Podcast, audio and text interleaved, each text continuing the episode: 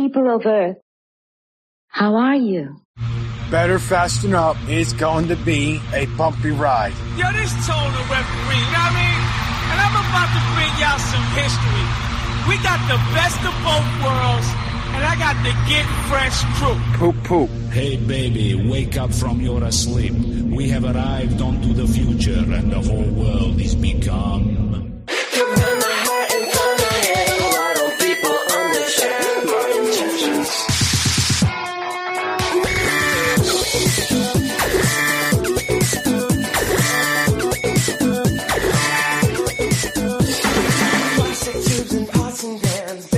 Welcome back, one and all, to the only show that breaks down, cracks up, skews, and reviews each week's DC Comics. I'm America's sweetheart, Eric Shea. And I'm Jim Warner. And this is the Weird Science DC Comics Podcast, episode number 361. 361, Eric, here we Still are. having fun. Still having fun. We are. You, you asked me, you know, earlier before we started recording when I'm finally going to catch up to the amount of episodes with the amount of professionalism that I Yeah. display, Eric. You That'll do something for like 100,000 hours, whatever, 10,000 it is hours. I supposed to become something. You're supposed to be like, you know, an expert on that. No, it'll never happen, Eric, because I Every treat, time's like the I first treat time. each time like the first time because it's so special. So special to talk to you, Eric Shea, America's sweetheart. But we have a bunch of books tonight, so I don't want to lollygag too much, as they say down at the rec center. But I do say that down at the rec center. they do all the time. They mean I it do. in a totally different way, though, Eric, and so do you. As you the- the better weird- lollygag on this boy. that's like when I hear that, Oh, I no. think that you're eating like one of those really giant lollipops that have all know. the swirls. You know those? Those are No. weird. Like almost like you're you're going around on the good ship lollipop with them things going on, right? You I got don't like that chip. on the good ship. Hey there, big boys. That's The what good I chip say. lollipop is the like the stranger's van of the sea. That is actually up the sea. You say, "R, get in me, good ship lollipop." lollipop. Do you have candy? No. You're like, you're a little misleading with the ship there, pal. Yar. Ah, yes, indeed. But yeah, we have six books tonight, plus a couple other sections, some mail. That is a lot, Eric. I think that this is going to be something of a maybe a shock to some new listeners because I do believe this is going to be one of the longer uh, podcasts, not quite as long as we used to have. I ended up having a guy message me this week, and it's weird the idea of, hey, I've been listening to all your shows. Started at the beginning. He's getting to what I like to call no man's land, Eric. You're getting to Right. where you go from six hour shows to eight. Now we're going to 12. And he actually said, is that true? The time of it, or is it, you know, something that went and was a snafu or something? I'm thinking, why didn't you just put, turn it on and you'll see here? I, I don't know. And I said, no, no, that is real. And then he just said, thanks. I'm going to go listen now. I'm like, all right. I'm glad to help, Eric. I, I like those sort of easy, Yeah. easy deal. Now, one of the things too, another person ended up getting a hold of me because at one point I ended up taking out the just for the hell of it's that turned into the necessary nonsense because we do that on the Patreon.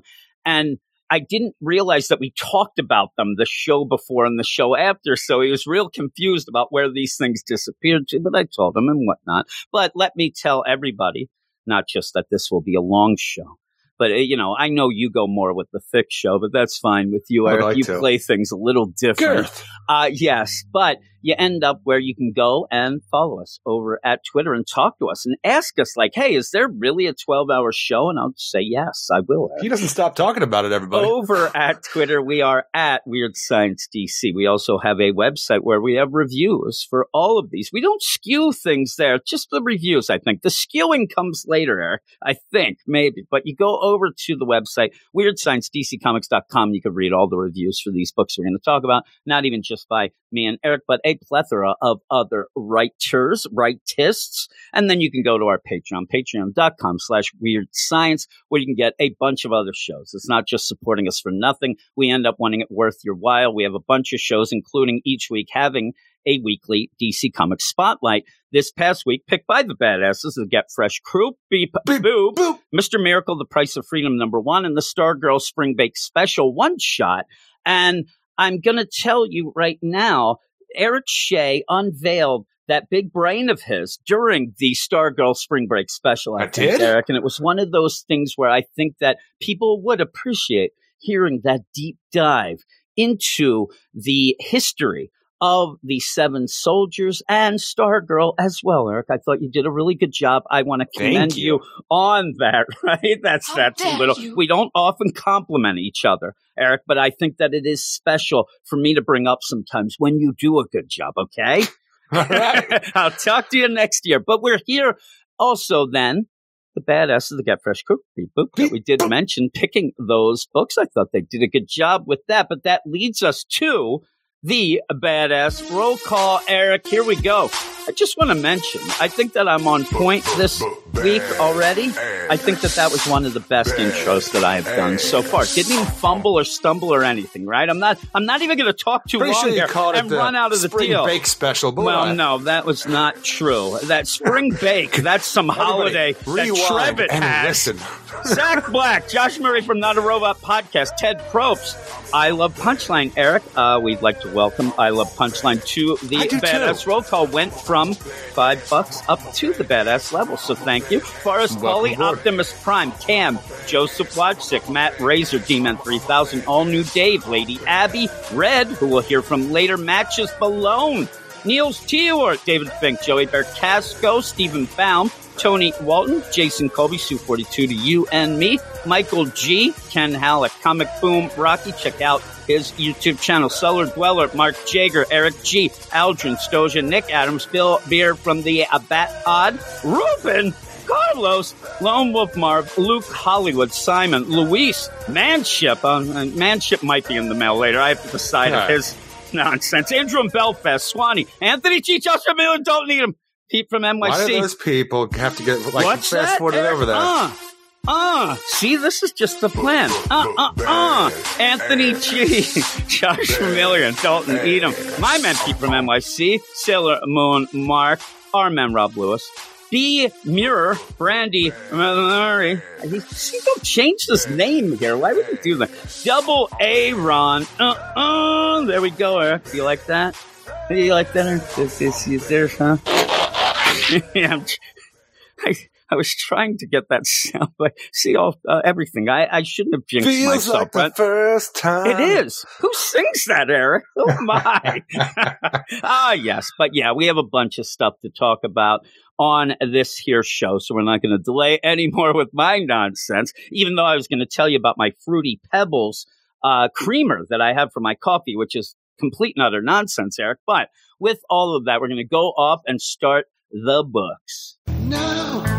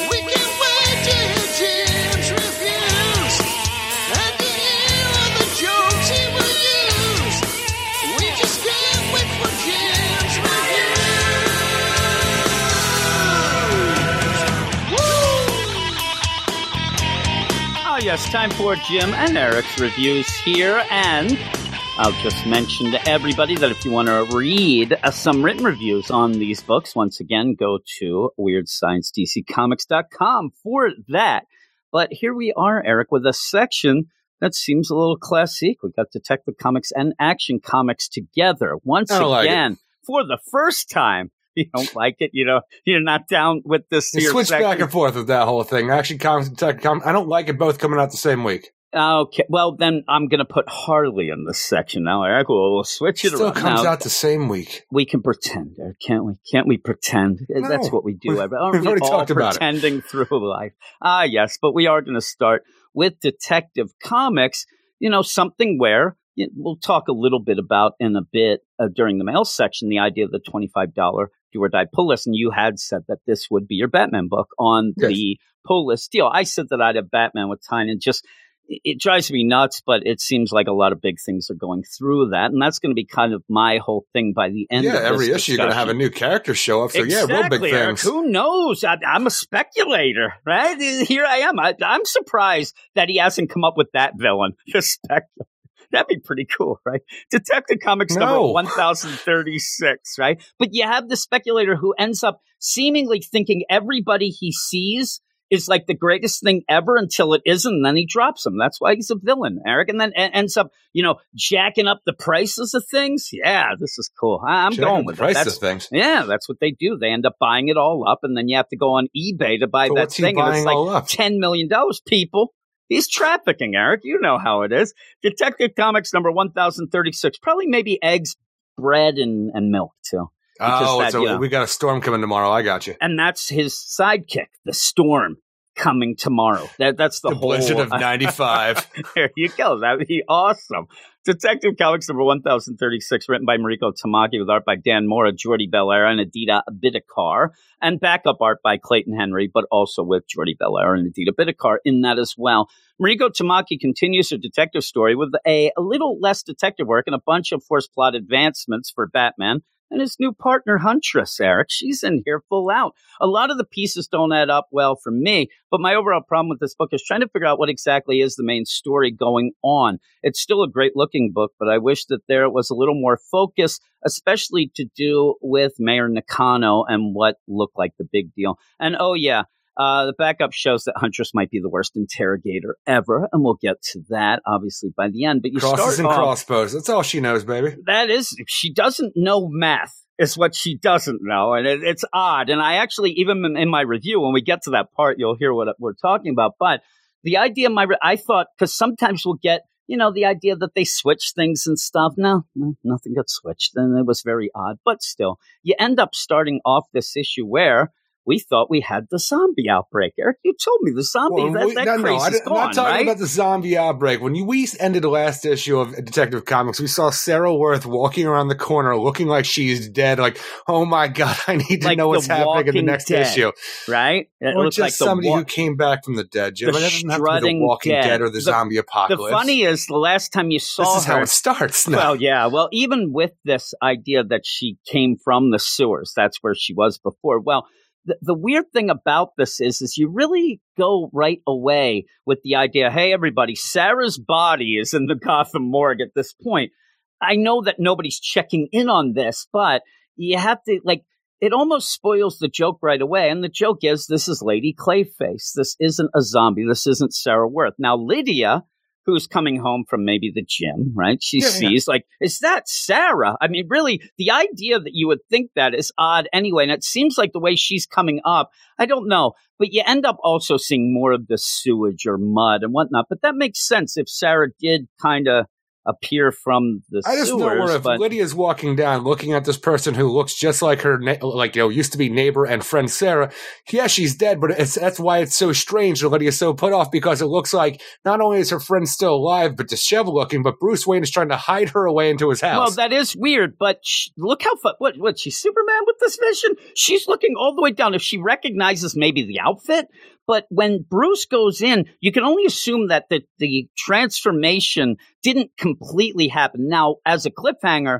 It just looked like Sarah as a yeah. zombie. But by the time he gets her into the room, she just looks like she's just covered in mud and gook or whatever. I don't know how Lydia would think. Clayface. I mean, I almost go with the idea of how they say, how could Superman get away with glasses as a disguise? And it's that you would never think that Superman's there next to you. I don't know how much I think zombie Sarah Worth has returned. Now, with that, you do go a little more of a step with it to say, well, I saw Bruce grab what looked like a woman and bring him into the house or whatever. But she does kind of jump to a conclusion here or whatnot. And she's like, oh my God, hey, what the F, Sarah, Bruce, Bruce. He grabs her and pulls her in.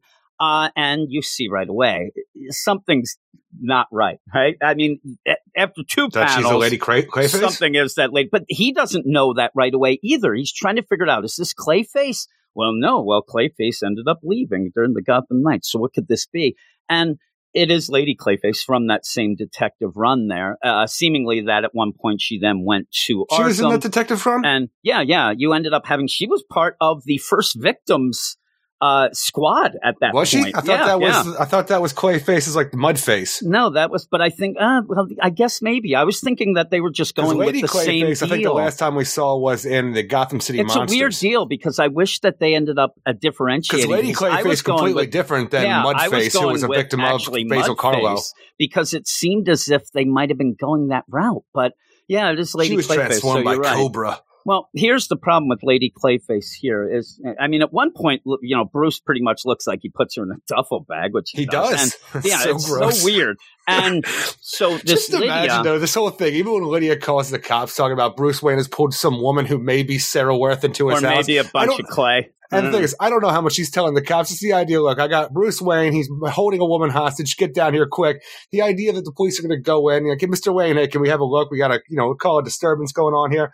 Just imagine walking around. If they did have the wherewithal just to open that double bag, which they don't they have the right to do really, it. but they, no, no, they don't have the right to do did, that. But just to see that hideous monstrosity hideous of a freaking face of mud right there, But be, if they it's a did horror that, movie. if they did that, you know, you would probably be able to. You'd Talk still have questions lawyers. about Bruce, but the idea that they'd be like, "Oh my God, this is a little bit," but again, they know that it can't be Sarah. Sarah, like she, Mariko It's Gotham full City. You don't says, know nothing. Sarah's body's in the Gotham morgue. So we're being told that through the narration or whatnot. That's Bruce saying it, but we, We had bodies getting out of the morgue during Night of the Monster Well, Men what I was becoming giant baby-headed kaiju's. What I was waiting for is the idea that they call and say, "Can you verify the body, whatever?" And they're like, "No, she's missing." And it could even be Mister Worth going to get his daughter to bring her back. You know, sometimes dead is better, but you don't really go that far. They're looking around now. The thing I have a problem with is Lydia, who is just there yapping and a yipping in the background. You know, the police go up, "Hey, Mister Wayne, is Yapping and yipping. Gotham City Police. Where don't you go in when somebody's like she's just yelling, please, ma'am, can you just step back? We we can't have you here doing this. She just walks in with them and starts investigating. She is on the case. She's in another room, and I they're not telling her to leave. This Lydia character, yes, There's it's a little no way they ridiculous. let she's her in like but this. You, you see it no all the way. time in different TV and movies like this, especially when you have a character like Lydia who's pushing aside to get into this whole thing because she knows that something's going on. I needed a Lydia to stay around in this Detective Comics series because I wanted her to be the nosy neighbor that Bruce always had but to watch out problem. for. That's fun. I'd like that, but it it is that Lydia's This is the just start. here. Well, start. She's dead. Lydia saying, is and the this idea. would be the start. I oh, know oh, this. yeah. This is oh, yeah, set. yeah. I wanted Lydia her to stick is around. only here to force a narrative. A lot of things happen in this book, this issue, just to force things in a direction that I think Mariko Tamaki has no other way to go because you have already. There's no evidence or whatnot with Sarah because they had already concreted it up. So how is Bruce going to get any connections? And I think that that was to show that somebody's there behind the scenes trying to cover their tracks, obviously, even though it, it kind of is a weird deal. But also, then what does Batman do? There's no evidence anymore. So, what it is, is as a deliverer of evidence, is Lady Clayface, who just ends up saying to Bruce and Huntress, "Uh, uh, Neil. I mean, there's no other connection. Batman would have been done. There's no way that he could have connected this. Well, Lady Clayface just says, Neil. What? They wanted her to kneel? No, no. That's a friend of hers. Neil, boom, boom, boom. Let's go get Neil. But even before that, you have the a nice thing. Lady Clayface, not nice, but Lady Clayface is in Arkham. Yeah, they did. Why is she in Arkham? Tying that in. She said that she was there for some sort of like No, no, I'm saying insurance though. scam or whatnot. No, a- that doesn't mean Arkham, a right? conspiracy charge. The thing is, she is a monster. I, I don't see her being out of her mind. Yeah, right now she is a little bit out of her mind because the whatever the Joker Joker poison that went through Arkham had affected her molecular structure, stuff like that. So she can't maintain her shape, and she has some kind of weird amnesia about what happened before. That's how she wound up in the sewer trying to escape Arkham. Which, I, like all I, that stuff. I don't like it because she can't. T- she says, if I could have turned into myself, I would have. But something with, and even Batman, her molecular construction, it, it was changed. Her DNA must have been changed by that Alter gas. composition, but but then she can change. Why can't she change in herself as she can change into Sarah? She sees Sarah and turns into Sarah. How? Why? Because she couldn't turn into herself. She was just goo. Her. It's only to make the last issue's cliffhanger to go into this for Lydia to get. Nothing really jives in my mind fully with the what they're saying. the idea, oh, I couldn't turn anything except Sarah, who was being murdered. I could do See, you know, I'm fine it- with all that. I just want to know why she's in Arkham on a conspiracy charge. Well, again, like I said, that's the way that you have to tie it into A Day. I think that a lot of this is forced, and I, I do think it's Tying forced. A Day is fine, but I just need to know why she is there. Like, if you tell me that she is in an asylum for a good reason, if you tell me that Mariko Tamaki has thought out anything beyond the idea that she needed her to be in A Day so that she could get gassed and then turn into Sarah Worth, I'll tell you you're crazy because I don't think there's any step past that. There's no other level of thinking. This is just to have a dupe of a cliffhanger to get to this and then have Lydia think that she grabbed Sarah and pulled her in her apartment. Uh, because even like I said, everything is revealed right away. Oh my God, Lady Clayface. Then Lady Clayface says Neil. Oh my God, Neil. This is all just right in a row without any detective work whatsoever. And that's what gets me in this, where you're setting up a mystery about, oh my God, these girls are getting killed, and then she might be a zombie. And all it comes down to it was Lady Clayface who then gives the clue for them to go to the next step. And with all of that, you even have other crazy things in this where the penguin sends out his guys, his goons. The penguin said to look for something suspicious. That's all he's told these guys. so was, weird. Was he busy getting busy with the penguin and needed some time? Eric, is I that what why you like to think the penguin fucks penguins. Because that sounds like something like a you know a boyfriend and a girlfriend do, or a, you know a mom and a dad. Like, hey, go to the movies or something. They're walking around Gotham with bats. I'll mention too, with masks on, just walking around looking for something suspicious, and that suspicious thing finds them. But it only is the exact thing that you need to continue with the story. A It's crazy weird. guy That's part comes of the out. story in my mind. Like I'm I just- okay with Lady Clayface because I like the character and the idea of connecting her to Arkham is fine. I don't mind Even that. the idea that hey, we have a witness because that's enough detective work for me, where somebody saw something that went Yeah, down. but they don't even really know that. Just like you know, please, please, everything that goes with that is them saying it, not not Lady Clayface. Oh, she must have seen Sarah. That's why she looks like Sarah, and then she just says Neil. Oh, that must be Neil. That that's not enough for me. And also, again, just for one last time, how could she turn into exactly Sarah's doppelganger? But it's they say she couldn't turn into her own self. well, because she couldn't see herself. Well, she doesn't need to see it. It's saying that it was her DNA was changed that she couldn't do it. It didn't say she was blind. And, and so you have all that. But you have these guys. Okay, let's look for something. They even think it's ridiculous. What the hell does that mean? Oh, I don't know. That lamp post, that looks suspicious. Then a guy just comes out of nowhere. Ah, and starts Ah. yeah, and, and attacks him with a knife. A knife fight's going on. And you end And up that, having. that- that's the whole thing where we we've seen people throughout this arc where they have like you know these headaches. Like Neil, he was acting weird, the violence and stuff like that. Even you know Nakano's assistant and stuff seemed like he knew more than he was saying about what's going on, even with Neil and stuff. Where we have this whole thing where these people had these weird eye worms going on, almost like a fungal like infection of the eye with this pink stuff going out that's causing their like their brains to act weird. I'm like, this is such a weird little side that we're not dealing with, but I don't know what it's a part of overall. Well, it seems like that's going to be like the disease that caused it. It seems like Neil might have killed all these women, but it's not necessarily his fault. I I don't know Like because Neo seemed like he was affected by this whole thing, but like who started that infection? I don't know. Maybe this dude. I don't know. He looks like some like 1890s prospector. This guy comes out, right? No, no, He- he he's a hipster. out. This is what Yeah, the look I is. don't know. I don't know. It looks really. Get but- with it, Jim. So since Penguin said to Shave look for head, something, shave your head, and have a curly mustache and a long imagine beard. this idea, though. The Penguins sent us out. Me and you are the guys. Hey, go out and look for something suspicious. I, I do love those penguin right. ski masks. yeah, those are okay. But he, they go out. A guy attacks them. They bring them back. They don't say, "Hey, was this what you meant?" It just said, "Hey, uh, Penguin, this guy attacked us," and then says his He's wallet. worm eyes. His wallet has That's a Gotham savings card. Maybe he's a straight, or he was. I don't even know what that line means. Maybe you can inform me what that means there. I have no idea what they're He's talking a straight, about. Jim. What, what's a straight? I told what what what's going on? And then they're like, "Yeah, we're going to kill him, but we thought you'd want to look at him here before." If I'm the penguin, I'm like, "What the hell are you bringing me here? Like, take a picture." I don't need this fungal you- deal here. when you when you have the penguins guys in their like penguin ski masks like this, like it used to be like in Batman sixty six, which I really enjoy that. But you think anybody on the streets get upset like, oh my god, it's the Bane Litos? It might be. Like, do you think they could? Yeah, Because really. I, I, I, Oh I, I, I love this look, but like whenever I first see it, because of what's like dealt with with Bane and stuff in the past, and we don't normally have that with Penguin Hood like goons. Whenever I see them, I'm like, oh no, it's the Bane Litos. So what you're telling me is that Penguin Oswald he needed to have some time. I won't even go into why I think Eric, but he ends up like, "Hey, go look for something suspicious." And they're like, "I don't know what that means." He goes, "By the way, put on these Bane Leto masks." He hopes a drive-by comes. You know, he just wants these guys done. But there's not even a penguin mask. It's What? just whenever And- I look at him, I see Bane immediately, and I then I realize, oh, what is it? It's the penguin the, mask. But also, you're throwing masks out and about when this book really was going with the Nakano no mask stuff. And but with all this going on, why do you set it up as he wants us to look for something suspicious? Why couldn't you have just had Penguin say, "There's word on the street that people are acting." Bazonkers, and I want to know why. They go out, they're looking around for some people. This guy comes out, hey, this must be what he's bring him back. But something suspicious might be the most craziest setup for them just to find a guy to have something that will push the narrative forward because Penguin's like, oh, what is it? Oh, man, that looks screwed up.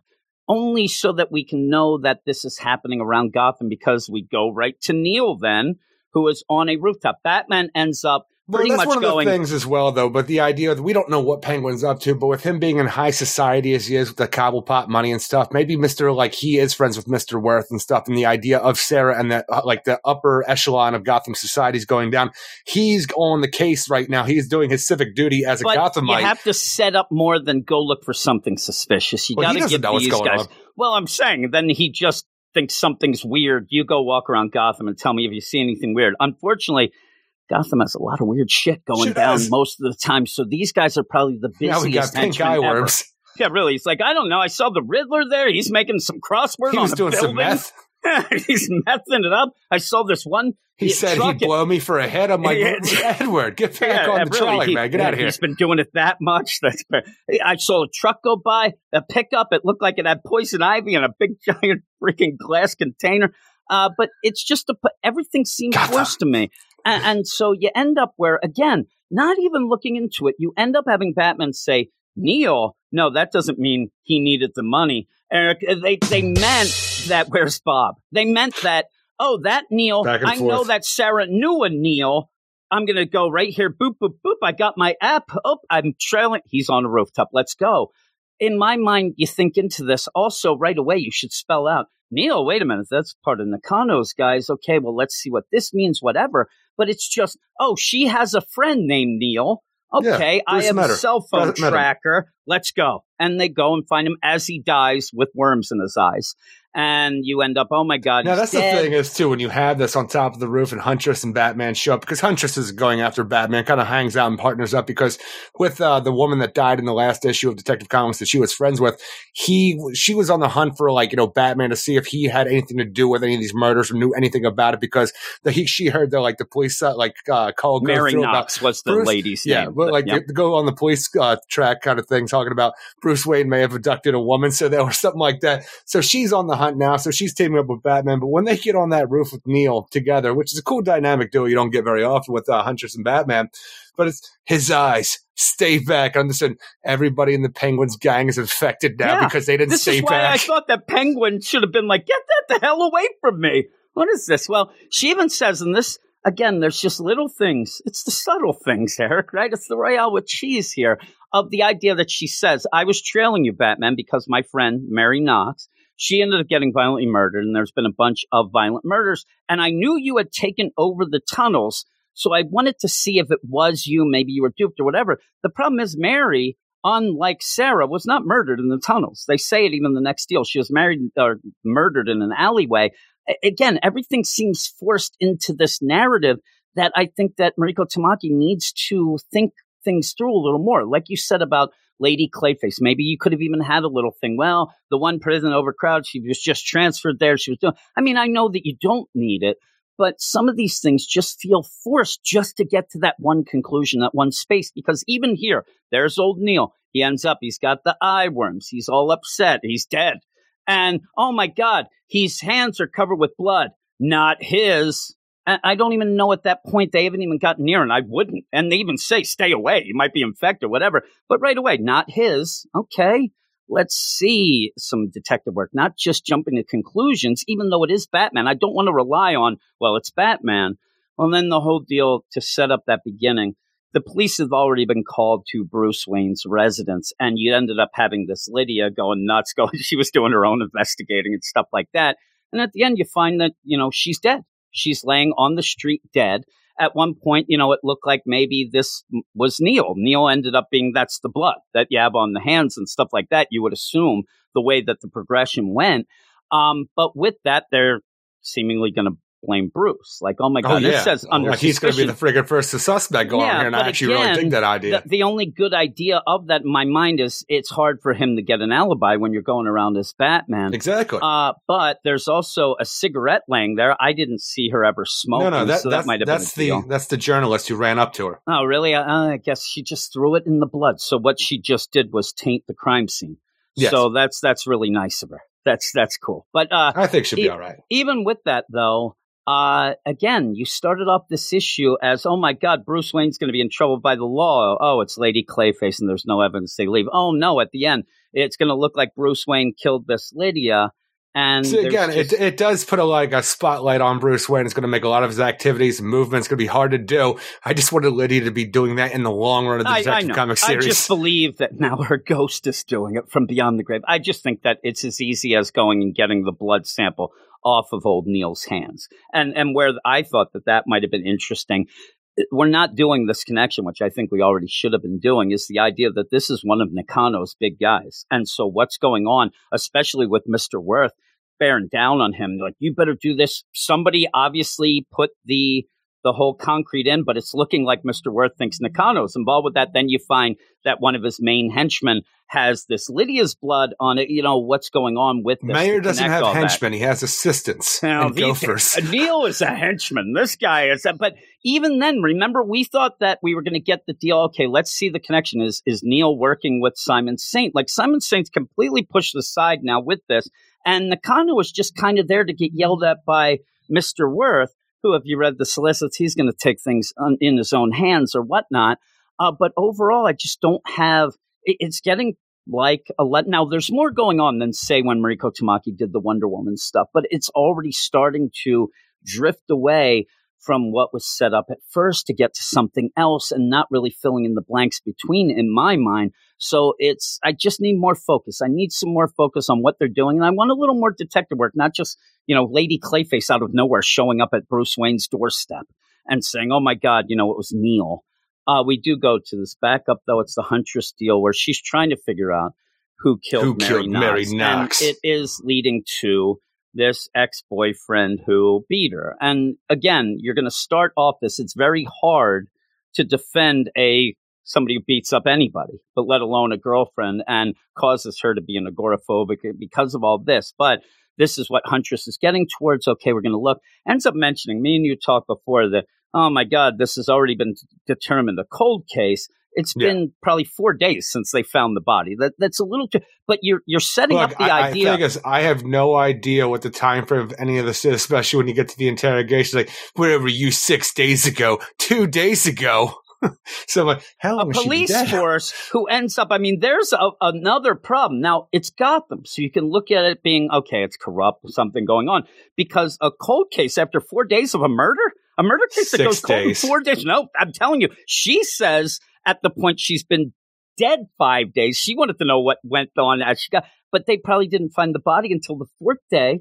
Uh, uh, even then, there, there's a number mishap there. Says she's only been dead five days, but with that, you can't think that a murder case without them ever even interviewing what should be the prime sus- It's nonsense, but it's just pushed so Huntress can do it.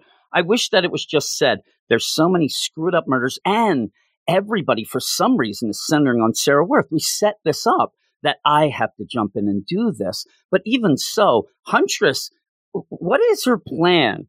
by the end because it's to kill whoever did this because she's not going to really the cold case and stuff and then her just breaking into places and shooting people with bolts and then interrogating them it's not going to hold up but she goes to this guy And yeah, I found this. There was these reports. I know what it's like to, you know, have problems. I'm always ready. She goes into this guy's apartment and waits. He sh- shows up. She starts shooting him with bolts. He pulls a gun and then ends up pretty much making him sit there on that chair with two bolts through his shoulders. And she Well, says, there's not much you?" for him to do. He's kind of pinned Yeah. to the chair. Where were you six nights ago? None of your effing business. And she's like, Well, you killed my friend. It is my business. And he goes, What, two nights ago? Uh, Why doesn't she say, No, I mean, this doesn't make sense. It's just a snafu here. This is just from one panel to the next, though. It's very bizarre to have that big of a problem of where were you six nights ago? Where was I two nights ago? What? Last night I was doing this. And by the way, tomorrow, like, what did they go? Oh, I was flying back from Vegas tickets over there and says Knox paid for it, not that it matters now. And he says that she gave him the credit card to use. We're, I don't know that we'll ever be able to prove that that's true or not, whatnot, but also So, the uh, that's fact the thing that is, she didn't it start out to like he has three credit cards in her name though? But, but again, he says that she gave him, and that's the thing too. She never said she didn't. She never said I didn't give him the credit cards. I didn't do this. This is just the word. Now the big thing is he used them after she was dead, but it's only a couple of days, and he was in Vegas. You're, I don't think you'll ever be able to prove that, though. Again, by the end, I think that Oracle is going to do a little creative accounting Yeah. and, and get this guy. Plus, may look into it and see that this this guy seems like a piece of crap. So you'll probably be able to find anything. And again, But I don't the know that it- he gave, she gave that to him. This whole thing, he could have taken out the credit cards in her name and racked up the the the uh, the, the amount. The, I can't think of what the word is. The, the amount on the cards. Well, that's the thing, though, is that he ends up saying you're going to have to prove that, though. You get, and he says she paid for it, and it even seems to think like uh, Huntress kind of pushes like you forced that, but whatever it goes on. But the whole idea is this guy didn't kill her.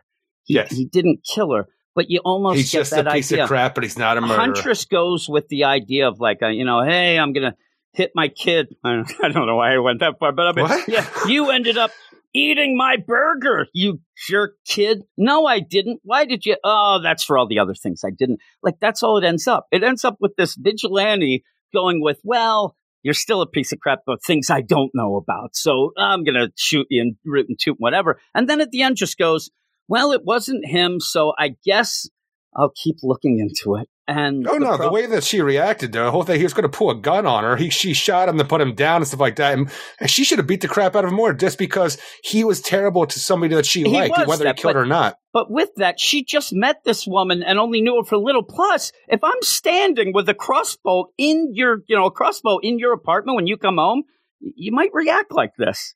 I mean, he does the whole thing is this is what I'm saying. I'm He's just a piece start of crap. He's a piece of crap, so it's hard to defend him. But in a reality here, she just went, shot this guy, whatever, try, and then just says, "Oh, oopsie daisy, it wasn't you." I'm going to check in to see who it really was. Plus, I'm going to make your life a living on. hell. Oracle, freaking checking the like you know credit fraud. And that's fine. If he ended up doing this, I'm saying not even just this, you know, Mary Knox's credit card, but maybe he's involved in some stuff that, uh, okay, that's something that you can look into, whatever.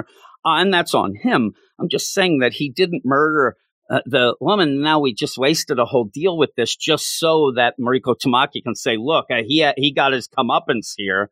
And you have, uh, the problem is, I believe of what I've seen, we're done with the Huntress backups. I think this just kind of goes from here. I think that this is kind of the end, and it'll probably go more of Bruce looking, and we'll find out Neil did it when he had the the brain worms, uh, because we end up Not that crazy off- homeless guy that attacked Penguin, like you know, goons. no, I don't think that, and it, maybe it was, and if that's it, then that's even more forced, right? He is a straight. I thought so myself. Me, I'm a royal flush though. and the mission continues. It's I, I just thought that there was a lot of nonsense in this where you're you're still at the point in my mind we're still setting up the story. It al- already seems like she's run into some brick walls that she has to push forward in very forced ways to show us things and go. But overall, I I thought that this book was you know something going on, not just Sarah Worth's murder. That then seems to be involved with eye worm fungus and things like that. I thought this was more magistrate stuff and, and the inner workings of Nakano and seeing how he's been duped, even though he doesn't realize, to kind of push towards the idea of needing the magistrate. And now we go off for this. Mr. Worth is going to go and start his own vigilante club and go after Batman. So I just, I think that this book needs a bit more focus. It's becoming it's it is still that like street level deal that I don't mind, but it's feeling less The and less the big book of it, and it just it just annoys me. Uh, but I'm going to give it a six out of ten overall. I think that the art is good. Coming up, we actually even have a change of art. Dan Mora with this book seemingly going twice a month. I guess he can't keep up, but we got I can admit Viktor that. I'm- Bogdanovic Okay. uh, jumping on, which you know I'm not a big fan of his personally, but he'll get a little Greg Capullo No, looking art there in the in the Batman deal. So, uh, but yeah, what would you give it? I didn't give it a six point nine out of ten. This was a little bit of a down issue, especially because of the uh the hunches back up with the dates that don't make any damn sense at all. Like I we have to go through that whole thing though for the Huntress deal. She's gonna go after the first person that it, you know it could be in her mind, the first uh, the primary suspect. So we gotta go through that. We gotta see that he's not the lead and then we have to move on. So I understand that. I just wish they could get their damn day straight. Stuff with Lady Clayface, I like that as well because I like the character. It's just I don't know why she'd be in Arkham, but seeing that other characters involved in Arkham were able to make it out of there during the assault on A Day and stuff like that. I like to know that's going on. I just hope that we get back in like this whole eyeworm thing that this has become, come, uh, you know, comes wraps around and makes a little bit more sense by the end. Yeah, and uh, yeah, just the deal though with it. Uh, yeah, I want.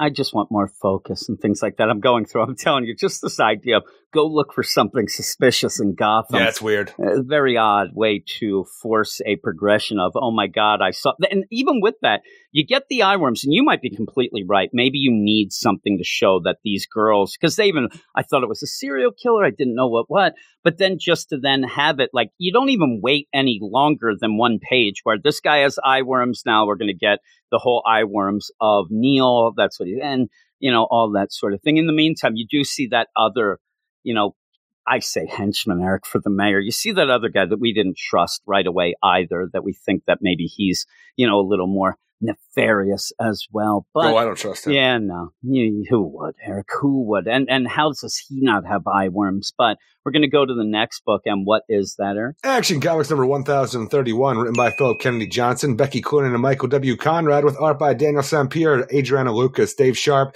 Michael Avon Oeming, and Taki Soma. Superman is trying to uncover the mystery of who these world, war world refugees are, and while the mystery deepens when a piece of source wall shows up in their possession, our Man of Steel seems to be struggling to find out if these people are Kryptonian, while Supergirl and Superboy have moved past that immediately and don't give a crap about it anymore. All that and a Midnighter backup too. Yeah, Midnighter backup. Oh my! I just love this whole idea, though, that Superman is really plagued with the idea like these refugees showed up and they were saying an ancient Kryptonian prayer. Could these be more Kryptonian people who are like, you know, imprisoned by Mongul all these years? He goes off, he's doing different stuff with Aquaman for whatever reason, because that doesn't make sense to me. But Superboy, Now we ran one test, these ain't Kryptonians. yeah, I mean they're All right. they're on the ball, Eric. I mean they're they're some And even. John is like, my goddamn dad's getting duped by a Mongul again. What is he? He's like. I'm not letting this happen. I'm going off. And they're like, isn't that a little un-John esque? No, no, no. That's smart guy esque is what's going on there. That is the biggest problem with this book. While I think it's doing it better right now, we have two Phillip K- Kennedy Johnson Superman books in Superman and Action Comics, and both of these stories have to do with the villain duping Superman for past sins. Now, I- I'll tell you, I like this story better than what So we I. got with the Shadow Breed. And I almost wish that if all things said and done, that we didn't have that the same kind of story, though, you know what I mean? I wish that we didn't have that other story because that story really feels like you are treading water until John can become Superman when Tom Taylor jumps in, even if it wasn't going to be Tom Taylor right away. But the idea that that story seems to be the throwaway, this story's better, but it comes afterwards. So you go by your first impression of, man, this kind of seems the same in, in a weird way. And you go in because I do like this story better. I do like some of the things. Now, some of the things kind of, you know, kind of go aside, but the idea that these, you know, refugees, they, they, they're chained up. Let's get the chains off and they, freak out. They need those We're to break on. the, ch- and that's the thing, is, and that is just such this weird idea where they need to have their chains on because they are these slaves of War World, and this is how they live. If the chains come off, they are going to be tortured, possibly killed. This is their livelihood of how they stay alive. And so when we later on in the Future State book, when we saw, you know, Superman briefly in that Superman War World series, when he says, "I'm going to break your chains," and it became this big revolutionary thing for him. This is the like the uh, like the beginning of that whole thing. But it's like because that we can see these connections, it feels a little forced to me to see idea There's about these chains. things. I like that idea because the the thing that we got in future state, I'm going to break these chains. That ends up feeling very, you know, surface level, very generic. of The idea where we don't know why, what, or how. And this actually intrigues me of the idea of why don't they want? Is it going to be because they think that Mongul's going to see them and they're in trouble, whatnot? Oh, and you almost get that. That goes up a level in my mind, thinking of the idea because even when there is, you know, slavery and, and things like that, there are people that are just afraid to try to break the chains because th- they'll end up. At, I tried before and I got beat. I, I tried that and they killed this person or whatever. So I like that, but I'm still afraid we're not going to get that, you know, more than that from Superman, where Superman finds out he's trying to save people that don't necessarily understand that they want to be saved. They they only know this life or what. I don't know if it's going to keep going with that. But the thing that bothers me in this and some of the part is the idea that they're being branded with the House of El. They're, getting the Superman symbol branded on them. And it almost seems like you're getting a disconnect with all this, with everybody involved that's never ever even met Superman, that he's this myth that they and oh, I'm going to show him and I'm going to make him do this. It just seemed like a little. Well, bit it's one of those much. things where Superman should be known, especially if in a world that everything matters. Because even when we saw like Superman being the gladiator, it's like that was an old Superman story of Superman in a War World, and you know being the gladiator. So if everything matters, they might still talk about Superman being this gladiator. He broke the chains back then. Everybody, he might do it again. it's almost like you know Mongul and the Warzoons, Eric, and this is something that we ended up talking to Phillip Kennedy Johnson on uh, Twitter. That we ended up saying, you know, this whole Warzoon thing, as it was before, the Warzoons ended up creating War World, but then their race was And Mongul extinct. took it over. Mongul ended up finding out Not about a this War Warzoon. World, not a Warzoon, found out about it, then had to go and fight Superman, and already had fought Martian Manhunter and couldn't get this, got a key to pretty much Yeah. room, room, right? He's starting it Comics up. presents. So it was pretty cool with that. And in my mind, this is where my head swirls around to the idea of everything matters. I do like to think that the sexiest self matters, the real big stories, the stories that are real important. Those are the ones that should be first in line to the everything matters. But because Brian Michael Bendis, which we still think made a mistake and just said that Mongul was a Warzoon, we are completely using this I- I everything swear, matters He and just the didn't understand the source material. No, I said it was a glitch that ended up becoming a feature. That is a thing that happens in computer with all this stuff where, oh my God, well, now it's a feature because he's going to go with it. And you do see setups of this. Phillip Kennedy Johnson said the idea of this being different and Mongul being a Warzoon now and this whole war world thing is going to find out that he didn't understand the history. But you're also pushing aside, it seems, as any sort of past history with Superman and Mon- even though Superman knows everything about it, just it, it throws me off when you're doing all of this. But the visual of them branding, especially branding the guy, I'm like, it's Smallville going on and up in this bitch. He's like branding the chest and stuff. That's a cool visual. It's a cool thing to almost make it so that what he's doing is torturing them in the way of this is why you're being tortured. So when Superman shows up there, oh my God, that's the thing that we hate or whatnot. But I don't know that and it's that's also the case, right? going to get Superman's attention no matter what to go back to War World. Because, like we saw in the last issue, there was that mysterious figure that killed all of Mongul's kids and said, Look, there's something you don't know about this thing. And in order to have that work out, this Superman character is the only one who's going to be able to freaking figure it out for you. So Mongul needs Superman to come back. that hooded figure is the thing that seems to push that story forward of you're actually a Warzoon, war world isn't what you think or remember, whatnot.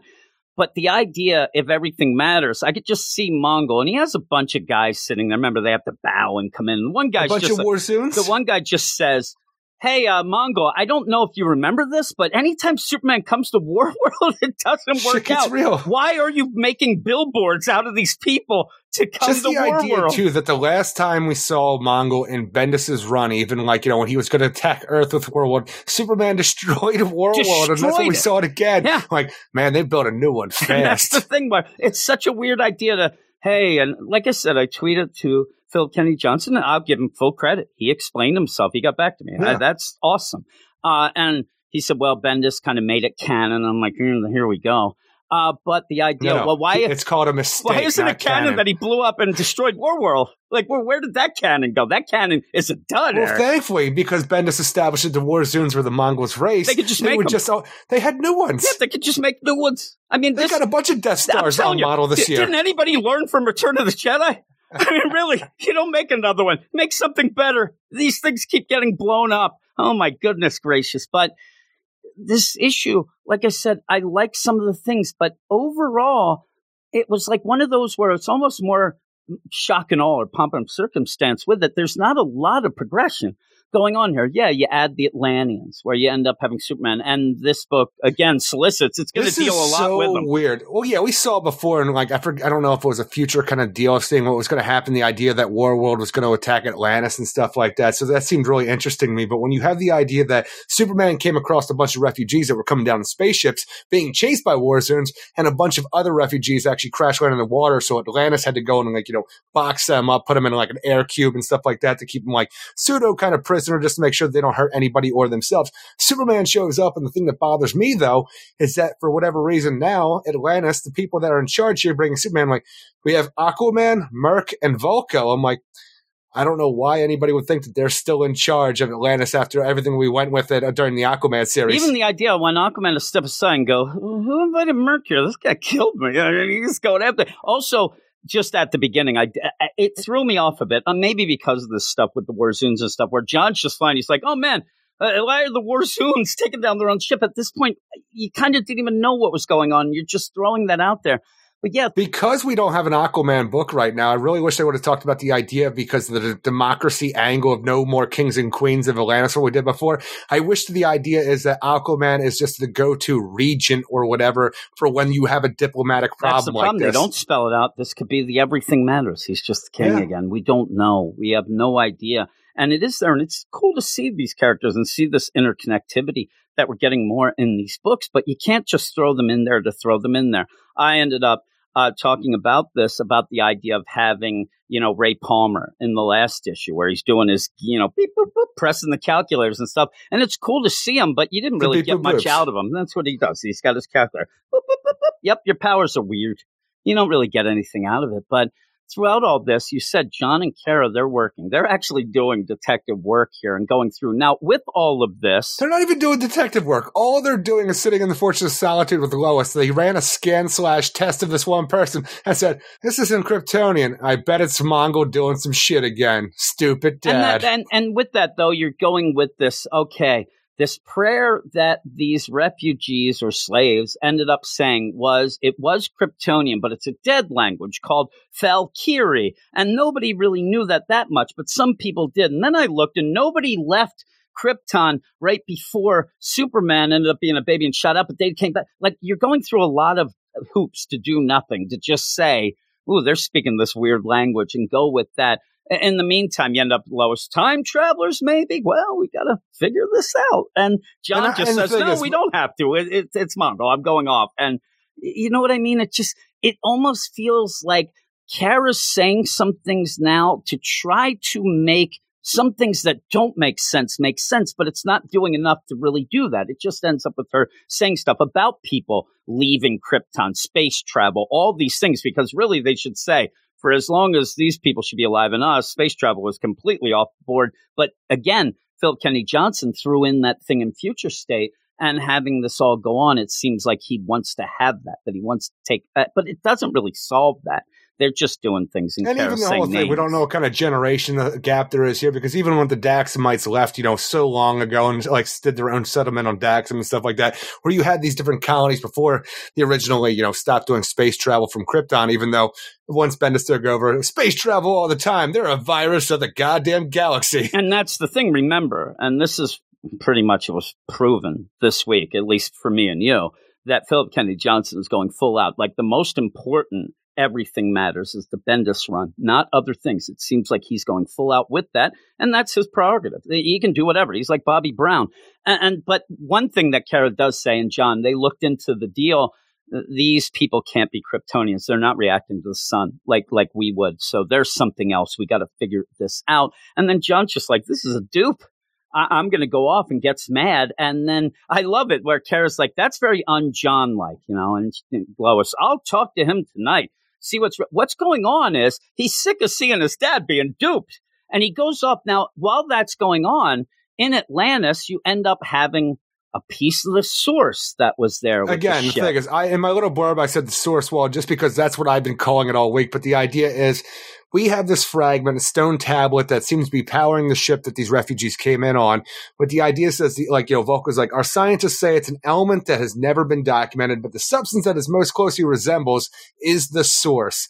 So I'm like, I always just call it a source wall. But even they're playing it as a fabric of the source wall, but you know we'd have to say I don't even know what the source wall's up to nowadays. Again, it's just like it was blown apart and stuff like that, and then you remade Earth. Exactly. That's when I, I say it's a source Yeah, wall because that's interesting to it me. But well. it really feels more like a totality, something like an element X or even an element 11 at this point, because it's something that is so close to source, but even more powerful that we have not documented at this point. So like, it just seems like a new wrinkle that we're going to have to look into further. The tenth metal, Eric. This is the eleventh. That's element X. This is the eleventh metal. Uh, but even when they're doing Nth this, metal? and they end up like, hey, uh, you know, there were these Nth survivors. We have them. It's a cool visual where they're in these, you know, boxes that are underwater. So did Superman in- kill this guy? I I think this guy suicide by Superman's forehead, I guess. But you end up again, doesn't that mean Superman killed somebody because this this freaking wa- Mongul-esque Warzoon man is like you know talking all his Mongolese, but this whole thing going through where he goes to punch Superman, just busts his hand open on Superman's face, goes to headbutt Superman, and then he just looks like his brain exploded out of the top of his head. I'm like, to say not for long. Mongul. That's how I think he talks. It's funny. Uh, ended up just on the Patreon doing something that you really love, Preacher. Preacher number one Yeah. on our DC Comics uh, back issues deal. And when you end up having that angel come down and the Saint of Killers comes and shoots his head and his whole back of his head's just off and he's still talking, it's like, I never thought this would happen. I mean, I followed all the rules. and whatnot. Why? That's what this reminded me of. I mean, this guy's still going. He, he barely has a head left. Uh, but the deal is he tries to get these chains off again, these chains, and this guy doesn't want to yab him talking. And this is where, you know, this past week ended up talking about Reptile on the Marvel podcast, and they end up having some Spanish that's not translated. That I wish was translated, because, but this I don't really need tra- because it isn't any sort of Earth language, number one. And also, you get the idea they're just talking a lot of shit, right? The idea, and then at the end, it's like, you know, this is for Mongul.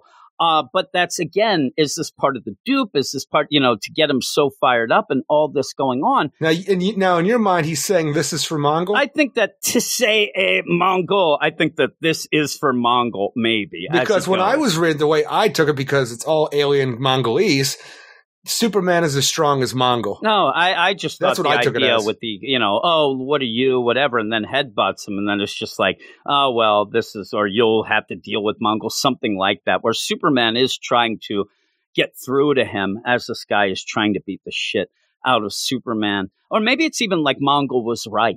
You know, one of those, hey, Superman is the strongest thing ever, and he wants to test that out because So, of that. in your mind too, is he either like you know trying to hold up his hand to stop the bleeding, or is he giving Superman a thumbs up I here think with he's what's giving left him of a his hand? thumbs up. You are pretty good. I, like I didn't even see the thumbs up. He's like, "Hey, what's up, dude?" Alehi Magobe de Superman. now he just talks like Watto in my mind. Correctamundo. He gives him the thumbs up there. But they always come here. They want my things. but with that, what do we get, Eric? You know, what do we? And then out of nowhere, Misa think that he's a great guy. You end up like, what are we getting? Shut here? up, you what, shut up. what are we getting overall? You- You end up the source that's thrown there. This is going to be the thing Something that that's pushes only closely Atlantis resembles in. the source. Yeah, well, that's what pushes the whole deal with Atlantis getting involved because they even say finders, keepers, losers, Exactly. sweepers, This dude. is Atlanta stuff right yeah, here. this Diplomatic is Atlantis immunity. deal. And then they're like, "Hey, uh, by the way, Aquaman, you don't speak for Atlantis anymore." So, yips. Uh, but yeah, you end up having that, which I guess that scene with this guy is supposed to be like, "Oh, there's, there's some badass guys that want to kill themselves by smashing into Superman." I don't know, but you end up then with this one survivor. Looks pretty cool, you know the whole deal. She wakes up, and these were the Kills guys. that- these were the guys that ended up the guy and girl that Superman did save and whatnot. They wake Yeah. up. John's going to go and talk to them or whatnot's going to go on with that. But you end up where she wakes up. She doesn't have her chains. She freaks out. She still has the Superman, you know, branding on both of her hands. She freaks out, kills Kelex. I mean, poor Kelex shows up and like, I can help you do whatever. He's done. He gets destroyed.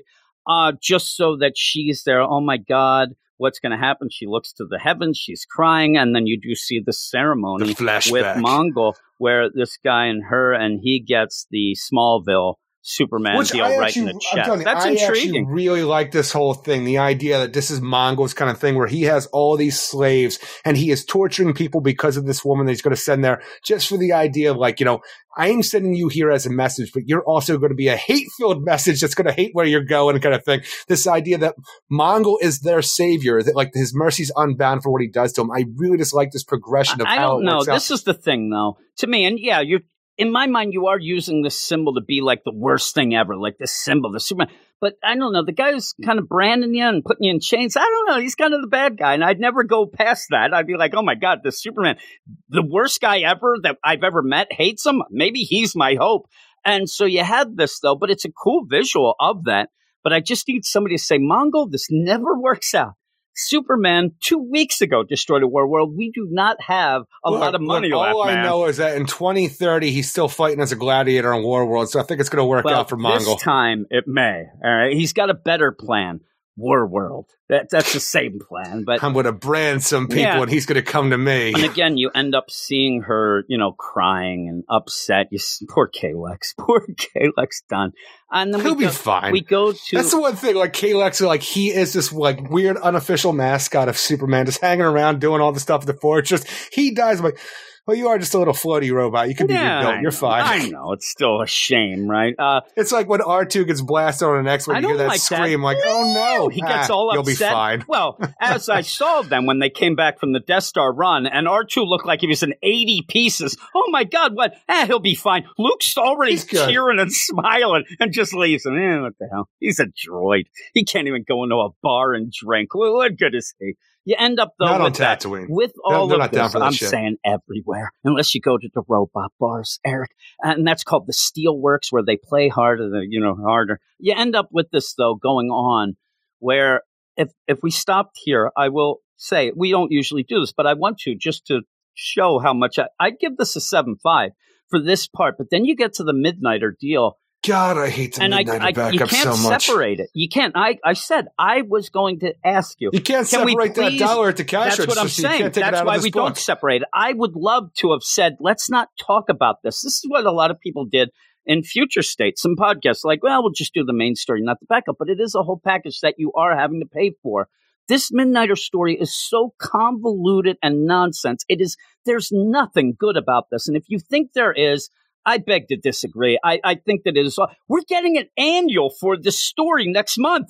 Next month, we're going to get a whole oh, annual get for this Midnighter story. Please. It. It doesn't deserve anything. It doesn't deserve to be a backup here. It's a, a bullcrap story that doesn't even make much That's sense. not the thing. is, it's just the worst part about Future State for me. Continuing on with Future State, since it is a time travel book with Midnighter coming back with the the memory chip of Andre Toulon in his fight computer brain, talking to him all the time. So he's trying to change the future. He's going to go and try to kill Andre Toulon, but to do that first, he has to get his attention and go through a bunch of freaking guys. So what you have here is Midnighter asking some fist questions, killing some guys, ruining his relationship with Apollo, and all in the meantime, we find out that Andre Tu- uh, Toulon, I'm going Puppet Master, Andre Trojan Please, I of our present time has Shiloh Norman captured and wants to study the mother box. Yeah, yeah, that's it. That the stuff that he's going to do to make his robots and his AI or whatever would be involved with Shiloh Norman's mother box. While you also get that play that Midnighter, whether or not he realizes or not, which he should, but he is starting things to Just work a out lot a different way as well. You know, Going on this week with because like even I told you during the uh the spring break special going on where you have the Seven Soldiers of Victory and in the last iteration of the Seven Soldiers Grant Morrison did Shiloh Norman Yeah, was a part of the Seven Soldiers and you also have the Shiloh Norman book out this week and you also have Shiloh Norman showing up in the backup of Action Comics. everything's coming up Shiloh. Sure And is. It's fine. What I don't like, and I know that people, and he's kind of got you know a following, uh, Michael Avon Oeming. I, I do not like his art in this. Some, of- but no, no, I've, I've never one liked his art. point, Midnighter, I, I don't even know what you're trying to play with. The time where he squatted over, and he's like, I don't even, he, I don't even know what Like he a looks like. square Wolverine. Yeah, that's what he looks like. It's ridiculous. And just like, and as I'm reading it, each page makes me less and less interested in this overall story. And at, at this point, I'm in the negative. I'm in the red. But I love the art of the Action Comics oh yeah, main the art's story great this in that. Uh, the the Warzoon ship as it crashes into the water, whatever, and it it's so awesome. And all the things, even and what I like about it, there there's a lot of times that an artist, as they're going through the stuff, like, oh man, they get their right. But when you have guest stars, but when Murk and Vulko and Aquaman show up, they look perfect. They look great. And you have Mongul where he's doing some real badass shit, right? But he also looks badass. I mean, he looks threatening more than a lot of times that he does. And this is separating him a bit from being hey, what's that Darkseid? Oh, it's Mongul, because a lot of people end up doing that, and where Mongul's kind of a joke. So this is separating. The art is great; it's really good. So overall, I told you I would have been a seven five with just the Action Comics. I'm down to a seven. I go down. I have a point. I still end up liking eh, the the Action Comics story. I hate to say that I'm going to go lower because of what we already read in Superman, but you, you can't keep that out of your mind. But I'm trying to Again, be, that's the thing is I, I'm not really going to you know judge it on that. I just found it as a weird coincidence that we're telling the same story with different characters in both series going on here. But when I was going through this whole thing, the idea that Superman is just kind of going around. We have some weird Aquaman Atlanta stuff going on, but there's nothing new except for the idea of this thing that's source where you don't get much information. You have all these refugees, but you don't understand why. And it's pretty much this this stone tablet over here. But otherwise, it's like, my God, if there's still Kryptonians out there, and it's all Superman cares about. It's all he's talking this whole thing. And there's John like, he they're isn't. Kryptonians. That's the, that's the worst part. That's the biggest mystery, but it's Everybody not else in the Superman family has moved past. They know what's going on except for Even Superman. Lois has figured it out by now. He's like, all right, but But I like the idea of the story, though, especially by the end when you see the Mongul flashback and you see that the main refugee and the idea of her screaming for everything that's happened to her, and even when she's so terrified when she wakes up without her trains chains, there's that is a really there's a bunch of emotion there. I'm like, I want to know more about this. Yeah, that bitch killed Kelex. yeah, What'd really, I. I think that well, he's breaking the chains. I end up where by the end of this, at least we're not going through both Superman and Action Comics for John to say, "Oh my, I don't want to see my dad not be this," and I, I'm afraid my dad's not as strong. We can deal with that nonsense in the treading water Superman. Now, this actually pulls it back and ends up okay. This is the book that Phillip Kennedy Johnson is continuing with, and I'm getting some intriguing things that now with just one book that he's on, you know, coming up in July. I guess it starts off with the Yeah. John Kent Superman book from Tom Taylor. Like okay, you're going to have your focus. You're just doing this one book. Let's go because there's a lot of intriguing stuff in this, even like the source or whatnot. I hope that it's not goofy nonsense, but I need to know more about it, but I think it's going to become point. I again. think that it it's feels very big, but and exactly that's what I'm, we're going to introduce something new that's just going to be weird, like the totality and Perpetua in my mind. Yeah, I, I actually thought like, are, are we just like, are you starting up your own metal here? Are we going to do Yeah. this again? I don't need that, but it does feel big, and some of the stuff feels important. I'm glad that he'll be able to put his sole focus on just this and I really hope that that sole focus is able to get rid of that backup. I agree. I really agree. But And I, I ended up giving a six out of ten on the site with us talking about it because of how much I do little? enjoy the. man. I'm going to get to a six point five out of ten. I really enjoy the art, but I hate everything about the backups. And not only this, just in every Superman backup we have, it's all garbage and only brings the overall story well, down. it does. And one of the things, just to end with this, is the idea that a lot of these books are going to start being twice monthly. They're kind of slipping that in on the sly. You got to get rid of these backups so that people can afford both issues. If all the books that are doing that, you know, I know Detective, I think is one of them. Justice League is one of them, but we like the JLD backups, so that's kind of a weird one. But I like the JLD backup more than I, I like know, the Just but League you, you can't go and throw bullshit backups and then twice a month and expect people to keep going with this. It's just, it's a real tough deal to, to think that people just have all this money, especially with the times we're in and things like that. Um, but the big problem is it's not really telling any sort of interesting story to the point where they, maybe that's it. Maybe it's like, listen, we're going to get rid of this backup, but the, the story takes forever. Have an annual that nobody will buy and just be done with it, hopefully. Who's going to buy the Midnighter Annual? Would, would you, Eric? Are you going to, are you going to talk I'm about sure that? there'll be a lot of Can people you who's going to imagine? want Like, to buy the usually they're Annual. like, you know, 40 pages or something like that. Please. It's just terrible. But There's a lot of Midnighter fans out there, and by Yeah, a lot, I mean not enough like to sustain a this, series, but a lot. I actually was going to ask, and I know that it's one of those things that he probably would never say either or because he's a nice guy and doesn't want to shade anybody. But I'd love to see if Steve Orlando, who became that Midnighter guy, and some of his stuff is real convoluted if you listen to our deal. But I'd like to see what he thinks of this. If it's if it's going well for the character itself, because you're just I don't tearing even apart know who the well, character you're is tearing apart Apollo and Midnighter in a way, like you just said, that we don't even get really a good Midnighter. It's just, it's just weird and nonsense. I think that Midnighter, there's no reason for him not to just go, Hey, I got some problems. Wink, wink. Something I'm just happy that in this one, like it really feels like the first time you got a real Midnighter because for one thing, he's kicking ass in the idea that the fight computer is there to make sure that he is the greatest ass kicker of all time. But he also says door and a door opens. Yeah. We haven't had that in a Midnighter book for a long time or anything dealing with an actual Midnighter's powers or abilities. Yeah, you, you want to hear how dumb I am? Still garbage. You want to hear how dumb Hmm. I am? You- You're going through this, right? You're going through all this stuff, and then I'm like, I actually thought the one guy was Andre Trojan until the other. I'm like, I don't even know what's going on with these characters. You thought. Baldy Scientist was Andre? I did. I thought that that was him full out, and then I'm like, oh yeah. you got to go back and read those, watch those tread talks. I had forgotten all the stuff because you're just giving me shit on top of shit here. And I'm like, oh, yeah, that's Andre. And then when you see him, he looks like his head's a little squished and he, nothing looks good in this. I, I hate to, you know, tell, you know, Yeah, this hate to- Michael Avon Oeming's fans or whatnot, but uh, he's not hitting very well here. I like the Shiloh at the end. That looks pretty cool. But uh, with that, we will go off right now. Eric, I believe that we're going to head off to some mail.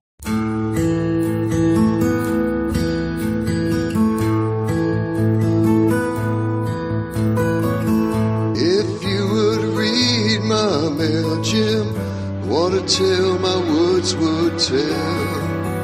But if Eric tried to read it, we'd hear an epic fail. But when you reach the part where opinions come, the hero will be Jim, a hero to us all. And when you read the mail again, you'll see the nonsense never takes a break.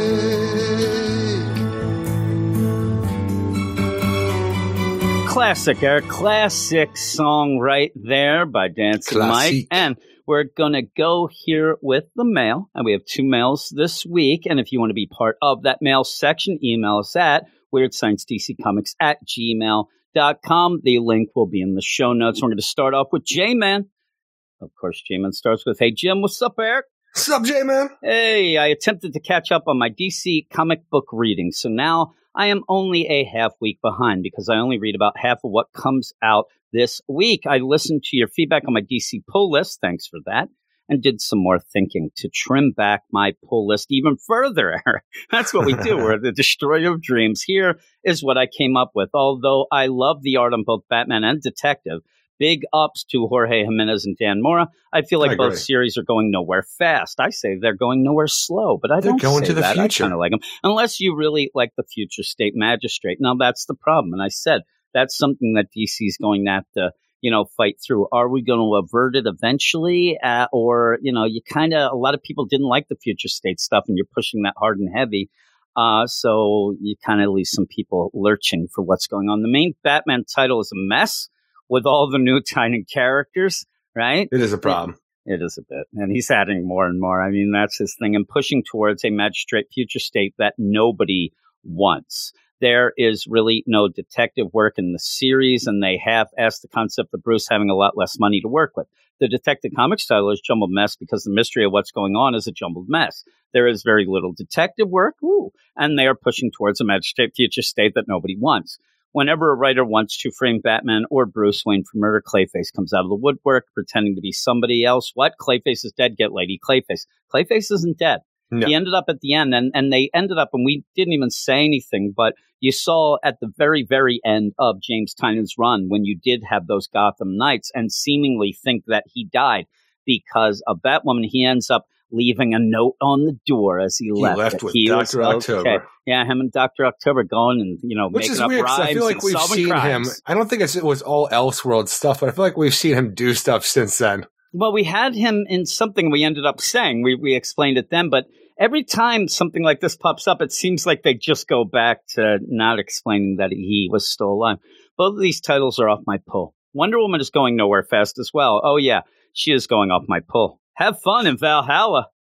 he says if she goes, uh, it does go to Mount Olympus or gets involved with the War of the Gods T story. Let me know. Well, I'll I'll let you know because in fact, Eric, I'm pretty much aware that by the end of next issue, as a cliffhanger, she gets to Olympus. That's just a little shout out to maybe tell water. J-Man that maybe it is in hot water. It doesn't look like it is. It'd be funny if it was actually in boiling water and like, oh, I, I didn't take it literally. That'd be kind of funny, right? I wish they would go and use Diana the way a Jaga was used on Thundercats, Eric. You like the Jaga style? I do, Do like you yell Jabba. that, He was like "Jaga"? Obi Wan Kenobi. Oh, really? As a spiritual guide for Yara Flor, you can still do that. You know, you could you could have that. Wonder Girl is presently on my pull list for the next two issues. If they don't get to this teased War of the Gods by then, this tells off my pull. And if if you're thinking that they're going to get that quick to that, holy moly, they would really uh, be upping the ante more than they have. Batman Urban Legends is off my pull. Eric, this is this is misery. I don't care enough about Jason Todd Eric. I do. as an uh, as an at times hostile surrogate father to some rando kid. I also am not enjoying any of the other stories at all. Superman title to me is a lackluster version of Action Comics without the War World teases. Do I really want to see Kal-El on War World? If they are going to depower Clark in the story, can they please just keep him on Earth? I would prefer if they DH Jonathan and depower Clark. Uh, They're not going to DH Jonathan. That seems like uh, that boat's pulled out. Uh, this way, unlike Eric. This way, Clark can teach John how to use his powers and be a better Superman. Since this won't happen, I have no interest in War World action is off my pull. I am not counting any limited series in this pull list. Swamp Thing and Batman Detective, The Detective, for example. So, what Batman and Superman title is still on my pull list? You can't have DC Comics without Batman and Superman. Batman Superman, Eric, is on his list, right? The It's one that you would on probably mine. be first off of your list Yeah. of all those. And I am a full out, you know, card carrying Gene Luen Yang fanboy. It would never get anywhere near my list, really. I'm waiting for this. Net. Let's see what he does next because this story, we're going to be going into it in the next section. It's a mess. Kill two birds with one stone, and I get more classic version of both characters. Do you? Because the Like, actual even characters, doing anything with them. no, the actual characters that are the the characters are hanging out in a satellite, you know, doing nothing. Plus, there is some multi-dimensional stuff in there which I enjoy, which also really means nothing. You, you're in an omniverse, and this seems like it's pulling And it the out thing like is, I can't even say that it is an omniverse. No, like I'm it saying seems I like don't its think own this is. microverse Yeah. within film. Yeah, that that's my point. You have an omniverse, and you're not even playing with it. You're going with this other film-like deal. I give it two thumbs down, We're Eric, to keep with traveling the through trope. the different dimensions because of the burn holes in our film universe. But also, those What? dimensions seemingly are set up by Auteur.io, Eric. We'll get to him, and, and the idea that he wants to grab shit out and stuff. Auteur.io! Gene Luen Yang likes to play with the comic book medium. Okay. Like he is choose your own adventure issue in the Terrifics, which I, I didn't quite think was so terrific myself. Issue 25 and having dual stories play out in a strip of film. Right? Mhm. Uh, And that's the thing that the story is all you know, I need some substance to it, not just goofiness. And I'm a Gene Luen Fang, but yeah, Fang. The only detective I He's a don't know what to Fang. I'm a, I'm a Gene Luen Fang. I ended up combining them. The Blah, only blah. detective type bat book I'm enjoying right now is a book called Joker about a man That's named great book. Gordon. Why can't they call the book Gordon? I, I, I kind of think I, I, I, let me see. Why don't they call it Gordon? That's right, Eric. Doing the detective stuff that Batman should be doing, Same by the reason way. that Damian's no longer Robin in the storyline anymore, but we're having a Robin book Robin. and a new Robin costume to and- make and the title seriously- make sense. if you are somebody that likes the book, you can't get mad at that because you want more people to enjoy it and more people will grab it. Uh, by the way, why isn't Batman proactive about finding and taking down, not killing the Joker, Eric? Why isn't he? He's got 'Cause he doesn't know about to it? do, right? He, he seemingly knows that, like, why isn't he chasing Gordon down? I guess is what he's saying because Gordon said, he's kind of working after him." with, you know, Gordon and like he's like he trusts Gordon to do the right thing. I think J-Man's saying he would think that he'd be a little more like, I'm getting involved. You- You're not involved, Gordon. I'm going to go and do it. But Joker's out there relaxing until his next big attack on Gotham. Now would be the perfect time. Is it me or is Batman more reactive with criminals than proactive, Eric? I guess he's just, you know, he has to wait until they do the bad stuff. That is more uh biggest problem with Batman right now. So Gordon, do the job that Batman is incapable of doing and take down your white whale. Call me Ishmael, he says. Now he's going to go on with this where he, he uh, he's working inflation into this, and and this is the thing. He's going to give us this thirty five dollar do or die pull list because the breaking the books are now a lot five. But the thing about this is the the idea of the pull list and why I think twenty five dollars makes it better now is not the books that you have on the pull list. It's the books that you can't, and then you have to kind of figure out which ones are the ones that you would keep. And so when you end up having a thirty five dollar, he has a pull list bigger than mine ever would be here, even if I had the deal, because he has the Flash for four dollars, Green Lantern for five, Nightwing for four, Wonder Girl for four, Batman, Superman for four, Suicide Squad for four, Catwoman for four, and the Joker for six. So he's Mhm. got a hell of a pull list there. It's very, it's oh, not quite as long as yours. Eric Tony is on the line. He wants to know where you've been. By the way, if DC actually did draw the line at two ninety nine, I would meet my ideal twenty five dollar or less price point with the above titles. The problem is books haven't been two ninety nine for a long time now. By my math, the above adds up to thirty five dollars. Game set and match, but he, he made up the rules there. He broke changed the rules, game set match. This is like I'm there. I, I'm. Let's go with the whole tennis motif. Me and you. I'm like I'm going to play you in tennis. I end up first point. I'm up 15. Well, by the way, Eric, we only go 15. I win. I'm done. Uh, but yeah, that's his game set and match, and that's fine. And that's the thing. It's not a which are the best books. It's how you can finagle things, and sometimes the biggest parts of that is the books that you have to leave behind because of that, and just because DC ended up changing the prices of books and backups, that actually makes it even harder, which we try to do. Uh, that's all for now. Keep up the good work, and I'll see you in seven. And Thank you, J-Man J Man. from Half Moon Bay. And now we'll go off to Red, who ended up emailing us, says, Hello, Jim and Eric. I hope What's up, everything's going well with you guys and that by the time you're reading this, Jim has recovered from his vaccine shot. I believe I have. So I'm I'm ready to go. For now. It's for now. We'll see what I comes don't know. up. Dr. Racer might say it, you know, you get affected a week later. I don't know what's going He on. He might. I'm gambling man Jim right now. I'm, I'm Originally, I was going to take a break from emailing you guys because last time I emailed you a couple weeks ago, I embarrassed myself by pulling an Eric Son of Thunder when I didn't read the back of the Festival of Heroes book. If I had read the files at the back, I would have realized that it was confirmed that Leon was indeed Shoes, Eric. So Uh, weird.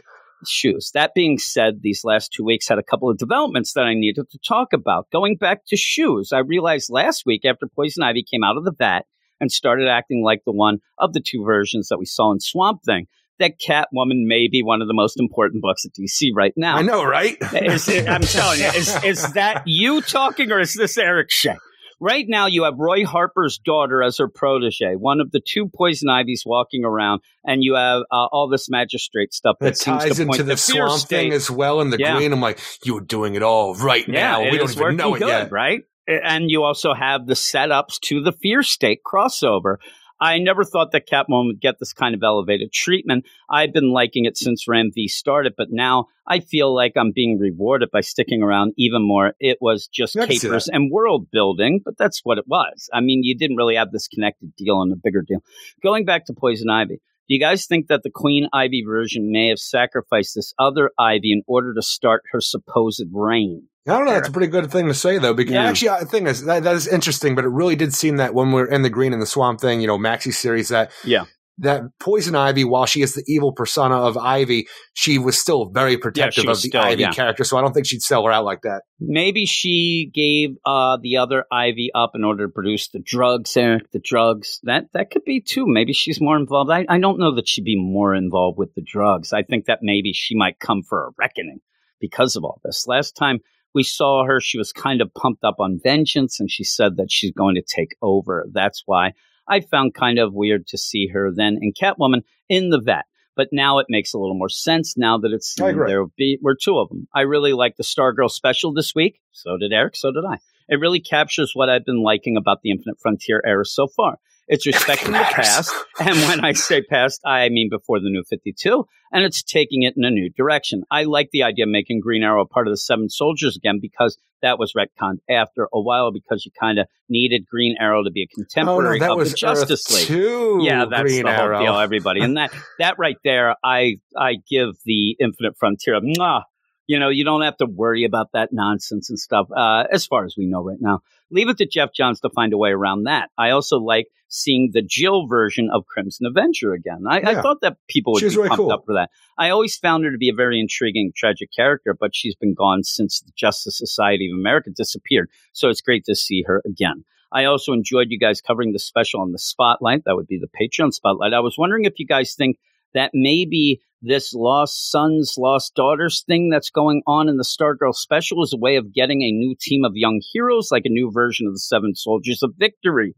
I mean, kind of, but you're going to have them now, you know, in the deal, and I think that they'll be in that Stargirl book that comes out. Well, the thing is, even thing, with that, it- because what they're doing in like the Stargirl TV show with the idea of like Stargirl is recreating like the JSA with new, younger versions of the characters, Well, like that in the TV show. You might be able to do that because we know we're going to have a JSA book coming out with and the, the older cool heroes and even that and is- even Infinity Inc. characters. If she Yeah. comes back out, wants to recreate the Seven Soldiers with younger versions, that'd be really cool. And the deal is that's what he did with the JSA book back in the day. You had those new characters coming in, you had the old and new together and stuff. So I do think that that's what he's going to do with the Seven Soldiers. You already have Or if even Stargirl if and it is something new, because you have all these great young characters right now that you don't get to play with fully because a lot of them are just hanging out at Teen Titans Academy, not doing much, and even Young Justice. That series is over, and you have no idea what they're up to. Yeah, and you already have Stargirl and Emiko, and it seems as if Wing and Secret are rounding up a set of younger heroes. Dynamite. that Judy Garrick name drop intrigues me. That could be another well. one of a legacy deal. I'm I'm definitely excited for the Stargirl book whenever it comes out. I'm also looking forward to this Geoff Johns Bryan Hitch Justice Society book. If we get that and whatnot, wondering if the guys noticed that Helena Wayne was also in that splash page with Power Girl in the background where they showed How the do you make that heroes. work from the idea of an. Earth 2 early, like, you know, original, like, Golden Age versions of these characters that were then Everything designated as Earth 2? I, again, but everything matters. But how do you make that work where we already have know. a contemporary Power Girl who was from Earth 2, but was brought over here? You have another one here. Even the Huntress, you know, the daughter of Bruce Wayne and Selina Kyle. I would love to do a little thing where it is Tom King's future, where she ends up pulling an Oliver Queen and goes back in time Maybe. to be this era's Huntress from the future. I don't know how and maybe that's the it. deal, and maybe that's why you know even her being set like up even in that Power Batman Girl Catwoman. is she just an older Supergirl who's Yeah. come back in time and like hangs out with her younger self? I don't know how it's going to work. We'll have to see. This new continuity intrigues me because they have stuff like the Infinite Frontier Secret Files, where you basically confirm that Jade's death and resurrection and Brightest Day have happened, and you'll confirm that Roy Harper's New 52 history and pre New 52 history have been combined.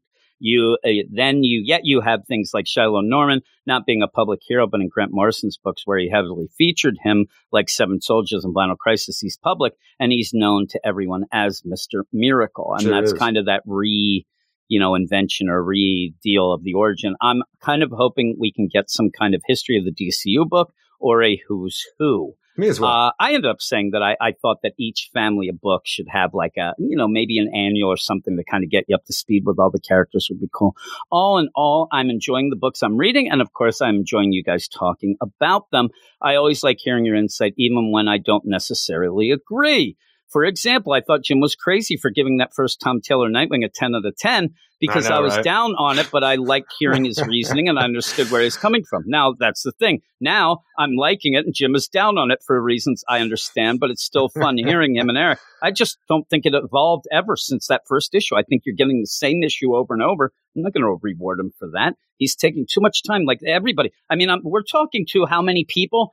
Times that by 80, and that's the people who claim that his Suicide Squad book was the greatest and they were all buying it, but he ended up not getting to the story quick enough. And I, I seem like it's like his weird pacing of things is not going. You, you're getting that in the detective as well. He doesn't like to get things rolling quick.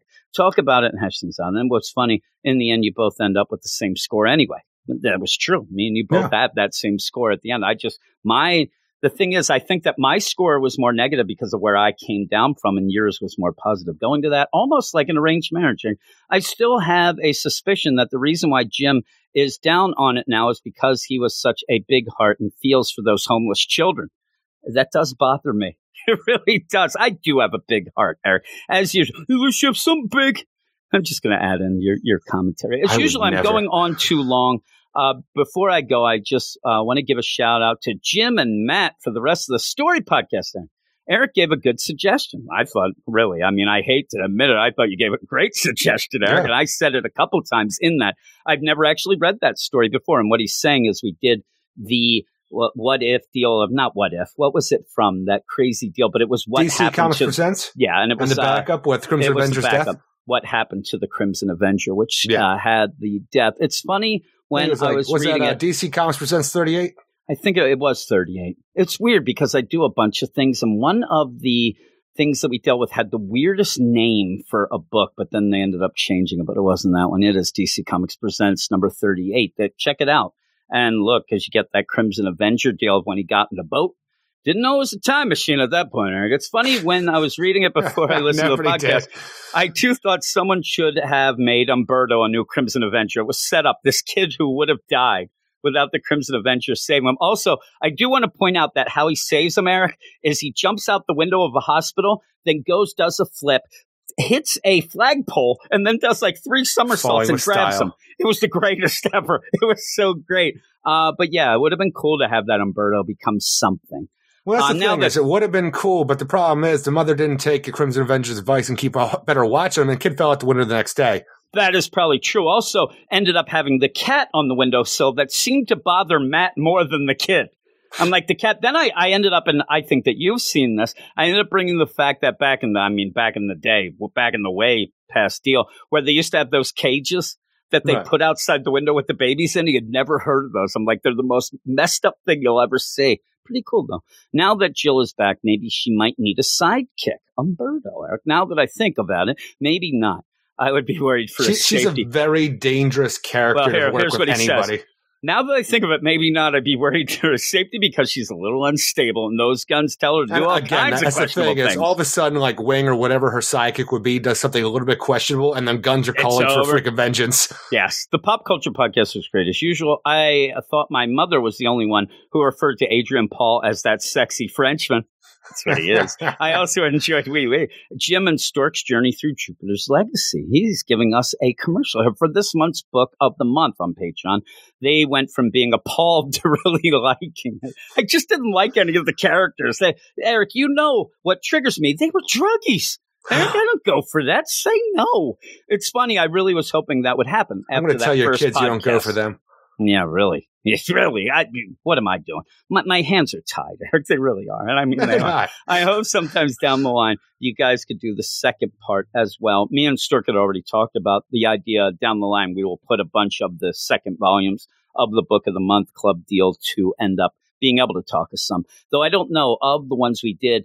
For some reason, the Fables deal was real popular with people in the Slack, and Yeah. so maybe that would go off to the Patreon as well. But it really has a great payoff. Keep up the good work, guys. Also, And- if, if you like that, uh, the rest of the story podcast doing with whatever happened to the Crimson Avenger, you can go on and actually see in Infinity Inc. number 11 from back in that era. I think it takes place two years later. The rest of the seven soldiers of victory getting together when they do finally find out about the Crimson Avenger's death because of Humberto and his mother Oh, being the only one to know about it. Yeah, they only know. The Star Spangled Kid going back and they're all just, you know, pretty much mourning a friend who's never going to be known as like, you know, the hero he should have been. Yeah. And uh, with that, I haven't decided what to do next week. I haven't even looked at the books next week, and there's possibility that sometimes there's not a real great connection to the deal of, of that week.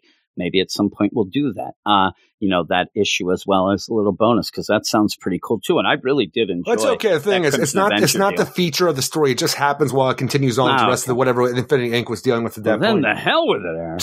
I'm a lazy man. I don't need that. But thank you, and that is it for Red. Thank you, Red. Also, thank you, Jamin, from before. And we're going to go up now to a little Hey, special and treat. speaking of, next week we do have Batman, Catwoman, but uh, more of Helena Wayne. So if you want to go back and talk about some more of the Earth Two, like Golden Age Helena Wayne kind of stuff, you know, gonna to because you. of what's happening with the JSA right now. You are a gold mine. You are.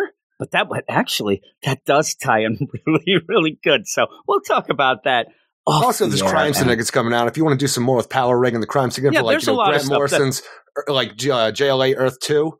Yeah, well, we could. The, the only problem is I like to flip flop back and forth between Marvel and DC. But Oh, if there's nothing at Marvel, then we'll we'll do that as well because sometimes there's just not a lot and a lot of heroes reborn going on at that Marvel area, right, Eric? I don't Well, need that, that. that's the best too because they did Heroes Reborn back in like 1997. yes, but it 1997. has nothing to do Nothing with this, and I heard it was go back and awful, House so- of M.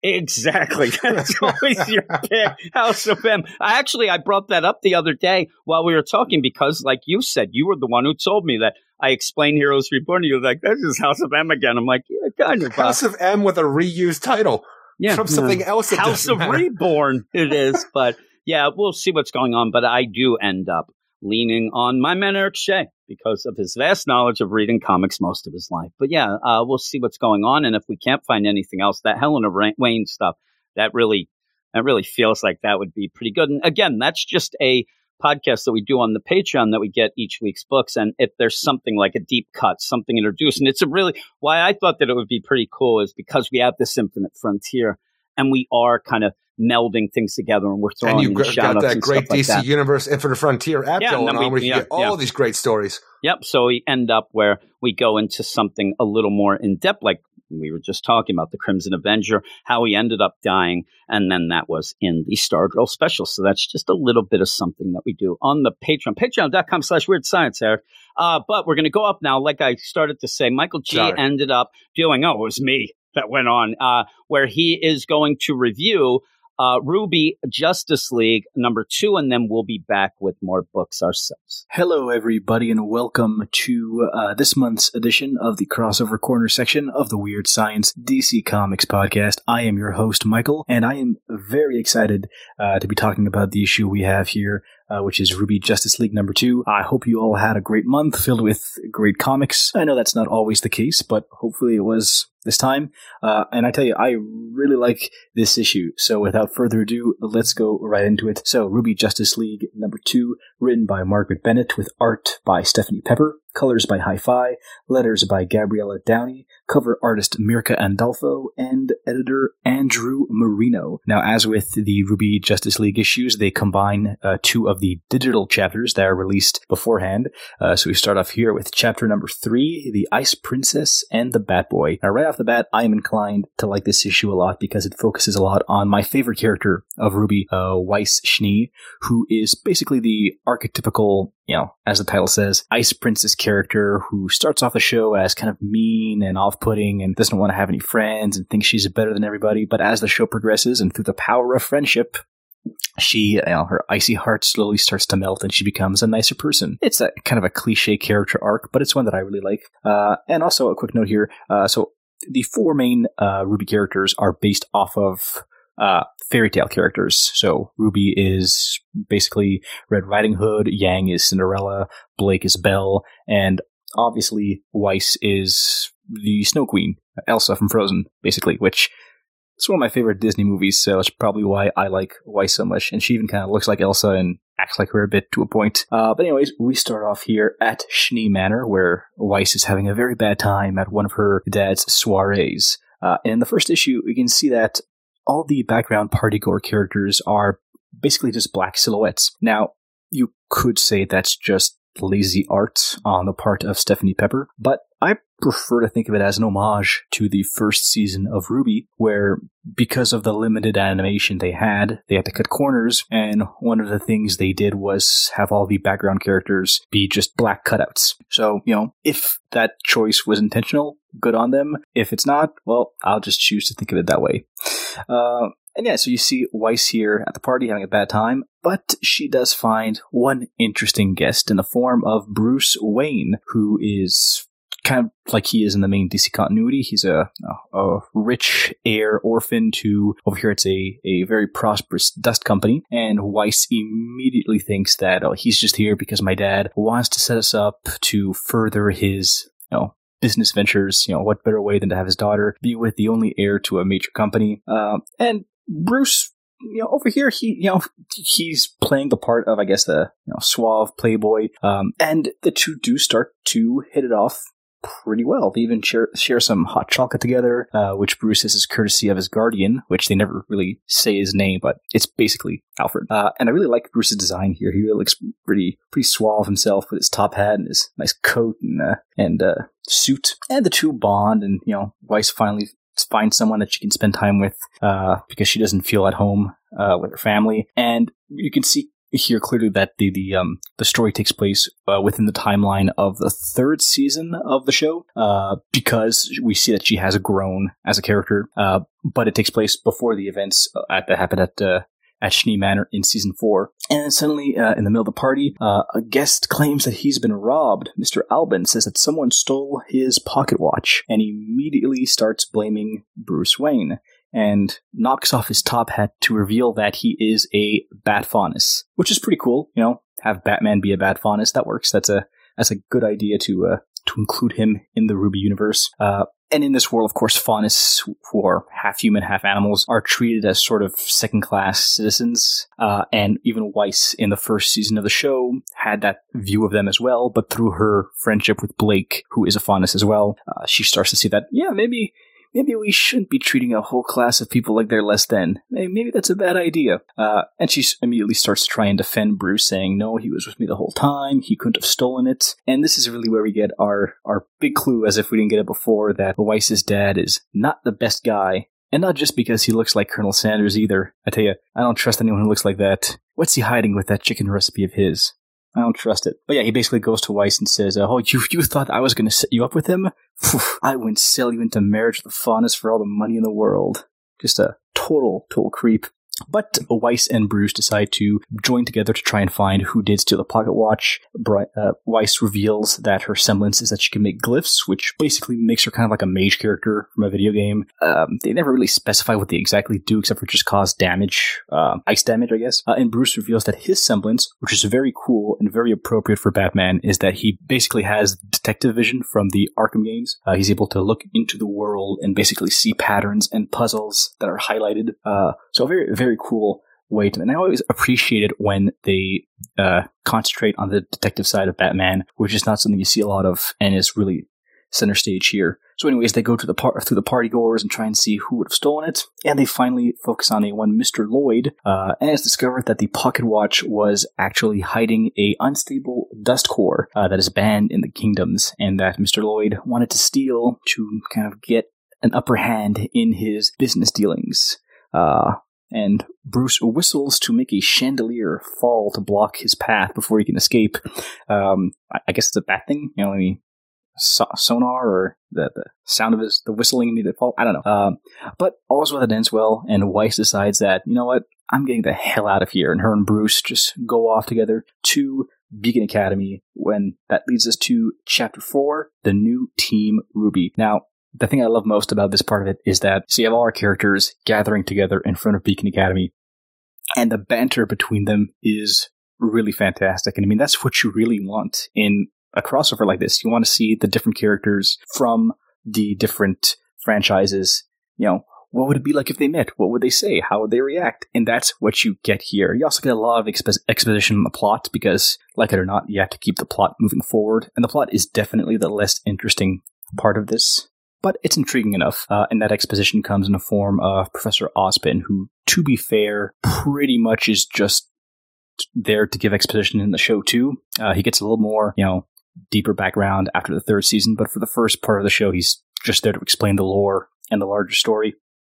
And as the members of Team Ruby and the Justice League characters gather around at the front of Beacon, uh, you can already see some fun little uh, little interactions happening here where uh, Bruce meets Diana and immediately they start to flirt together, which causes Yang to, you know, encourage Ruby to flirt more with, uh, with Clark. And you saw that last issue a bit. Uh, but Professor Ozpin comes out and says it's time to discuss what's happening, uh, you know, the major threat they're facing. So Beacon Academy is empty, uh, and they don't want to allow the students to come back because someone has been making hunters and huntresses across the Four Kingdoms disappear. Uh, and he even mentions that uh, Team JNPR, who are uh, other characters in the show, um, they've all been kidnapped as well. Um, and the characters kind of just, you know, compare notes on what's been going on with them, uh, over the past few issues. You know, the Neon Grimm that brainwashed Clark in the first issue, the brainwashed sea monster that Blake and Diana had to fight off. Uh, and the funny thing there is that Weiss asked Bruce, "Hey, use your power and uh, put all those clues together and, and, and tell us what's happening." And he's like,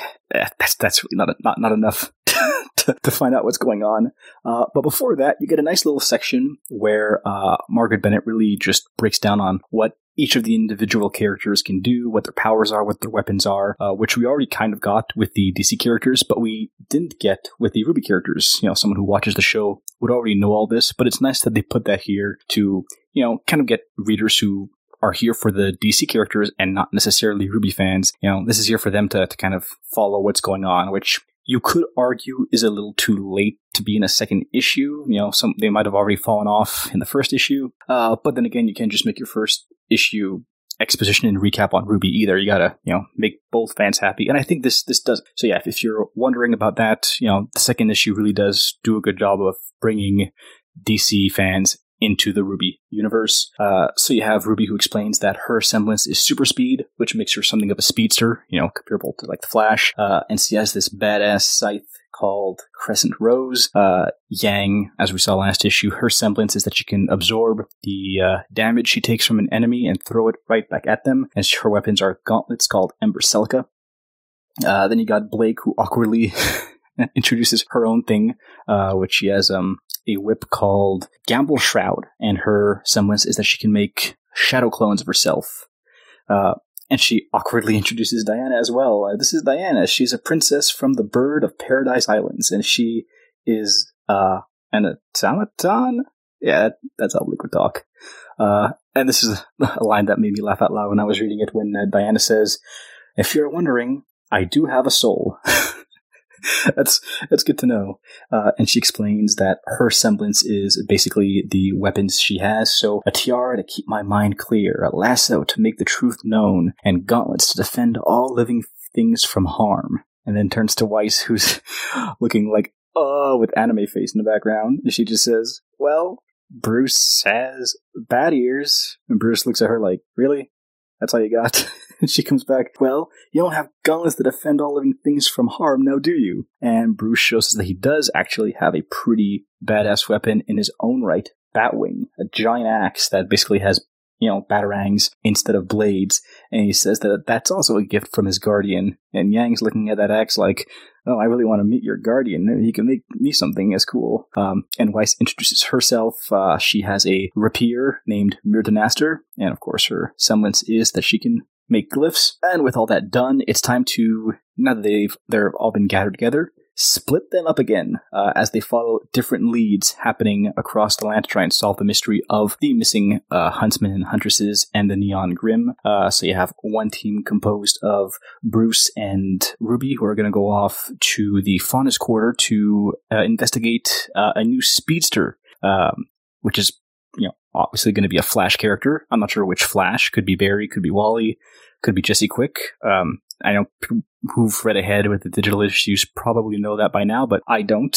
Uh, and uh, Weiss is a little bit disappointed that uh, she doesn't get to be with Bruce and decides to ask Clark if she wants to go with hi- with her to investigate uh, the Weiss's uh, father's company because she thinks there could be a political uh, side of this uh, mystery. To which Clark just super speeds away. Uh, you know, come on, Clark, really? You don't want to partner up with Weiss? Hey, your loss. Uh, but Diana is there to offer her help and says, "I will help you, friend Weiss." You know, uh, it's a, it's a, it's a nice, happy Diana right there, always willing to help. Uh, and Weiss just says, oh, "Sure, I'll. I guess I'll be with the robot. Uh, not too sure, but let's go." And that leaves Blake with Clark, and the two just stare at each other. I don't know why they chose to make Clark kind of a. He, seems to be the most inconsistent character in this whole thing. Sometimes in the first issue, he was kind of a yokel, uh, you know, hillbilly. In this one, he just seems like know, kind of a antisocial dude just standing in the background, not saying anything. Uh, but uh, Yang comes in and uh, pulls Clark and Blake together, and you know she she's, she always has something to say, and says, uh, "I guess that means the boisterous blonde and the shy brunettes get the waterfront." Uh, as they go to the waterfront to uh, investigate the missing huntsman, and so yeah, the, our team is off, and that'll lead into the next issue, where I'm sure we're going to get each chapter is going to focus on one of those pairings. I'm a little sad to see them split up so fast after they just got together, but I understand that you can't have an issue where eight characters are constantly bantering, even though I, I would really enjoy that. Uh, I gave this issue a, a 9.5 out of 10. I really enjoyed it. I mean, I laughed out loud at parts of it, and that's how you know I really liked an issue. And yeah, maybe there's not really that much of a, a big plot happening right now, but I'm sure it's going to come. And, you know, I'm okay with an issue that just wants to have our characters interacting. I think that's you know that's kind of what you read comics for. You know, rarely is the comic where the the big sprawling story is the most interesting part. If anything, it's it's always just confusing and completely breaks continuity.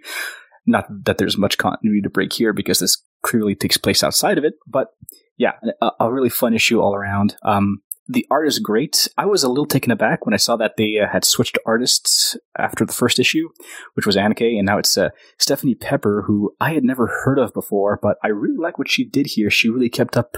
Um, kept up with what Aneke had done in the first season, and it's a pretty seamless transition. I wouldn't have even noticed really had I not seen uh, the name change. Uh, and it looks like she's pretty new too, so I'm excited to see you know what she has planned for the future. If she does anything else at DC, I'd be all for it. Uh, and Margaret Bennett, Bennett as a writer, um, I, I read her Batwoman run. Uh, I thought it was okay. Uh, it started off pretty good with the uh, Sophia I don't know why I say it like that, but uh, uh, yeah, that arc was pretty fun, but it kind of just went nowhere towards the end. And I know she uh, wrote the um, the Bombshell series, which I have not read, but after reading this, really makes me want to want to check that out. Uh, she clearly has a, a, a, really good understanding of the Ruby world, and uh, she's really good at writing the Ruby characters. So uh, again, hoping this will continue. I'm excited to keep reading it, see if they can keep up this quality. Uh, and again, I'm just gonna step on my soapbox here and ask everyone listening if you don't, if you aren't watching RWBY, really check it out. The first episode is only 16 minutes, and all the episodes are kind of short. Uh, really, really fun show. Uh, but yeah, I guess that'll do it for me this month. I will be back next month with issue number three. Uh, if you want to hear more from me, uh, check out the Weird Science Patreon, where you can hear me on the uh, comic book movie show I do with Jim. Um, and uh, yeah, I guess that'll do it for me, and uh, I will throw you on back to Jim and Eric. This program is brought to you by the Hulu original series MODOK. I can't stop talking about this show. It's the craziest, funniest, and wildest thing I've seen in a long time. MODOK is a supervillain voiced by the incredible Patton Oswalt. Oh yeah, did I mention MODOK stands for mental organism designed only for killing? For MODOK, the only thing harder than ruling the planet is running a family. Get ready to discover that not all villains are super. This show has an amazing cast with Patton as MODOK, along with Aimee Garcia, Ben Schwartz, Melissa Fumero, Wendi McLendon-Covey, Beck Bennett, Jon Daly, Sam Richardson, and celebrity cameos as some of your favorite Marvel heroes. Marvel's MODOK, all episodes now streaming only on Hulu.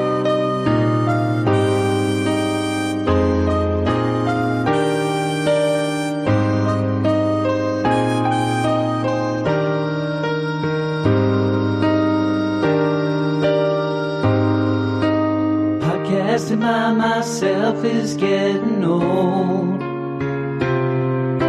Sometimes I like to quit. Does Eric even give a shit? Hanging around, him and Jess all over town.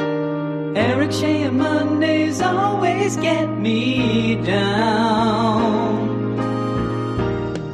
Oh, Eric, there you go. A little tribute. That is a quick entry into the Little Carpenters for you. And we end up having two books at this section. I thought that was longer than that was. That threw me off there. I felt But like you just cut it short right there for whatever no, reason. no, it ended up that was it. I thought that there was more to that, uh, but there wasn't. So here we are, right Just into like it. this podcast. Yes, yes, just like that. Eh, no, I thought you were going to say just like God cut me short, Eric. He broke the mold. He did. Uh, but we're going to go into these two books here in this section. We end up having Batman, Superman, and Robin in this section. We're going to start with Batman, Superman number 18, written by Gene Luen Yang and art by Ivan Reis and Jose Luis, Danny Miki, and Jonas Trindade, Sabine Rich, and Saida Temofonte. Get Gene Luen Yang. You have two. I didn't realize. Did you realize there were two artists on this, like two full art teams? I did No, I did not It- realize. It, looks really good throughout. Uh, Luen It Yang okay. continues. I like it. it. It has its own style, but it's very busy. Right? Gene Luen Yang continues telling his Silver Age, like Batman and Superman story, and while that allows for some fun, I think it's already gone on way too long. While the two timelines converge more in a silly way at times, our main heroes from our main Earth are just sitting up there in the satellite, chilling with the villain, Vittorio. It all looks great and is certainly unique, but I am just not enjoying it much more, uh, personally. And I'm telling you, tour IO just doesn't see it, it. Has to be said a different way. It just doesn't flow. Or not like at it's all. supposed to be kind of a joke, like almost like you know it's supposed to be clever. I'm just going with Arturio. I- I'm just going with it because I want it to be better? something.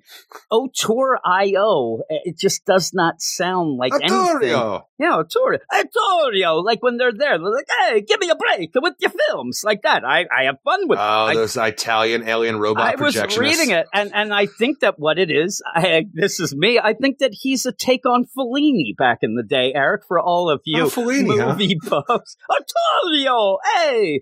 Uh, but with that, like I said, you end up having Batman and Superman, world's finest, Eric. They're up in a satellite, wrapped in film and shit, and things going on, and people plucking Getting stuff affected by out, kryptonite until getting they're affected not. by kryptonite until they're not. Then you pull out a Phantom Zone crystal.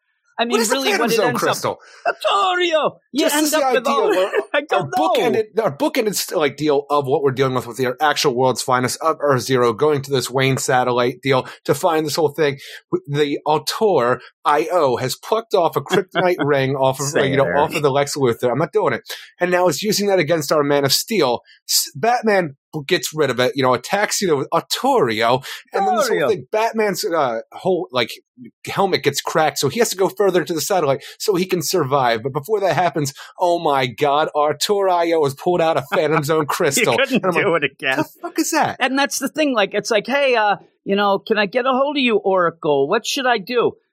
Get your ass deeper in. I'm like, we're not doing anything with this. We're, we're not doing. And then you have this deal where So I, I, really said do you, hope you care about what's going on with the, you know, the world, the world of tomorrow, Superman, and freaking whatever the other one is. I forget what the worlds are called in this. Like, it's like the Knights. Yeah, the Knights, Batman that's what it was. Knights uh, deal. And Knights. But that's with it. Where I'm reading this, I even sent you a, a message that now I'm thinking that Otorio, he's just awesome uh, from South Park. He's just there to create all the different Adam Sandler movies. Like it's so goofy, but the goofiness isn't, in my mind, where it should be as well. And not even that, where you have a goofiness. Well, make the regular story mean something more, and that.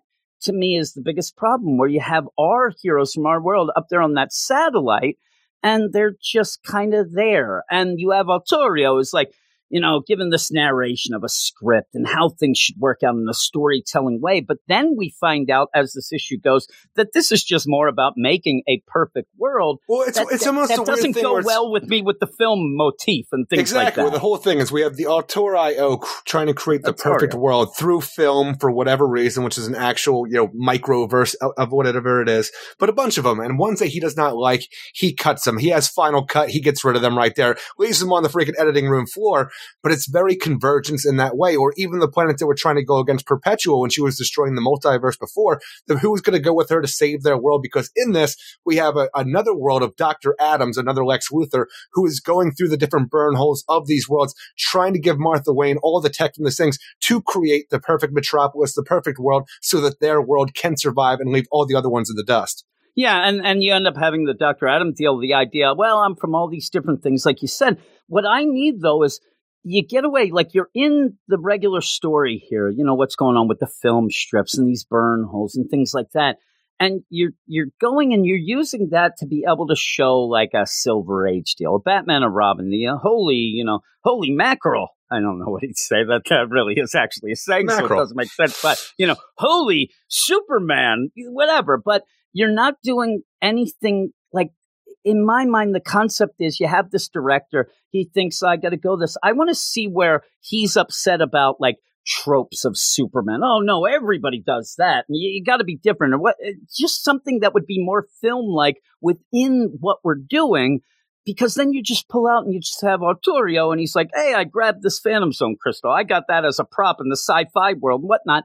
And it's starting to not really mean anything to me. I have some chuckles while it's going on, but this starts to get so silly and over the top where I do want Arturio to come in and say, no, no, no, this crap, we need a rewrite. We need to do something. But you're not even getting, because he's not involved in it. He's just outside. And then you have Dr. Adam Luther like, oh man, we got to make the perfect world. That's why we make one of heaven, one of hell. Well, But that's, the thing. not Is the I, perfect I deal don't either. underst- I don't understand the whole concept of why we have all this film that was wrapped around the Wayne satellite to begin with. Like, is it giving them power? Who? Where does Auteur.io come from? Even with Sort his projectionist army that goes on here, we find out in this issue what his motivations are in creating the perfect storyline, the perfect world that he can. But with all these different wraps of film going on the satellite, I don't know what's that's doing. The greatest part about the story, though, is while this is going on, this might be his final, like, you know, what he ultimately wants to do.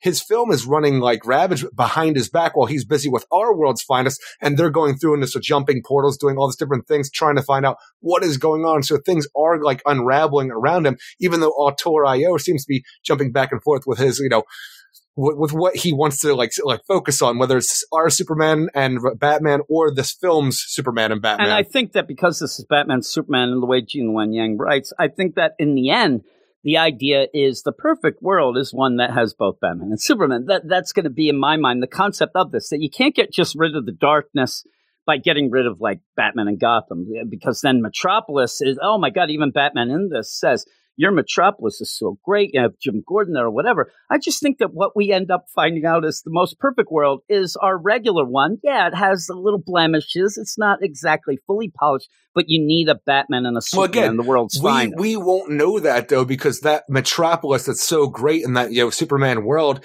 we don't know if that like ha- what it would originally look like because Doctor Adam and Martha Wayne have been altering it with different technology to the point where it is so great. So I don't know what it would normally would have been. But that's what Dr. Adam thinks that the idea is make a heaven and a hell. We have the heaven, and that'll be the. But it's going to be that Otorio's And like, again, he's been grabbing this from all these different worlds, so I don't even know that this is affecting Batman's world or it's just a shitty world because it's a Batman world. well, he does end up saying that what you ended up doing. It's spelled out in the one thing that all you guys are doing is making a heaven and a hell. Ends up spelling out that But there's so many the different Superman. worlds. But I'm saying they're just dealing with these two right now.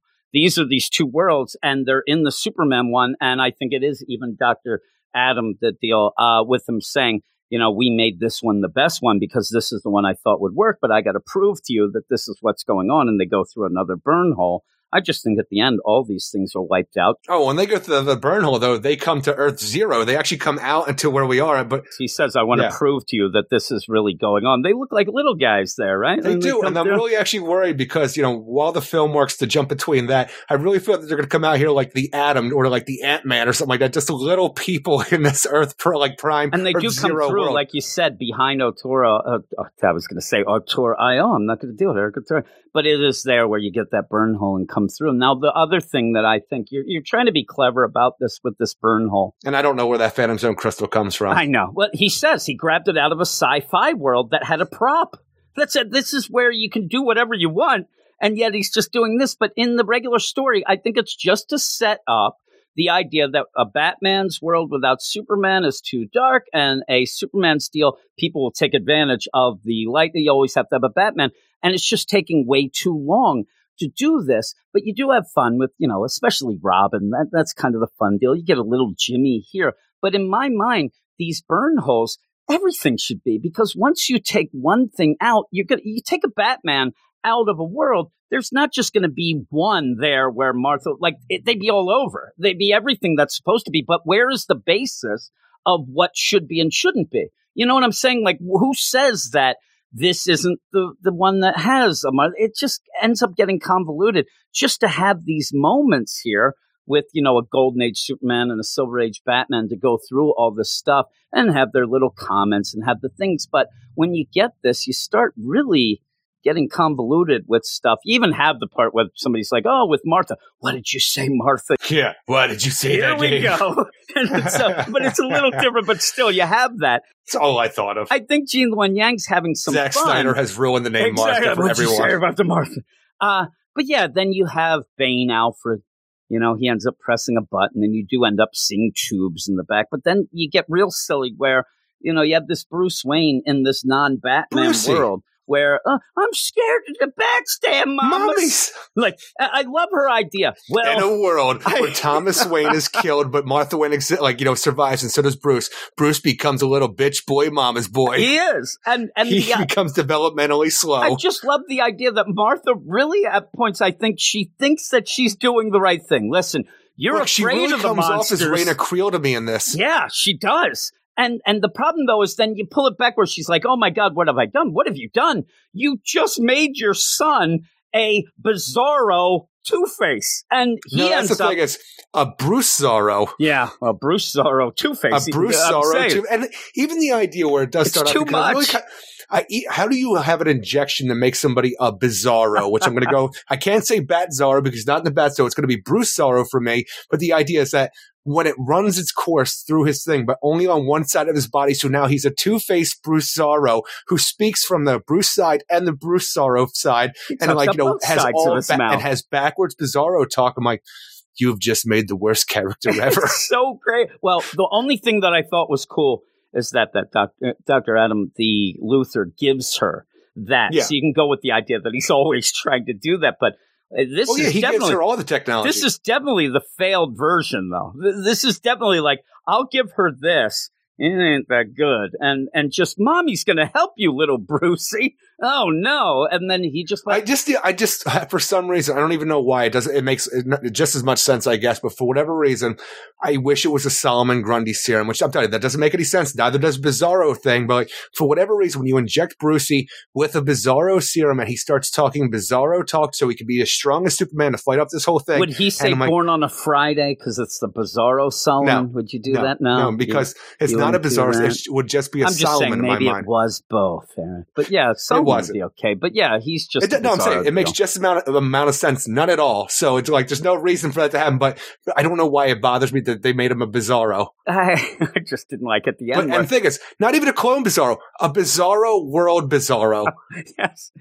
but again, I don't mind like the idea where Dr. N, he, he- which is Luther again, says, I'm not from this, I'm from all over the place, I'm traveling around, I grab some stuff or whatnot. But that's just the you know, that's the MacGuffin of being able to do whatever you want. Like, aha, I have a Phantom Zone crystal. Ah, they're all yelling. Even at the one point where Batman is there at the very beginning when we have our Batman and Robin, and you're getting that Auteur.io deal, like, hey, you know, we have this, and Superman, he can't do the kryptonite. Then Batman goes out of script, and that pisses him off again. But do one or When the does he say he gets that Phantom Zone crystal from the sci-fi world? Because I'm going through and I can't find he it. He says it. It might be at the very end where he ends up. He says that I got it end, he from just a says prop. a Phantom Zone crystal. Yeah, he says that. It- it- I'll tell you. I'll, I'll find it as we go. But uh, I did like the art. I did like the art with all this. I thought that it's. You may not like it as much. It's very The thing much. is, I, I really don't like the Arturo like IO stuff because it's so busy with all the film everywhere and stuff like that. But like when we have Superman fighting Bruce Zorro and stuff like that, I do think at that point in time when we're actually like getting to the meat of the battle, I think that part looks really good. Yep, it's right at the beginning. When Superman Okay. first yells, a Phantom Zone crystal, because he goes, I'm sure our heroes will recognize this particular prop.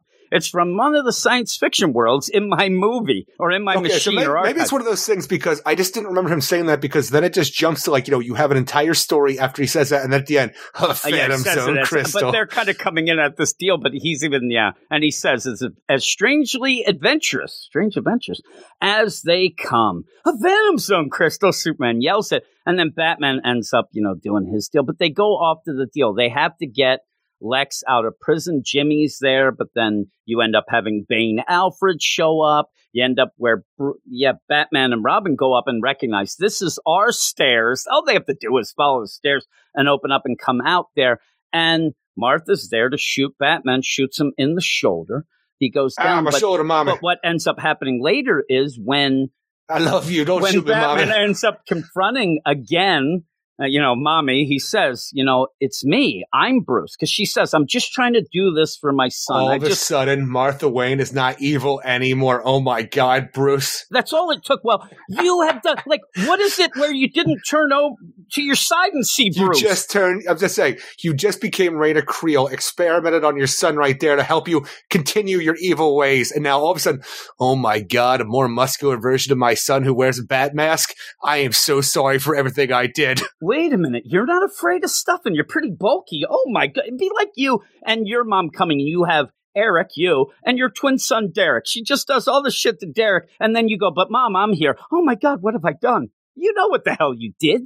You did it to your son. Now What you just have story? another I've seen son. that story somewhere else. I don't know. It's just ridiculous. Actually, you know, what, you know what it is? It's actually I can't even think of what it's called. It's a horror movie where like one of the like the brothers, twin brothers, were accused of a crime like that his brother did, a twin brother, and was put into an asylum for years and then breaks out. And at the end, the whole thing is he never did it. So when he breaks out, he actually ends up ends up killing his brother, who is the mass murderer. At the end, the mother's so like, oh thank God you, you we got rid of that kid, like you know Derek over there. I can't remember his name, and he's like, but I'm Derek. Dun dun I'm dun. telling you, I'm just thinking about Steve the What two deals in the American Dad, and also the weird Bart at one point. I mean, it Yeah. happens all the time. But with all this, you end He's the up with yeah, twin. yeah, the evil twin. Uh, and then you end up, but again, there was a switcheroo at the end. You end up where. Oh my God! You know Lex, the Blood Doctor Rage, Adam Lex. was the movie. Okay, Doctor Adam Lex. He's going to run off. He's going to find that burn in the whole, you know, mausoleum of where there should be the grave of Martha. He Yeah, jumps through to prove to everyone, listen, I'm I'm begging you, I'm telling you, we have to do this. We have to make the best world. They're going to erase them all, and we'll all be dead. Oh my goodness! And then he jumps through that burn that ends up, for some reason, ends up in our deal in the satellite where everybody is, and he's yelling about his Phantom Zone crystal. There you go. And Phantom Zone Crystal. What is that? I don't know. I don't even know the reaction of it. And even then, you you get a uh, a Gordon who shows up. Why is he here in in Metropolis? Well, I don't know, but he's walking with a nice gait. I like the cut of his jib. He's not The afraid. that idea Gordon. that he is a more confident commissioner in this world because he hasn't had to deal with assholes disappearing on him when he's talking to him. exactly. I'm telling you, the only thing that would be better is his neck doesn't hurt from always turning around to see where the hell Batman went. Uh, so all of this, don't you think there should be the story where Gordon just doesn't keep his eye off of Batman, like he's walking weird to always have him in view? I'm telling you, I want a thing where he has cameras all over the rooftop and stuff like that, and he goes and sees the way he runs off into it, just the laughter. Ha ha, gotcha. He just runs off real quick. He lays down, puts a blanket over him. He's just hiding Uh, behind an air duct before he can wait for Gordon I'm to go waiting, back inside. waiting, I'm waiting for days at times. Gordon's just there puzzled. But yeah, I'm you, you end up having are you know that and and through this too is like Batman and uh, Batman and Superman. What I think Gene Luen Yang is trying to do in this is to give us a origin of Batman and Superman becoming partners, but not giving us an origin. This is the way because we're seeing these in the film deal where you can see them become partners, even at the point, hey, way to go, partner. I'm the partner. There's Robin all upset. Look, right now, Super, Superman's calling everybody partner. He might he might as well be a Western character at this point. Hey there, pilgrims. You end Partner. up where on, even say. Robin says pilgrims. You end up where he calls make the partners. At points, I'm telling you, this gets to points where there's slight things that happen. I'm like, this should be a Neal Adams book. There's some goofy parts where I'm like, it really feels like Neal Adams nonsense and those things. So it's not as bad. But by the end, I, I really just want this to end. I just want to get to something that means more. Uh, yeah, because and you're I'm actually not dealing with our say own that, characters that yeah, we want to deal with. I want to deal with our characters. I want to deal in our world, and I want to see what they're going Because on it's in an not infinite even, frontier. it doesn't even make itself feel big in an infinite frontier of an omniverse because this feels outside of it in a smaller, non-consequential yeah, you form. pretty much set that up with this film and stuff. That these aren't Earths; they're film strips, and they're a archive. And even make the, even even the Auteur.io was a silly thing with his projectionist. I'm like every second, like every step of the way of creating the story, you just made something that was silly and said, "Let's go with that." Yeah, and, and that's fine, I guess. But that's fine for Might as well You know, been film free. just do three issues. Just I, I'm telling you, this guy is film freak. That's who he dreams of when he goes to sleep. film yeah, freak's three, dead now. Three R.I.P. issues would be okay. This seemingly ends with an epilogue in August. We're still going to go through all of summer with this story. I, I don't get why we're spending this much time on this. The first story, It's an arc. and it's more of, but it doesn't. It feels like it should just be half a thing, like a quick story. through. Um, people seem to love it at first. They went all on with the idea of this intertwining, you know, story, whatever. And I think that they're afraid to back away from it. I think they're afraid to now say, The greatest thing that that first issue had going for it was its weird way of telling the story with both stories going on at the same time. That was the gimmick, and now it's over. and it, it- yeah, and you still try to do it with the films and the, but at this point, like I said, I'm I'm not very high on this. And when I look at the reviews, it's just like it's almost like people are afraid to say like, well, it's kind of going long. I did love it at first. It's almost even what Red was saying and we were saying about I love that first Nightwing, but I'm not going to then just go by that and say, well, if I go down now, people are going to be pissed at me or whatnot. I just think that this story it doesn't have the substance that it needs to keep going like this, and the gimmick's done. And I always love some fun Silver Age stuff, but I need But it's not even real Silver Age stuff. No, and it just doesn't feel big. It really doesn't. I'm the lowest. I gave it a six. I'm at a six as well at this one because, like, it seems like we're moving to at least some new interesting territory with going to actually Earth Zero outside of the film stock. Like you're doing some interesting stuff where you're explaining why this is going on with the Luthers and the Martha Waynes and stuff. You were at least doing that. I still don't like the way the story's being told or the characters involved because it's just the same trick over and over again, the same gimmick. And I'm just kind of over this whole thing when I just really want to deal with the actual Batman, Superman, who are just showing up and acting like punks here while we just bring out the next gimmick for Auteur.io. It's like Kryptonite, Phantom Zone Crystal, what next? And it doesn't really matter because you can just pull anything out of this fucking That's ass. That's what I'm saying. That's all it is with that. Now, you know, there's even a somebody who gave it a 10 out of 10. I'm like, how can you give this one issue a 10 out of 10? And then I look and they've given like the last 15 10 out of 10s, including Looney Tunes number 260. Golden Age of comics. There you go. It is. It's always a golden age until you leave it. And then these same people then say that the next phase is the golden age that we desperately needed, even though they already gave 10 out of 10s for everything before. I don't get it, Eric. I really don't. I gave it a six, though, like you said as well. I think that the art, I like the art a little more than you.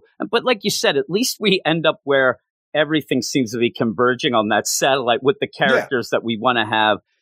And maybe at this point in time, I have hope that it might pick up now that we're actually going to do something in the main universe where things actually matter. And it's funny too because sometimes you get a story like this, and I'll say, "Well, we can't really rate it very well because you may end up having a twist." And what I don't, there's no twist here. We see exactly what's going on. It's just like, okay, you get these two film strip worlds, and you got the dimensions, but in an infinite frontier, you said it. In an infinite frontier where we are dealing with stuff, you don't have to get silly now. You can actually do stuff that matters in a way, even kind of in this vein, but make it mean something and make it worth, you know, getting and whatnot. Uh, but we're going to go to the next book, which I do like. I think you do as well. What is it? That's Robin number two, written by Joshua Williamson with art by Gleb Malenkoff. Melnikov, I don't know why I screwed it up each and every issue, but Melnikov, Luis Guerrero, and Troy Peteri. Damian Wayne isn't dead, but he's only got two lives left, as we are told with the rules of the Lazarus Island, where everyone gets three lives. There to cut loose, and the tournament only starts when everyone has lost a life. With this knowledge, Damian proceeds to kill everyone he can before Ravager takes him around, shows him the sights, and wants his the son of Batman to have a little fun.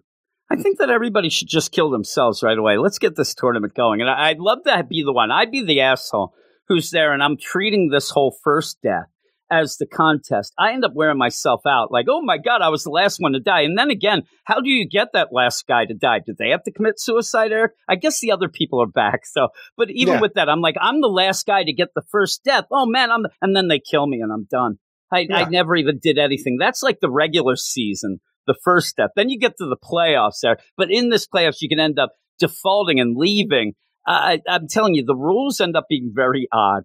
The idea of everybody has to die once, and hopefully it I don't know. The whole thing out. is the first life is like training camp, and then the season begins. Yeah, but that's the thing is, uh, like, it's not really training camp because even Damian, his training camp was over before he even knew there was training camp. Sure but again, it was his big mouth. But still, the idea that you end up making it, it's such a weird thing where Damian, oh my God, he got his heart pulled out. You said that you thought it was going to be that flatline makes you believe. It's really hoping, but you know. I still think I, I was right with the idea that she learned from all their mistakes and ended up getting better with that instead of, you know, the whole I don't know. That you can't really say that because you don't get that information in this whole thing. I do like the idea that she is the protege of Lord Death Man. Oh, I don't that was think that we're going to get call out to anything more with her and, and her ability. I think she's just going to go with it. I think he thinks that we already explained this when she says, I've learned from all of the failures of the people who taught me and that I killed. But even then, the idea of this going in and then you have like you you were hoping that maybe this would be a cool ability. Damian thought that he had died. To the it point where, like, if you, believe it, were you do. I'm telling you, it's almost like if you die in a dream, you deal, die in real life. Where she has It's this, Freddy like, you know, this exactly where she puts out this hallucination, or the idea that you were like, you know, have seen yourself die, you believe yourself dead, to the point where you actually die because you physically believe it. Yeah. But instead, this is Lazarus Island where we're kind of given an explanation through Ravager of people heal. You know, and, and it's kind of an ambiguous deal, whatever they even say. You get the one, then the, yeah, but they didn't really explain it all, but we'll go with it. Later on, Damian does go and look into it and they find a Lazarus pit, which I know you probably groaned when you saw it. That seems to be Eh, fueling all this, but it's also the reason for this is- tournament. I, I kind of like that. Like the thing is, it's Lazarus, the League of Lazarus. It's Lazarus Island. If there wasn't a Lazarus pit on here, I guess it kind of would be a letdown. Even though I don't want everybody to be resurrected through and the now Lazarus this pit. is like the biggest Lazarus pit ever. And then you still have in the background of Talia and Bruce did not tell Damian about this, so he's trying to investigate things. or Raish. I do think, yeah, I do think that this is all to bring back Alfred. That's why I think we get the Alfred, you know, of the mind and things like that. I think that this is where we'll find him. Which I really hope that in the case series. because I miss Alfred, and my thing is, even if it does or doesn't happen, because I don't know if DC is going to be wanting to bring him back after all the you know shit they put into making sure that Alfred died for no goddamn reason. But well, it was for five G, and then that didn't Yeah. happen. So, But like this whole idea that we've been pushing it where Alfred's dead and how much it has bothered Damian, I actually really love Alfred of the Mind who's there to freaking be like the Jiminy Cricket on, you know, Damian's shoulder. I love that. I hope that if and when they do bring back Alfred, he doesn't just run back to Batman to be the butler. I would love him coming back, not letting anybody know, and him just hanging out with Damian and helping Damian where he thinks, and almost instead of the Jiminy Cricket of the, you know, on the shoulder of the mind, you just get Alfred doing the same thing where he's going to say, like, okay, you're the one who needs m- the most help. I'm going to be with you, and we're going to figure some things out. That'd be pretty cool.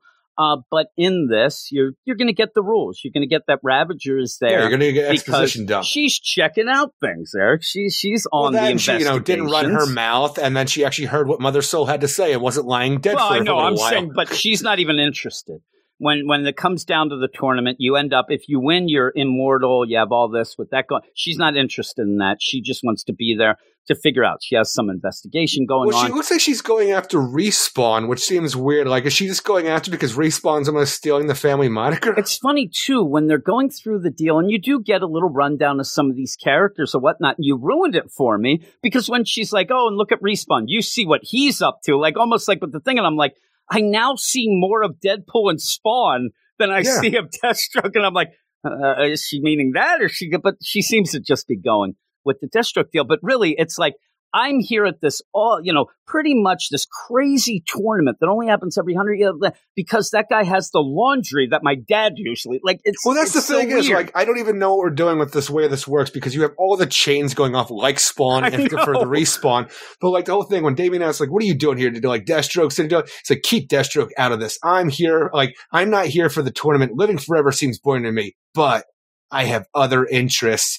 And then you just have respawn killing a guy right there. And I'm like, so is it? That's all it is. This weird, like, uh, uh a Could it- character that doesn't matter at all. crazy that you know they there's DC and they're like, you know what, you know what people loved is that Kid Cable over there at the that people loved and people didn't, and then they're like, this is actually a young clone of that. Like she's looking into that maybe, but when she well, says one of those weird things is that with the idea of respawn, not only just being a video game name of coming back from the dead and stuff like that, but it could be Grant Wilson as well, the original Ravager who has come back after Infinite Frontier. it'd be weird for him to come back as respawn and not uh, you know say anything. But with that, Just maybe like there, Roy. Maybe there is a deal that you could play with, like a somebody with a regenerative factor and things like that, where how the infinite frontier affects it and whatnot. But this could be a young. I don't know. But when she says he's new, real piece of work. His moves are chaotic, undisciplined, but dangerous. Dressed like you know. And now, like I said, you. Were, I'm looking. I'm like, is she hinting that it's like Spawn and Deadpool because that doesn't really The only look thing like that makes you Deathstroke to me, think except the Deathstroke's that, mask. that line down the yeah, mask. just the line. That's it. not even the eye holes, just that line. The eye holes are Spider Man. I mean, I'm looking at this. It or looks like Spawn. yeah. I'm like, it's Spawn, Spider Man. What are you going with here? What's going on? Uh, but then you get you know double XL. There, and that's the that thing is, uh, kid. when when we go through the roster, like respawn is why Ravager is here. We do fine, but when we go through the roster of people that were going to be in this tournament, like you know Mortal Kombat roster stuff, when you have Double XL, who just seems to be a little kid with a power punch, I'm like, yeah, you're not doing it for me. Flatline, at least she's the protege of Lord Death Man. I can get behind that. And the Black Swan, a ballerina who took the role of the White Swan, but got a bit too lost in the character. Like she killed everyone in her troop and a whole audience. The art of killing is her dan- as a dancer. You got the drop on her once, but it won't happen again. I'm sitting there like, I don't care about I don't, Black yeah, Swan. and that's the thing. It's funny because we we go on and on about James, like even James Tynion too many characters and going whatnot, and and we kind of make a, but some, a bunch of them have hit right. You, you go and then there's too many or whatnot, but then I go and I'm like, this is like Joshua Williamson to me, Like, why didn't they bring up the Batman of Japan here? Because that's more interesting to me than Black Swan. or make sure we know it's Raptor or something. Because when he goes down, and people will say, "Well, there's the TV show Jim or whatever." I mean, I'm looking at these, I'm like, this is just like the cont- blood work, you know, when we had him, and then we got double XL flatline. Blood, I'm like these. Are, now, Lord Death Man is why that's interesting, but the character Yeah, itself the we don't reason. really know. Yeah. But that's the only reason. Black Swan. That that and she was able to kill Damian. That's really yeah, the only thing right but now. the- he even spells it out that he didn't know that you can go full out. He even says, if, if I end up fighting when I know what the rules are now, you're done. And I could agree with that maybe. But Black Swan. she still I- killed his ass. I'm telling you, Black Swan, I, I fell asleep three times during this narration of what her power. Really? Like, I care about that. Also, I started like, where's, Killing like, is her dance, where's Jim. Zaz? Like, it, it seemed to me like these were more. I know that there's villains and She heroes. does the lambada on your heart. just because she's a ballerina that killed you know tons of people i don't know how she makes a fighting tournament like this but you're just going i also have a bit of a problem where i don't know that you should allow the entourage to come with a hero or villain to this island you're ending up really you know they're not involved you should not this is the kumite here and you're adding everybody else you got your brother sister double xl has this whole entourage that comes and hypes him up. It seemed like too much. Like, why are they invited? This is what happened on the Sixers back in the day, where you had AI and his entourage and Stackhouse, Jerry Stackhouse. th- There was almost a war, Eric. You don't need that shit. But with all of that, they're not real interesting. That's all I'm getting. But we to. do have Connor Hawke here, so at least you have that going yeah, on. and you leave that for the end, but then you're getting real ambiguous with it. You haven't. It would seem as if he, possibly with the Infinite Frontier or whatnot, came back and doesn't really have his full memories, is able to be controlled. That this isn't quite him. I know he kills his right state uh. Raptor here, and I'm all about that. Yeah, I wish that he said Raptor too with that, but Me I think. I see He does feel a little small. Oh yeah, Soilak's here, but doesn't he seem like He almost like a very small. like a street like Raptor, like somebody who took over the Raptor persona, like a younger kid on the streets You know what? whatever That reason? would be cool. That would actually be cool, and have him be a little quicker. Like, for all Velociraptor, Eric, is all, all I'm trying to was get a to. hoodie, a mask, and Soilak, and that's it. Yeah, he he uh, he could be. I would call. I'm trying to think of how I would go with this. I'd call him Vince Carter, probably the best Raptor of all time. Eric, that's a little sports so. knowledge for you. I am right, but yeah. So you have that, and that's the intriguing thing we wanted to know about Connor. What's going on? And they, oh, the League of Shadows. Oh, that's kind of connected with the Lazarus. Yeah, I go all this, all that. The problem with this issue, while I still like it, you don't do much. No. It's a walking tour. It's an exposition dump, but doesn't do enough in that exposition to make you really care about what's going on because even the characters they show you are the lamest versions of anybody you could show me at this point in time in my mind. And the problem I have, and it's just a personal bias, and I can't get over it because of 100 issues of Flash. Usually, the beginnings of these stories of Joshua Williamson are way stronger than how you end them, and we're kind of dilly dallying right now, so I want to get to it. But I- I'm enjoying it enough. But then you end up setting up some real badass stuff, right? You end up where even Ravager, who's there and wants to look after Damian, I'll train you. You'll train me. train me, yeah, son of the bat here, bitch. And then she's like, no, no, no. But then she ends up seeing his duffel bag and sees his manga. And that's like almost like looking into That's his soul. You end up and he gets upset. And and Joshua Williamson writes this really well. It was high school DXD. I don't want anybody to know I read that either. No, it ends up being Ayakashi Triangle, Eric. You don't know about that, but boy, I you don't. can't read that on the bus. It's really good though, but you end up I'm telling you, it's real over the top. Uh, but you end up having Damian there, and I like that because Damian does. This is where I give you know full props to Joshua Williamson because he is getting that deal what we need from Damian at this point. You can't just have him you know gruff and and obnoxious and I'm mean and I'm bad, whatever. You do have to show that oh yeah, there's some serious chinks in the armor that everybody is, you know, looking at right now to see what's underneath. Yeah, and in all of our deal with Damon, he is a nice kid who was raised awfully and trying to do, but also always thinks the world's against him. Now he's in a tournament he- no, where no. it is. He's Everybody's better than against the him. world. and and he yeah, but he also has that side that is nice and is loyal and and Ravager sees that here, and I think Ravager already had kind of known that that might be the deal, but she doesn't want. He's already lost a life. He doesn't seem to be able to you know get with the program here of what to do.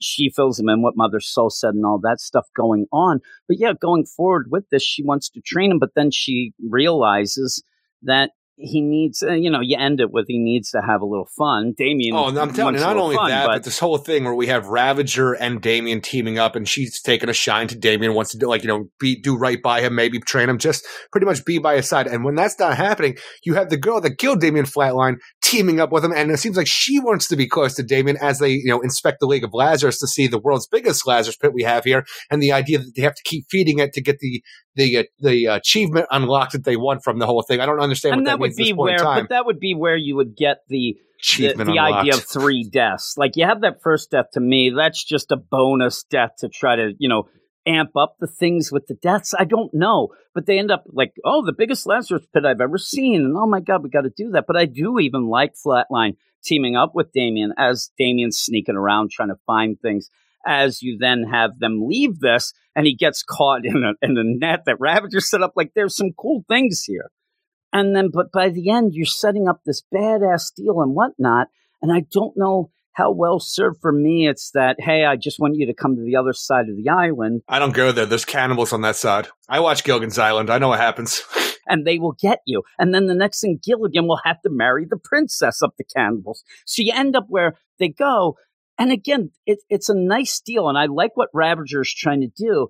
But now are we going to have fun and games next issue? I want to get to some meat and cheese of the story. Well, some meat and cheese might start happening because we did a little like you know detective work in the night, but for the most part, once Damian healed himself up, had learned the rules, he pretty much killed everybody that had three lives still right there, just because he's an asshole. because then he's like, you know, I want. She says, I, Sneak "Here we are. This is where everybody's hanging out. This is where we're having fun." You have Double XL. He's there playing the video games. You have what I hope is root beer, Eric. I don't know, uh, but she wants to what happens teach. on Lazarus Island she wants to Island. teach him to have fun.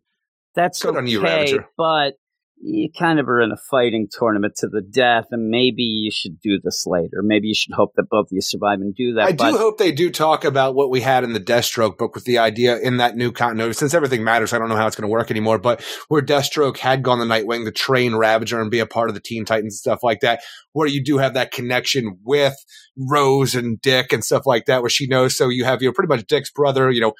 For with Damian Wayne here, you can have that connection where you can, you know, like you know, take the she- the, she- the force field down, the armor down a little bit to let her in. I just think that what this is, yeah, and I thought that Joshua Williamson, I gave him props. You're already doing. You found the manga. Oh man, you're not as gruff. You're not, a, you know, as tough as you say. I realize that you like some things, you know. That, and then when you go to this, though, I think it's just going to be this next issue of okay, let's play the volleyballs, and then they shoot the volleyball up. Somebody serves it, and Damian stabs it with a knife, and then they go. That was the only volleyball we, We, were had. trying to recreate Top Gun. What are you doing? And then, okay, let's play the video games. He ends up punching out double X. Yeah, I did this. But like, we're just going to see these forced tropes. Uh, again, it's going to go back to the Damian being that in a way that's almost a victory lap in my mind that you're forcing the situation here of them all having fun on the other side of the island. I liked how it was a little more subtle with finding the manga. Maybe even like you said, talking, Rose talking to Damian, like, listen, we're not as different as you think. Like, you know, bring in the Nightwing stuff, and, and that would be better served in my mind than going to the fun side of the island so that you can teach Damian to be, you know, have some fun the day before they go to the death tournament. I don't know. Uh, but we'll have this all going down. But overall, think the art's really good. Oh, the art's amazing. I like a lot of the things. I like the Connor Hawke bit to kind of just have him there, and at least we know he's a focus, which he should be. And also Damian trying to react to dying at the hands of Flatline and being real pissed off about it I because like he didn't know Flatline. the She's rules. cool looking. I do like her a lot. And I like them together. And I like Damian's great with anybody his age. This is the I problem. need, like I need Damian to go up against the Batman of Japan, though, just That'd be because. cool. I think that you're going to end up two deaths, and it's going to be Ravager versus Damian. And Ravager has already said that she didn't want to be involved in this, but what will they do? I that'll be down the line. But what I like and kind of upsets me because the idea of the Super Sons is not to be now. You realize again how fun it is to have Damian with some characters his own age because of the fact that he'll never admit that he's anywhere near like anybody his own age. That's the fun stuff. The fun stuff wasn't Jon and Damian because of Superman, Batman. That could, it was that Damian was smaller and Jon was younger, and Damian thinks that he's so mature. Like there was a really good connection of that, and you kind of get that in this as well, which I do like. Uh, what'd you get this? I ended up giving this a seven out of ten. I'm so interested in this book. I thought this was a down issue for what it did because even when it like it explains the rules, it's not all that intriguing. And then just showed you around the island with the other competitors, and the other competitors, for the most part, besides for Flatline and Connor Hawke and Ravager, who we already know about, the majority of the rest, they're just kind of losers that I don't care about. I don't think that even them explaining Double XL to me or Black Swan, like, you didn't do anything here to make me say, I like there. these characters. He's got the AI entourage, Eric. You know what happens then? If he gets pulled over with drugs or a gun, they'll take the fall. That's the entourage's whole deal of that, Eric. With that, Are you I- your I'm- kid's I'm a little- No, I'm not involved. I'm telling you, I'm the yeah. I'm at home. I don't know what's. I have to look a blind eye. I told you, my hands are tied here. Uh, with this, although I'm going to be way more positive than you. I'm going seven point eight. I almost went to an eight, but when you said that, Is it that is way more true. I need more. Well, it is. I'm getting towards an It's eight. less than one. Okay, eight. I'm giving you. Okay. but in in the whole It's still not scheme of things, way more is. in my mind. I mean, the difference between an eight and a seven is, is a big deal in this game we play, Eric, because if you don't notice this, most of these sites and podcasts, they only have a three point scale. So it, is a little bit different. But yeah, I, I like this. I do. I like seeing Dave. This would still be on my pull list. All that. I am, I- I'm going all for that because I really think that next issue, I need more. I need that upwards progression. If we're just going to have, you know, kids just want to have fun, that'd be okay for people who, oh man, I love seeing Damian, you know, do the funs and have the laughs or whatever. I want to get to this tournament.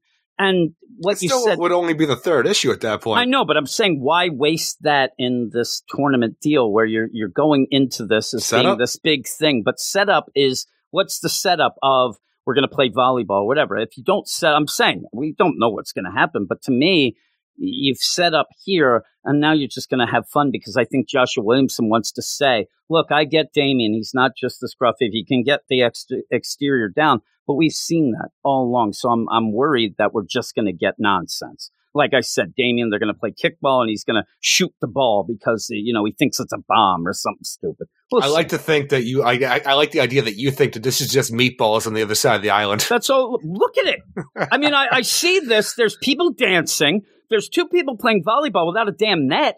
I mean, what are they doing, Eric? Well, you can't They're keep having score fun, that Jim. way. I mean, where, where does this go? Hey, everybody, let's go and have. I'll set and you spike it in my face. They're just going right at each other. It's nonsense. Then you have a little sunbathing. Yeah, at night, I don't get. You have a little You're video hanging out with games. Where's Jim. the power coming from? I don't know. Also, that antenna looks like it's like 1968 or possibly the old Odyssey game system. And then somebody yelling, "All right, I got beer or whatever." I don't know. This the guy in the front there looks like he's ate too much chili and he's going to shit his pants. Is what he looks like. I just worry about you know all of this. Of I got to teach you to have fun. And I just worry we're going to take a whole issue to kind of just do It's about time somebody teaches him to have and, fun. and Jim. with that, you have the the rules, which they're not as confusing, but they are. I don't know why they seem more confusing of what you should have from a you have tournament like this. lives. You got three lives. The first one though doesn't matter because that's just to die to set up the tournament to begin. So everybody has to die. Then you get two more lives, but you can bail out before the third because if you don't, if you go the third all the way, you end You up die. dying for real. So it Yeah. just ends up being a little more convoluted than I would like. But I'm still, you know, positive about this and, and want to see what happens. But that's it for that section of books. And from here, we're going to go off to our man Clay, who has his digital spotlight, and then we'll return with the last section with Harley Quinn and Teen Titans Academy. Hello, and welcome to the DC Digital Spotlight here at the Weird Science DC podcast. Of course, I am your host, Clay. And this week we got four books to talk about. Four only because me and Jim talked about it, and we think that with DC basically giving me the giant middle finger throughout all of the uh, DC Digital First content being taken away, we're going to take it back. We're going to go ahead and take it back. I do know that Mr. Miracle was on the Patreon spotlight. If you want to hear uh, Eric and Jim's thoughts on that, you can go check that out. But I am going to give my own opinion here. I have not listened to theirs yet. I want it to be fresh when I talk about it. And from here on out, uh, the other issues, I don't know how long this is going to be. Let me take a quick gander if they even show it. Uh, no, it may be a maxi series. It may be a mini series. I'm t- not entirely sure, but we will be talking about it here from here on out on the digital spotlights. But Mr. Miracle is not the only thing we're going to be talking about. Of course, we are going to be talking about the fourth issue of the Batman and Scooby Doo Mysteries. The fifth issue is not going to be until March, so there will be a break on that. Uh, Truth and Justice, number 13, and Legends of the Dark Knight, number 9. So let's go ahead and jump right into this. I will go. Let's let's go ahead and do worst to best. I would have to say. I don't know. This is a really weird week. I will be completely honest with all of these digital first that we're going to be talking about. I am pretty low on all of them, um, just because. Well, you know what? Let's just go ahead and probably, in my opinion, the worst one would have to be Legends of the Dark Knight number nine. This is, of course, written by Brandon Thomas. It's part one of the cons- uh, consultant. Sorry, can't talk today. The art is Giannis Milono Giannis. Is that is his last? Is his first name in his last name? That is weird. And then uh, colors Jordie Bellaire, letters uh, Deron Bennett. Uh, so this is technically chapter nine, part one. Of course, last issue was only a two parter instead of a six parter like the very first arc. I think they just wanted to do that to get people uh, to stay on to the series. This did not help them whatsoever. Um, Mr. Thomas, Brandon Thomas, whatever your name is, um, I am not familiar with your writing. I hope you can do better with the rest of these. Uh, we start off with a Gotham blimp uh, crashing down into Gotham. Uh, it's still in the air, but you see uh, these uh, these kids along with Batman being tied up in this blimp, but he is able to break free, and he throws a batarang, and it basically is able to cut all of their um, their the ropes that has their ha- their hands tied behind their backs. It's able to bounce off of each wall while uh, simultaneously cutting their ropes. And he tells them, "Okay, follow me." They run to the door, and they're like, "How are we supposed to do this?" And Batman's like, "Oh, just follow me." And they're like, "How are you going to save us all?" And he's like, "I'm Batman." And they all jump, and they're all like free falling, and all of a sudden they have kites, like these little handheld like glider things. There is no like you, you give you get no context on how they have these. They just all of a sudden have them. So very confusing right off the bat here. Uh, you j- they land onto the ground and the dialogue is horrendous and especially with this next page not necessarily this one right here where you see them all landing, but it's just like uh, they see some sort of like symbol or whatever within the flames of this blimp, and they're like, "Well, what is that?" And Batman's like, "Oh, that is a letter in the Martian alphabet. I think it's 11." And they're like, "Oh, well, my birthday's today and I turned 11. Oh, me too, me too. Oh, by the way, it's really weird for what just happened, but happy birthday everyone." And then they leave. Batman is in the Batmobile and he is driving away he is talking to Alfred, but Alfred is not responding. But he's still answering as though Alfred is responding. He says, uh, he starts off and it's, it's supposed to show that they're in the middle of a conversation, which totally is understandable. This happens in comics all the time. You jump into a conversation when you flip the page, but then there's an actual conversation with it. Here, there is no conversation with it whatsoever. Uh, he starts off very sure uh, I recognized it from the library of the Watchtower. Understood. Heading to the cave to look into something. Think there's something more. Yes, as soon as you can. Like there is no response from Alfred that should be like giving those answers. And then he's like, uh, Penny one, do you read? But then again, we get into more dialogue that just makes zero sense throughout this entire thing. I don't know exactly what is go- excuse me going on. Batman is looking at his computer. All of a sudden, he says that someone uh, is not alone with Martian. I'm guessing because that's when I saw Martian on the other page when I flipped it. It's just there's so many things happening here that literally make no sense with the dialogue that is put in. It is genuinely as if what was what was that one meme that basically came out recently where this guy was like, "Oh, I want to see if I can make a Batman story, but have like a robot write it or whatever." And it was like a computer generated Batman story.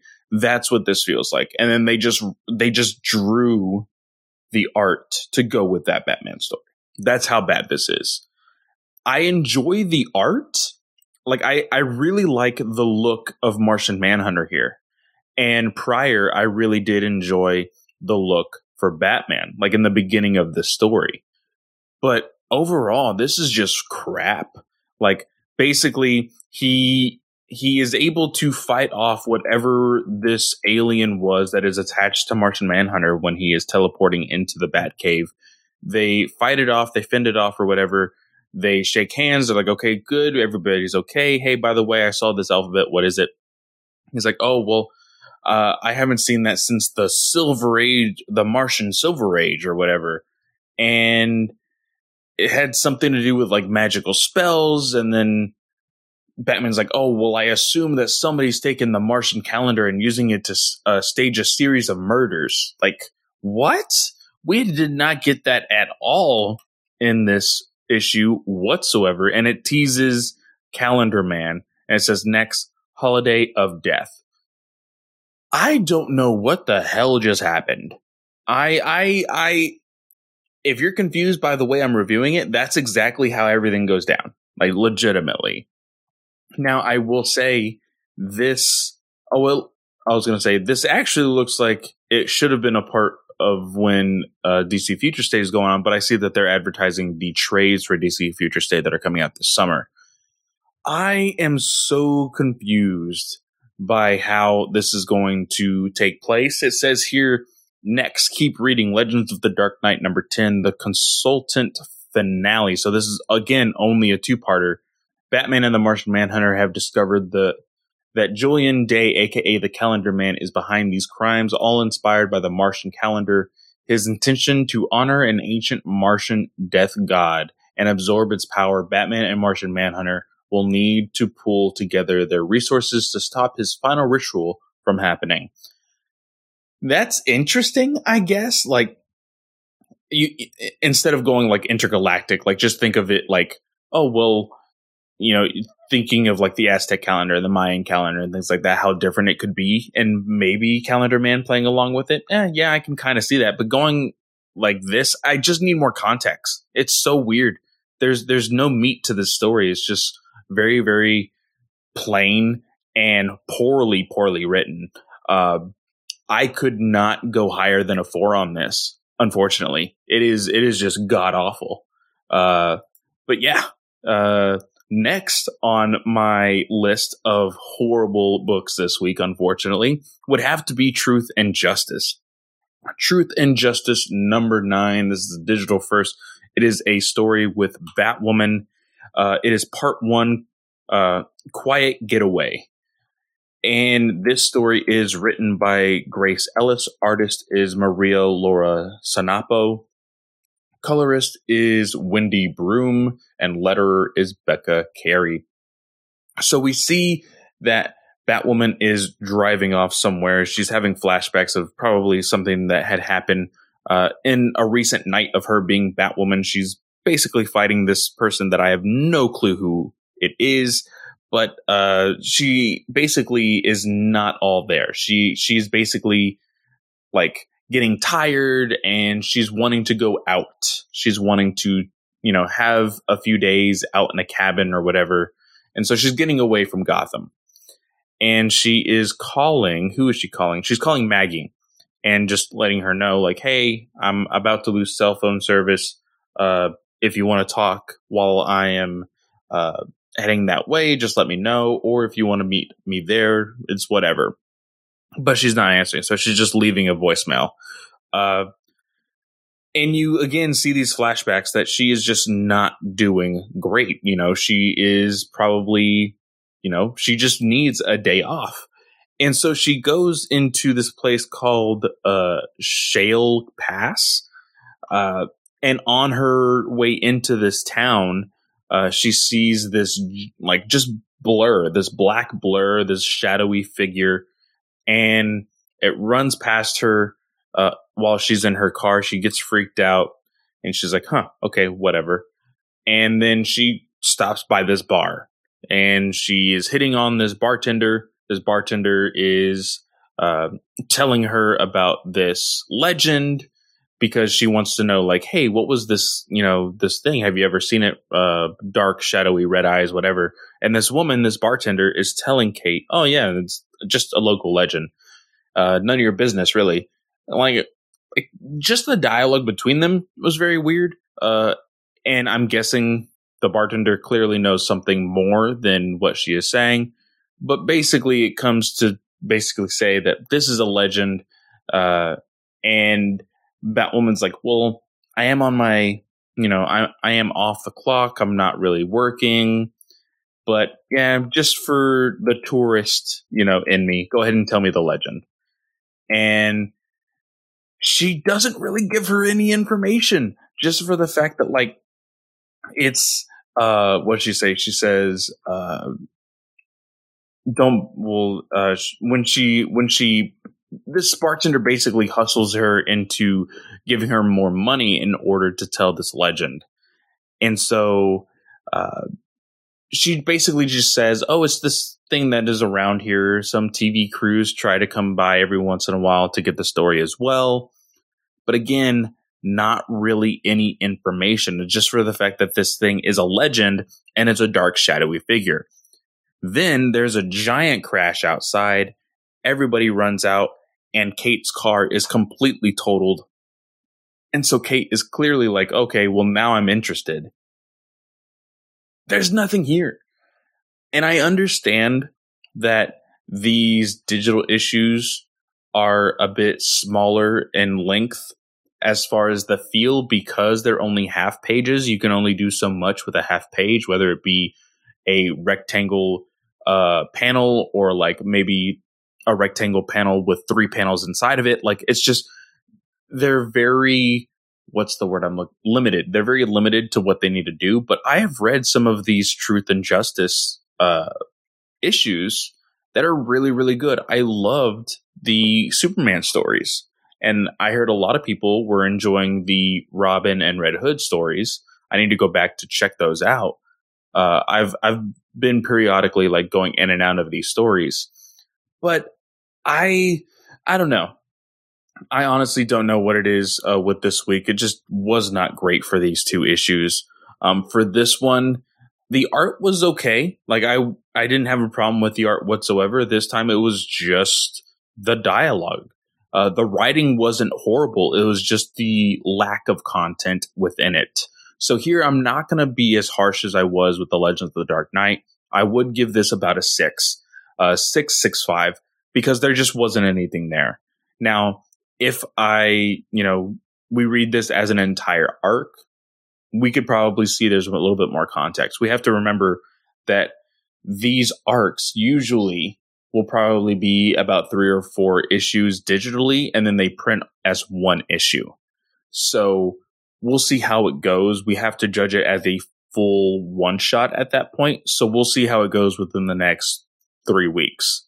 But with that, let's go ahead and jump into something that is a little bit better, not by much. And that would be Batman Scooby Doo Mysteries, Chapter 4 Going Bats Part 2, written by Sholly Fisch, uh, artist by Randy Elliott, colorist by Silvana Brys, letterer Saida Temofonte.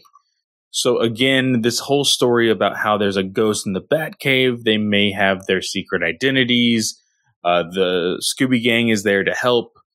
This basically this is an this is a legitimate episode of Scooby Doo, and this I actually enjoyed because it did take me back to like the sim like the simple moments of Scooby Doo about how like there was even a moment I can't remember if it was last uh, episode or even in this issue. Uh, Velma is like, oh well, usually when there's a ghost, there's this or this and this, and there's a moment where the ghost comes back and they notice that Scooby's ears hurt right before the uh, ghost showed up. And then all the bats started to go crazy. And they weren't necessarily going near Scooby, the gang, and Batman. And the reason why is because Batman was having a, uh, he had an ultrasonic uh, tablet or something uh, near him that basically prevented the bats from going close to them and attacking them. And that's when Velma's like, oh, well, that would totally make sense. The there has to be some sort of ultrasonic that the ghost is using that is hurting Scooby's ears. Batman's like, of course, that's brilliant. Uh, let's try to see what would be the, you know, what is it that it that has this ultrasonic. Fred thinks that it was uh, something in the mystery machine, you know, somebody sabotaging it to to mess with Batman. But then they're like, "Oh, well, nobody knew we were going into this the Bat Cave because we even didn't know until right before." So they're like, "Oh, well, must be the trophy." They see the trophy that they took from Joker, and apparently Joker was planning all of this out because they look inside and they do see an ultrasonic device in there uh, with the hologram projector to make the ghost. Uh, it's a little weird that Joker would think about like creating this like ruse of a ghost, but it is Scooby Doo, so I'll go with it. And so we do get to see uh, some of the background of Joker and his goons trying to go after Batman. And so when they finally get to the place where the Batcave is, Batman and Robin are prepared. Joker doesn't like this, so he runs away. Uh, and they basically just attack them. Um, the penny, the uh, Mister Freeze gun, the uh, the replica T Rex that's in the Bat Cave, they just end up, you know, they stop the bad guys. And here, uh, at the very end, is literally just like the first few pages of the last issue where they were actually capturing Joker. And they're like, oh, this seems like a little deja vu. Yeah, yeah, yeah. And then uh, the the issue is over. You know, again, they just have you know their their goodbyes plus uh, plus the uh, uh, what you call it the the whole gig with the Scooby snacks. So this one was again, I, I really get to enjoy these because of just the usual the the the fact that this is a targeted audience book with kids and having those voices in my head I can always just sit down and genuinely not think too much about this book. Uh, some of the stuff can be a little cheesy. Some of the stuff can not make that much sense, but it is a Saturday morning cartoon show, you know? So with this, I would have to give this a seven out of 10. Now, our final issue, like I said before, we are going to be reviewing Mr. Miracle. This one I actually did have a little bit of fun with. Uh, this new uh, miracle, though, Mr. Miracle, his name, uh, let me go try to find it real quick. Uh, shoot, shoot. I don't remember his name. Uh, uh, Thaddeus Brown was the last one. I know they reveal it here later because that's the big part of the plot. Uh, the big part of the plot is whether uh, Mr. Miracle should actually reveal himself, uh, like his identity or whatever. So here, let me actually look for it. Uh, his name is uh, Shiloh Norman. That's what it is. So we start off with this basically Red Bull uh, stunt. Uh, it just feels like a Red Bull commercial not necessarily Red Bull commercial, but you you guys have seen like how they got the guy to fall out of Earth's orbit or whatever.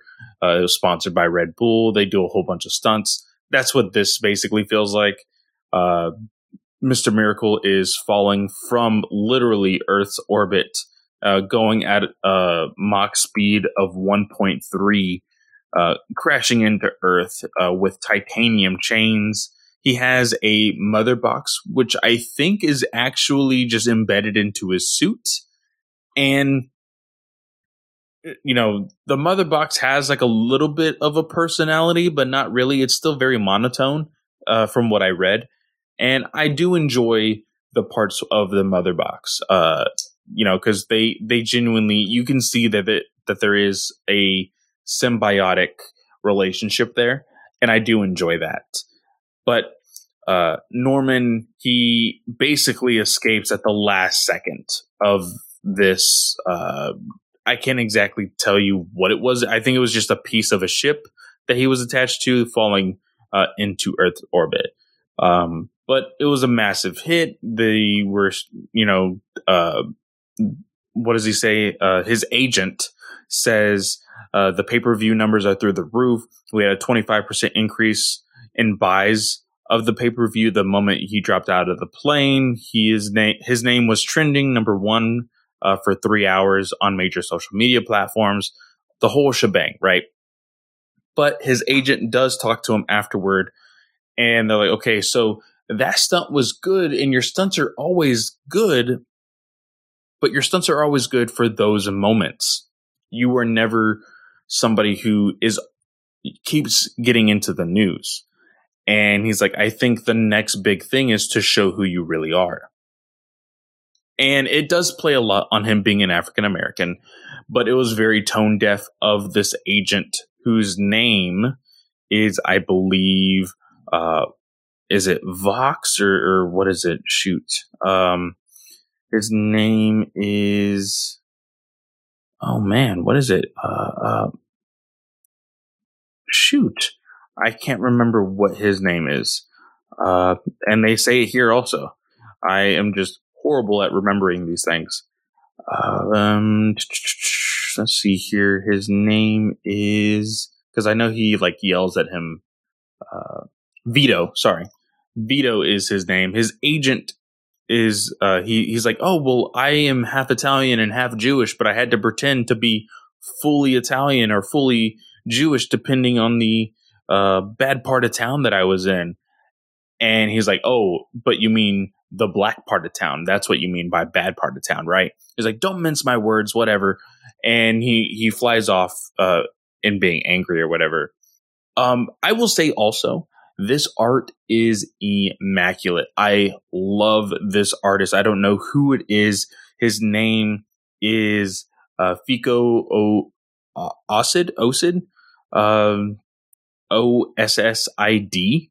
Uh, but the writer is Brandon Easton and the colorist is Rico Renzi with uh, Rob Leigh as letterer.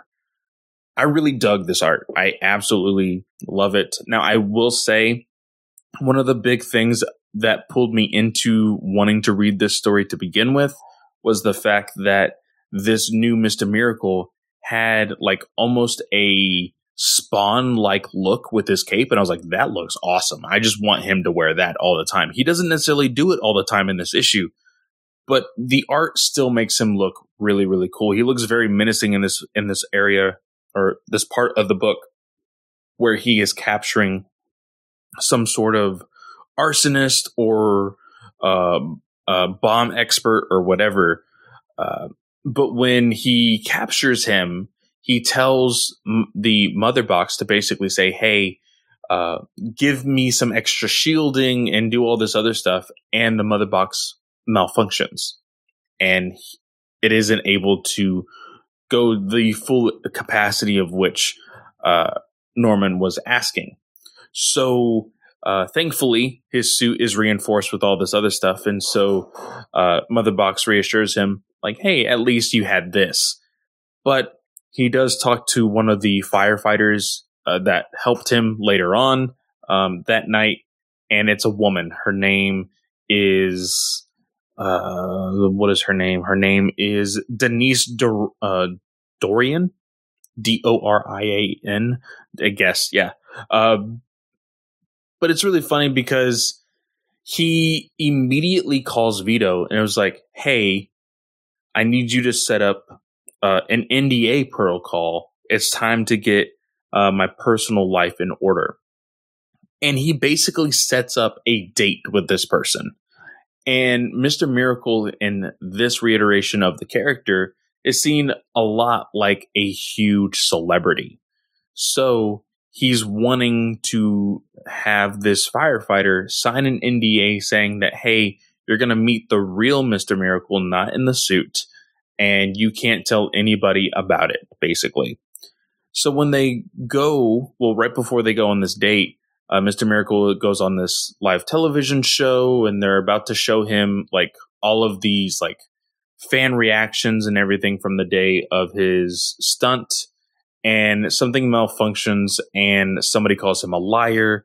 Uh, and all of these, like, just it, it looks like somebody who is threatening him is basically what comes up on the screen. Uh, they they cut the show, and Vito and Norman talk about it, and there's a moment where Norman is like blaming Vito because Vito was wanting him to like show his real face, and that's basically what the uh, the person that was threatening, uh, basically saying like you're a fake, you need to show your face or whatever. And so, of course, uh, Shiloh goes into this whole thing about how you know his family, his his grandmother was really a person that really hoped that life would get better as an African American. And and she calls it what she say? She says uh they had such faith that good white folk would eventually do the right thing. And he basically says, I kind of have the same wishes. And it is a little heavy handed. I will say this. Uh, they don't mince words here. Uh, they, they show the protests from last year, uh, the signs that I can't breathe, um, say her name, all of these different things, which does not bother me whatsoever. Um, my thing is I want them to show more personal stuff and I know I know it's hard. I know it's definitely harder. Um, but everybody is jumping straight towards the George Floyd and all of these other protests that were happening. I want them to focus less on that and I, I know I'll probably get in trouble for this. And and Jim, if you want to cut this, you can definitely do it. Uh, but the big part of this is wanting to push this for this character, and I totally get it. But the only thing that I don't get is he he of course throws in the story of him, um, you know, passing any white woman um, if he's alone or with a group of people or well if she is alone or a group of people or in a crowded space they always hold their purse. They always clench their purse um, very stereotypical unfortunately. But the one thing that i don't agree with the, with this character with uh, shiloh norman he goes on this date and it is 100% about him. And you can say oh yeah that's hollywood. He's an actor. He's going to be a little bit more uh, on the selfish side and is uh, more cocky and uh, self indulging, I guess you could say. But he is wanting to get his life in order, but his life in order means getting to brag about who he is, about life and everything. And even this woman is like, well, there's not really much to say here. Like, you just want to talk about yourself uh, and you're you're not really much without the costume, basically. And he gets mad and he kind of like gets angry or whatever towards her, and she walks away. Uh, Shiloh then goes to his apartment. Is is he gets a phone call from Vito? Vito is saying, "Hey, by the way, um, all of your big accounts have been frozen. Something is going on."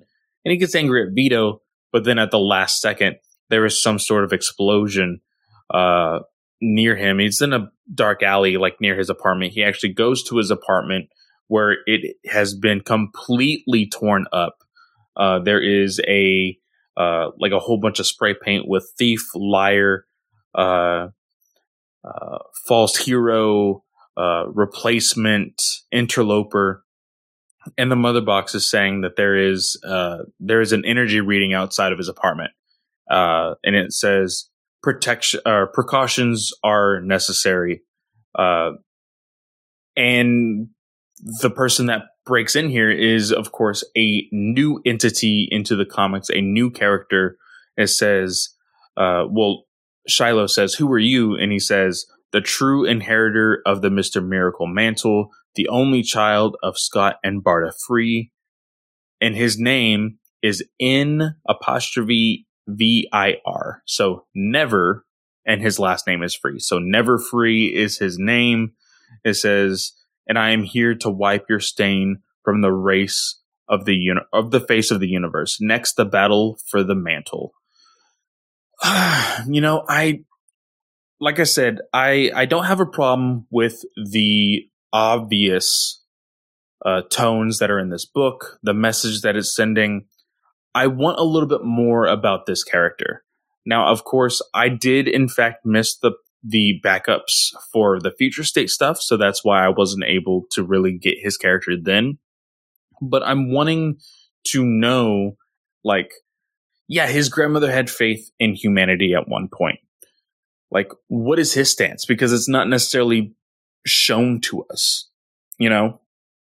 And as far as these, uh, th- this narrative of, of the Black Lives Matter, the, the showing of the protests and everything else, those are super important and that will always be important. But I want to see more from it other than the same recycled stuff because we, I think if we're going to move in a positive way, you need to show more than what is just the biggest thing because there's smaller things that people aren't talking about which is which need just as much push or that need just as much of a voice you know?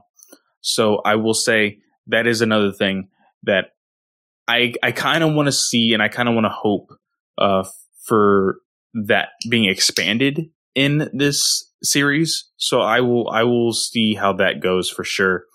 But overall i like the art. The writing was okay uh, it wasn't a horrible issue. I just I'm not a big fan of uh, Shiloh Norman. He is kind of a dick, to be completely honest. So we will see. We will see how this goes. Right now, I'm giving this a seven five. It is not a horrible book, but it is not the greatest thing I have ever read either. So seven five for me here, which is the, uh, I guess on a positive note, probably the best book uh, of this digital spotlight. But with that, guys, thank you so much for taking your time to listen to the digital spotlight. If you have any questions, uh, of course, let me know uh, in the mail section of the Weird Science DC podcast. Of course, you can reach them at Weird Science uh, DC. Wait, wait, Weird Science at D, bleh, Weird Science DC podcast at gmail.com. I probably got that wrong. It'll actually be in the show notes. Jim will definitely be able to help you there. Um, I have been listening to the mail every single week, so thank you guys for uh, reaching out and and telling me that I'm doing a great job. I feel validated. Thank you so much. But I'm not going to waste any more of Eric and Jim's time. So, of course, you can always find me at Fanboy Clay on Twitter at, on my bio, you can find the link tree to all of my other shows. You already know them. So I will see you guys next week. Well, he stares into the mirror, moosing up his hair. Blows kisses to himself, and he really thinks that tear is tear. Well, that's just Shea. Looking for a star screen, or maybe a hubcap. Spends all his money buying all that crap. Well, that's just Eric Shea.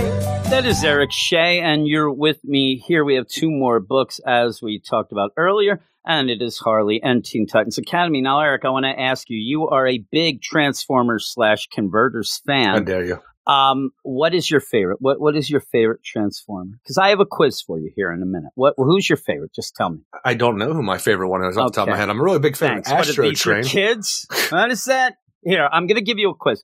Who is this Transformer? Which one is that? You are right. It's That's the thing. I'm sitting here, I'm like, there, there's no way that he has any idea what's going on with anything it's he's going to ask Optimus me about. Primal. Eric. Is it? Oh, yes. Now, who is this? Who's that one? Uh, I don't know. Eric, you're an idiot. I just told you it's Optimus Primal. It's the same sound, Eric. It's just all up there. Here's that. That's Star Starscream. Scream and- You're Starscream and There you go. Waspinator are probably that my favorites now that I think about it. We just did Starscream. Did you hear that? Now, which one is this? That is Cash Regitron. That's a new one that I made up. It turns from a cash register into a milk truck into a mailbox, Eric. It's a triple change, right? You got that? Which one is this? Which transformer? dare you. That is a little girl who worries about the environment, Eric. That's what that is. It's not a transformer. Come on now. This is why our, our whole world's going down in, in a dumpster. We're starting with Harley Quinn number three, Eric. Did you like that little quiz? Which one's this? I'm just sitting here. I'm like, I really wish there was something that Jim liked that I could make fun of, but he doesn't like anything. I like you, Eric. That's what you, you can't make fun of yourself, can you? I mean, Constantly. wh- which one is this? That is Eric Shea crying himself to bed at night. That's called cryotron, is what I like to call it, Eric. And you do it every night. You convert from a, a Uh, brash podcaster into a very selfless and sensitive man. That is the all transformation I last- would love. Last part of the name is Tron. Yeah, I, I don't know, Eric. I don't know the rules here. Cryotron. That's a pretty good one, right? Cash register Tron. Cash register Tron. And that's what I say. Speaking of which, Tron still is one of the worst movies ever. Boom, Eric. It's boring. It's boring. Wh- which one's this? Which You're is the- which one is this Transformer? You're right, Eric. That's called the chili slide. See, I'm mixing it in with the old game of farts. We're going to start with Harley Quinn number three. Eric, it's written by Stephanie Phillips with art by Riley Rossmo, Ivan Placencia, and And AndWorld Design. Uh, What would this be, Eric? That would be DC coming A to podcaster stalling. that is DC coming to their senses and transforming this art into something I can look at without crying, Eric. Back to the Cryotron. Harley Quinn sets up her Clowns Anonymous meeting, and from the start, it just felt like the wrong thing to do with what's going on with Hugo Strange and his SAFE program.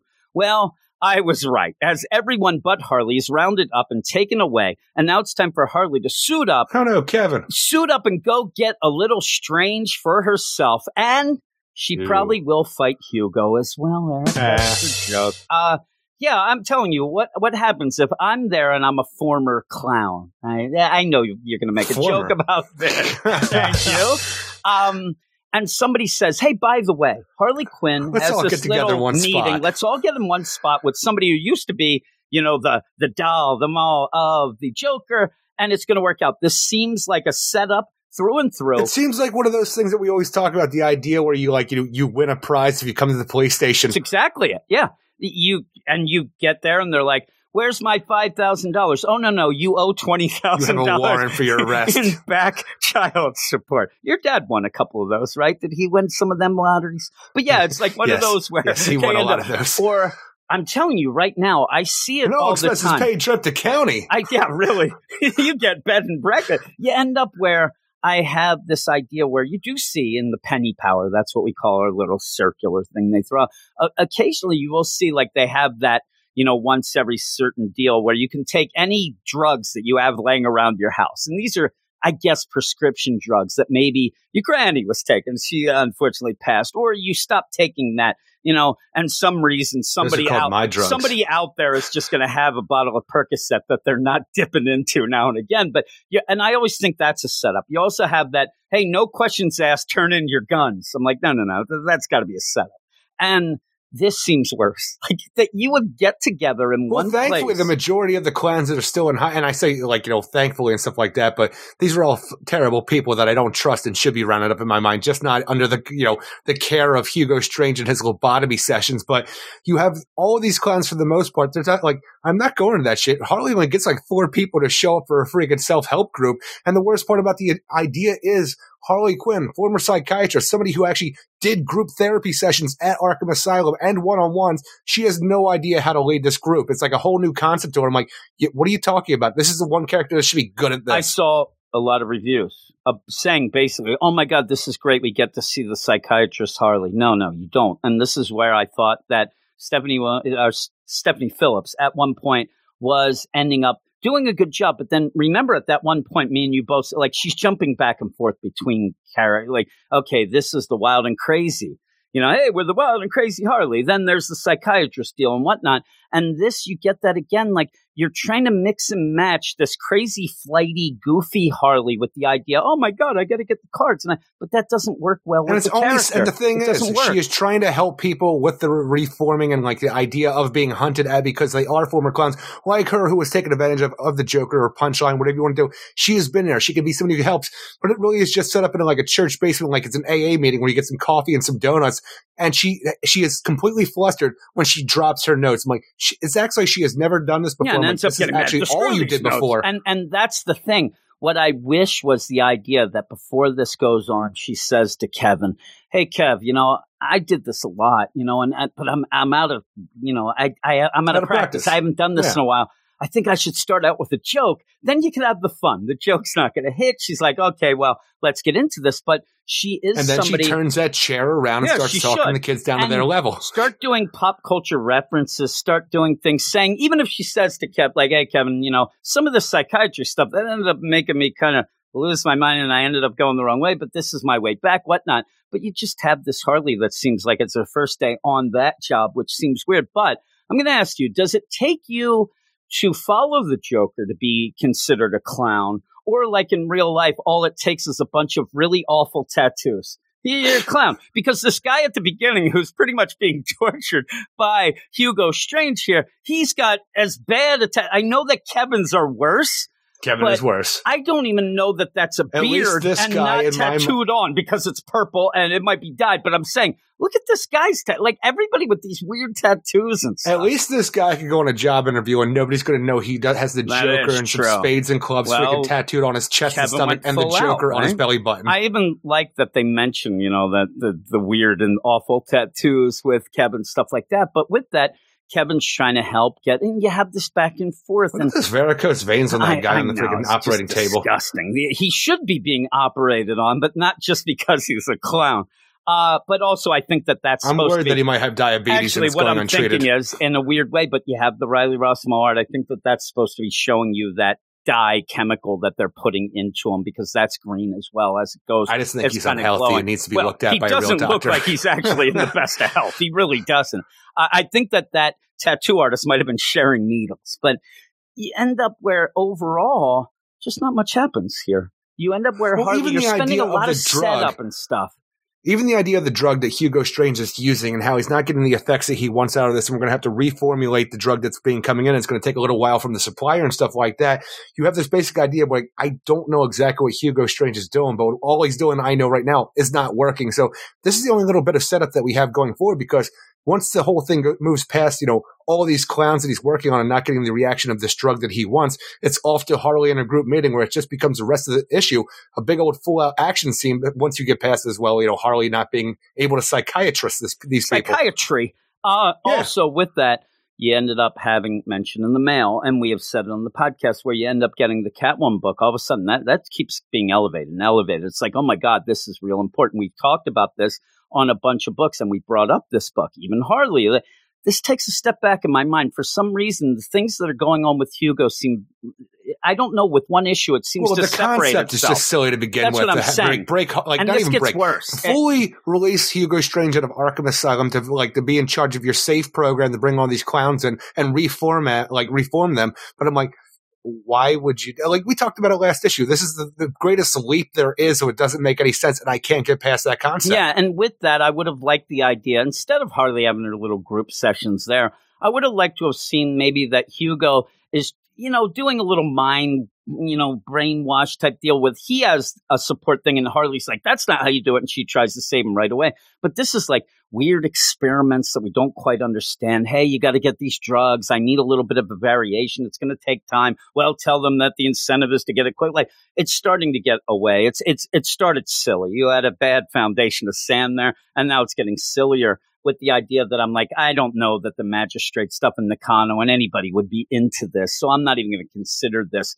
as important as it was. But at least give me a Harley. I like Harley, and I like I love seeing when she does the psychiatry and, and reminds people of how smart she is. But in this, she's doing nothing. She's failing, just yelling to people. I have a PhD. I have a PhD.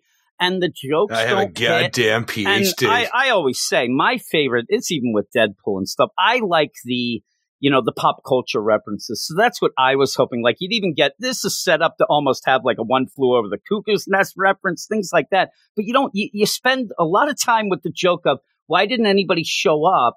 Oh, they're fashionably late, but you don't do it for that. But then people show up and then we go into it just to see that there is a mole in this to end oh, up. Oh, Lockwood. Yeah, yeah, and and not even checking into this It's as you go in, and it's a sting, and all of a sudden you have these orderlies come in, everybody's knocking heads, spitting out blood. Well, get even when you get this whole big thing of fighting everybody, Harley getting knocked out, getting reawoken out of nowhere, f- chasing after the van that's taking everybody away, including Kevin, where she then gets knocked out into the sewers, goes down into the sewers, only to find out, like a Lady Clayface and Detective, it seems like we may have more escapees from Arkham during A Day, and they all just went to the sewers because she's confronted by Solomon Grundy. Yeah, but even before that, you have to have her running away from the ghost of the past, Eric. It's uh, that one spread. It's okay.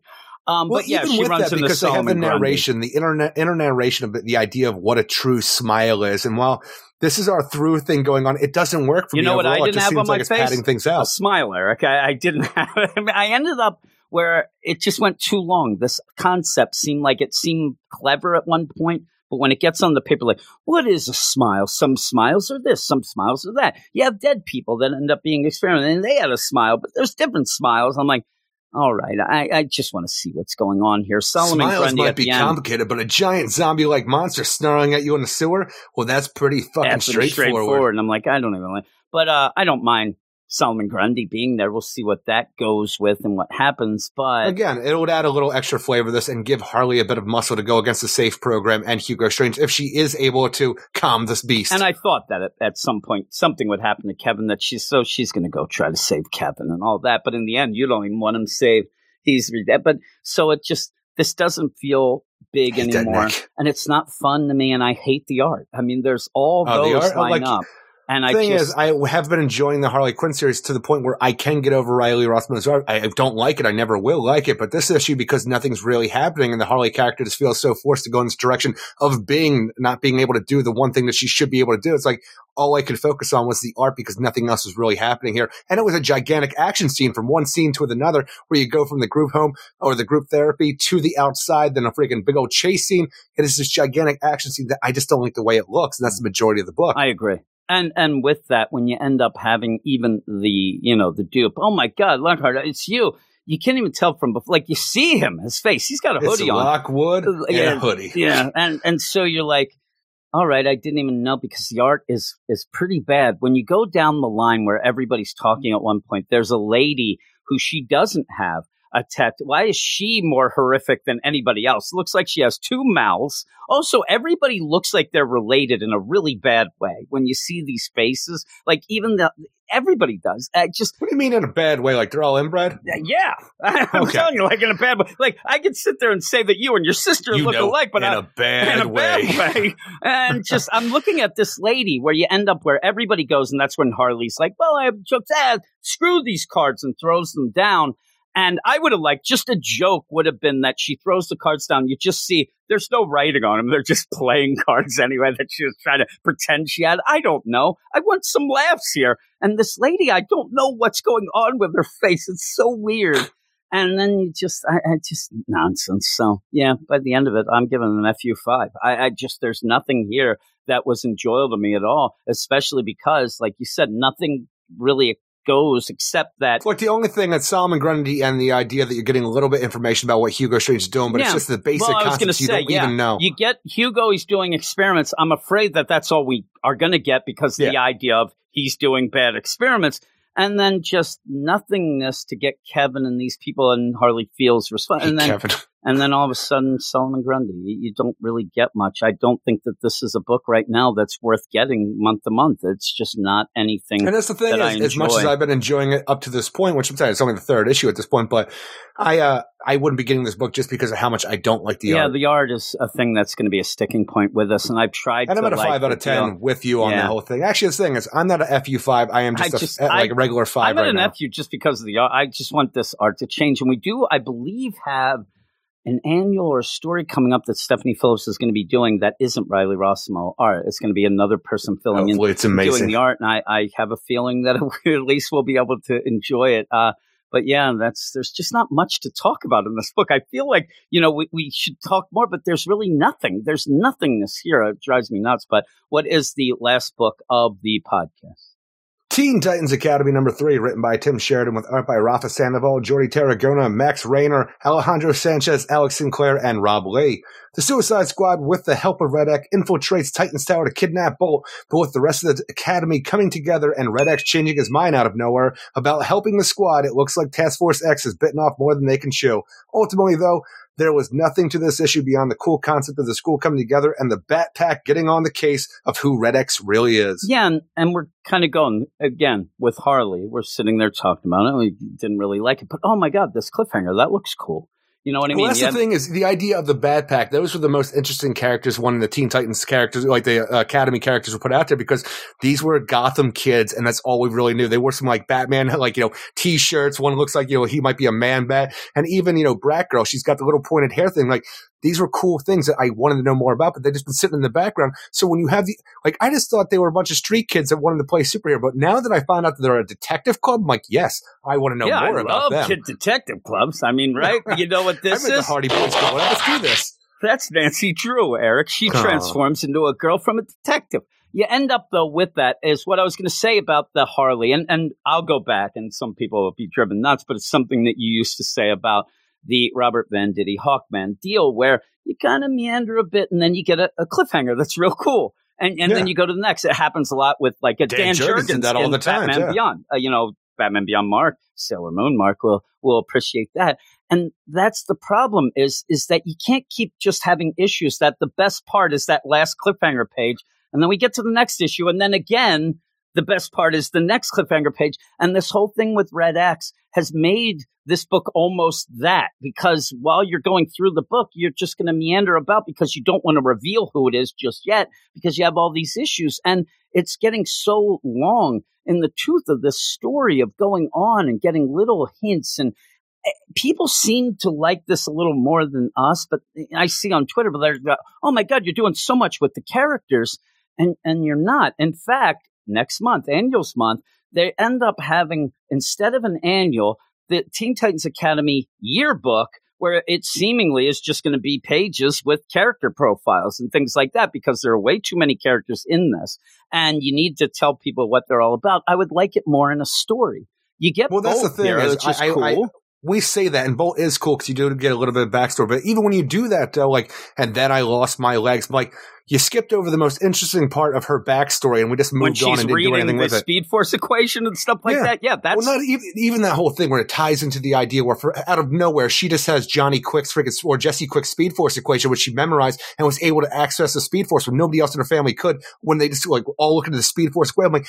tying that in is a great way to have her as a speedster. I love that. Or even in the beginning when the actual old school Titans are going off on a mission and they're talking about the idea of like who Red X really is, and like I think it might be Billy Bats, and, you- and like because Red X he doesn't have any powers. I'm like, sit down. I like, you're telling me that Billy, fucking Captain, uh, like, you know, uh, Captain Shazam doesn't have any powers. The idea, though, that they talk about his powers are wonky. And as soon as they say that, they move on. And I'm like, this is the most interesting thing that's been going on right now. I need you to talk more about this. I'm angry that you're not. And like, even with this whole thing where every issue is a, a red herring about who Red X is, there's, there's nothing going on in this whole thing. You don't even have B- Billy Batson barely doing anything. We have no idea what's going on with the rest of the Shazam family, especially if his powers are wonky. And then we just move on. And like, even when you have to feature Bolt, who was a cool character who we saw in the Suicide Squad in Future State, that is cool. We're going to get a little bit, but then they pass over the backstory that they're telling. Like, yeah, we get the Speed Force equation.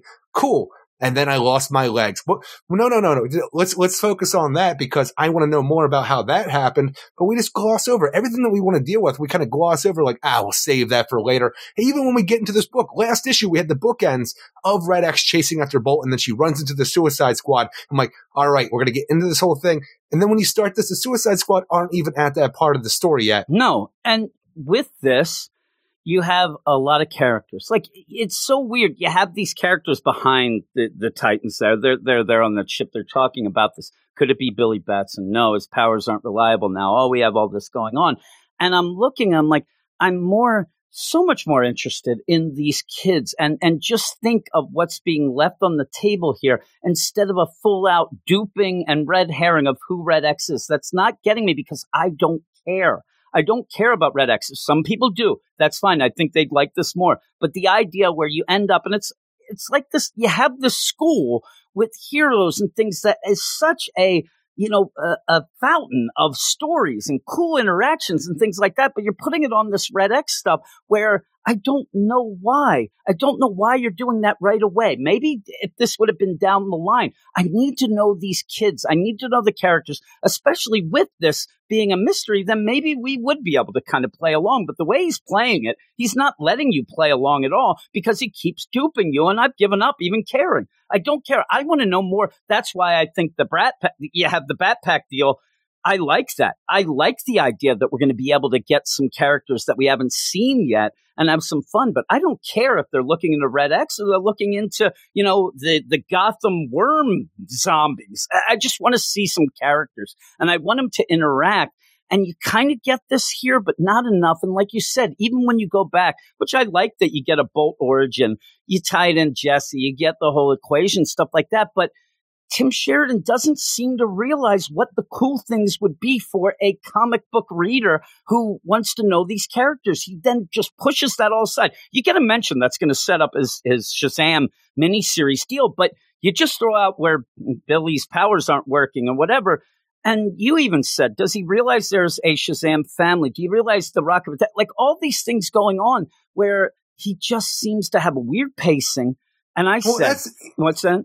Even with the thing is where I want to know more about this, and eventually we will because they're just waiting. But I just don't like the way that it's being like you know slowly drawn out when these are the most important things. And when you actually take the time, to like, all right, we have the upperclassmen of the Teen Titans, the younger heroes. We have the like the the old school Teen Titans who are the headmasters of this whole thing, and you have this different aspects. But you know, oh no, it seems like out of nowhere he was just told that Lobo and Crush are going to have their own book And together. So, so we have to get. Crush out of here. So out of nowhere, this issue without having any reason behind it, Crush is like, "Fuck you guys, I'm not my father." What what what, what happened, Crush? I don't know what happened. Like we weren't even talking about this. He this. seems to not understand fully the idea that anybody who's going to be able to talk to Crush about things could be Roundhouse, who just says family issues. Yeah, leave me alone. Like, it, like no, no, no. The especially when you are a team at one point and then you go off and have a hundred different kids or whatever. It's like going to camp and you, you have your next door neighbor there. You tend to gravitate towards them and be, but she just fully leave me alone, whatever. I think Roundhouse would be one of the. Emiko would be another. You know, the idea that they'd be able to talk to her, and she's so over the top to just get her out of the deal. And what I think is, especially with this dupe and the Red X stuff and the pacing and all that, you do have Tim Sheridan that is a you know cartoon guy and stuff like that. He ends up being a director and a writer of cartoons and stuff. And this seems to be very big on, you know, the cartoon titans, Young Justice, all that stuff as well. I think somebody has to remind him that these books come out once a month. Not once a week. And he's doing this, and it's going to end up taking us a half a year before we even get to the idea of who read that. That's not, that should be the month of a cartoon. Y- you got to do something more than this. This is just at the end of every issue, you're like, oh, I guess they're not Red X. Let's see who's the next one.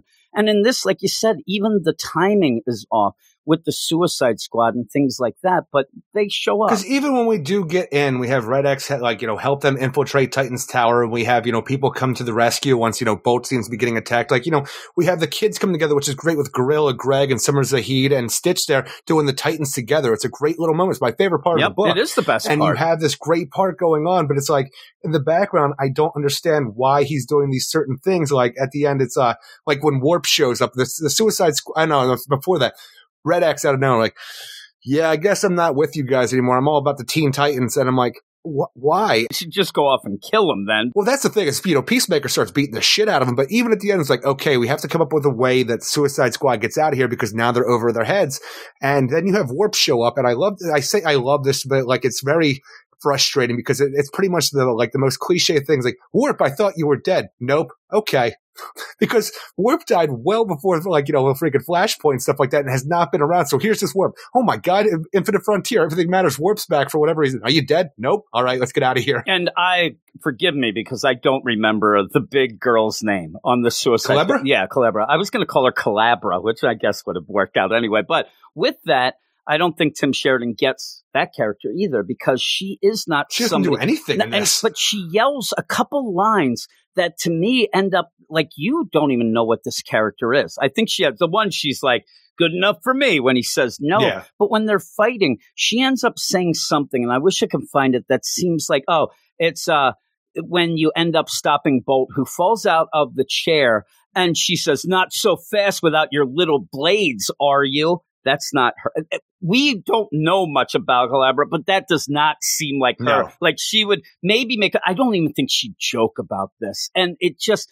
What are you It doing? seems, the thing is, we don't have much, but it seems way too mean spirited That's for what the I'm character saying. that we've seen it? for and the it's two the issues. weirdest thing that we like. There's where you go. Why we're liking the Suicide Squad book, maybe more than some people, is because I can see that and say that's mm. not her in character. After, but these Titans, Calabra's a gigantic hulking woman who, in my mind, is a like a victim of circumstances there against her will, and she's making a joke about it because how terrible her life is right now in every situation that she's to been forced throw into. shade at a crippled girl. and a handicapped girl with no legs. I'm like, that that's not the Calabra. I know. I, you know, I'm no rightist, but I'm telling you, you get Roundhouse going against Clip. Now we have some things because both of them are very similar in the jokey deal or whatnot. And they might even like kind of look at each other. They're going to fight. They say a couple things to shade, funny stuff and go, you're okay, kid, and walk away. That would be better. But this idea of making fun of a girl who doesn't have legs is not that character. And that threw me off right away. Now, the, one of the big things you end up having Like I would have done a Forrest Gump reference about Lieutenant Dan if I was clever. Something like that. I mean, anything. But even then, I don't know. That still feels like even if you think that she's like, "Hey, look at Lieutenant Dan over here." Maybe that would have been funny. It still feels mean spirited, though. I actually think that she would have picked her up and put her in that. Ch- I don't know, but you have Connor. He ends up seeing, you know, a placard. He's there. You even have some of the time when they show up. You know, the the teens. Oh man, what's going on? You know, what are you doing? And that's fine. You don't get enough of it. But what I don't like is that Amanda Waller then says, you know, you guys got to do this, start killing, thrilling and a killing. We can't do that. These are kids. Hey, Talon, you're crazy. Go It seems kill weird people. too about Talon for what we've had so far in the Suicide Squad book, where we needed Talon, we need to get him like you know in under Amanda Waller's control, but he still doesn't know who he is, what he can do. Just planting a brain bomb in him doesn't feel like the idea that he would even like know about what he could do at this point to put him on a mission just to say, "Hey, Talon, go start killing these kids," and then Crush loses her damn mind and because that's this the guy. thing, wouldn't you? I mean, this is the thing where you, you have heroes here in Teen Titans Academy. Talon is mindlessly, seemingly going off the wall and is going to kill everybody he can get a hold of. Crush ends up grabbing him and flips out, and they're like, "Crush, Crush, stop, stop." Fuck you! Like that. That's not like they even act like, "Oh my I'm god!" not my dad. That's what you're gonna say, did, weren't you? I would say that thank you for trying to save some kids, but whoa, you know, calm down a bit. Even then, I don't even think I'd say the come down a bit. I'd say just settle down. I know that. I mean, this is the Suicide Squad attacking kids, and she ends up getting upset and attacking Talon. They're like, "Oh my god!" Everybody's like, "Oh, holy crap! What's she doing? She's going to go too far to make her then leave."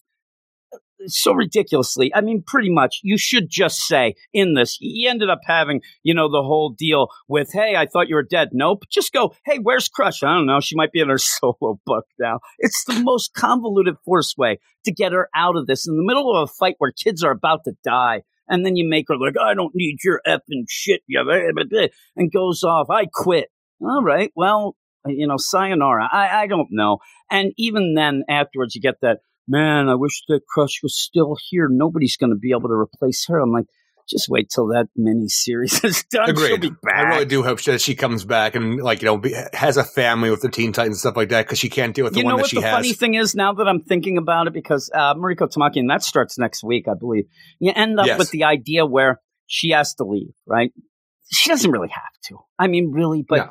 but you also in the back end of it, you probably can't have the idea that oh my god, where's Emiko? Why isn't she helping? Where's Roundhouse? Because she quit and said everybody, you know, go f yourself. So that makes it so that nobody will go and help her either. But it's so forced. It's just as forced as nope, I didn't die. And then through all of Oh, this, warp. you get this back and forth with Red X, where then Red X is talking to Peacemaker. Uh, oh man, you know, you you still don't have to do what you have to be told, and you're doing this. We should go and get those brain bombs. We should go and get Amanda Waller. All of that. I want Peacekeeper to s- shut up. I mean, just shut up with your nonsense. You're a kid. Get out of here. But in the end, it's like, oh, they flip flopped, and here's the Titans. And what is this going to end up being? Red X showing that the Titans can come together? I, I don't know. I'm telling I don't even understand his motivation in this whole thing, but the whole thing is bookended with the idea that Raven it might be becoming the unkindness way earlier than we ever thought because she is having premonitions of something big and bad coming, and she believes that it's the original Teen Titans' fault for whatever's going to happen to them in the in the long run. And then Stitch is drinking coffee that's actually cocoa. I actually like Stitch.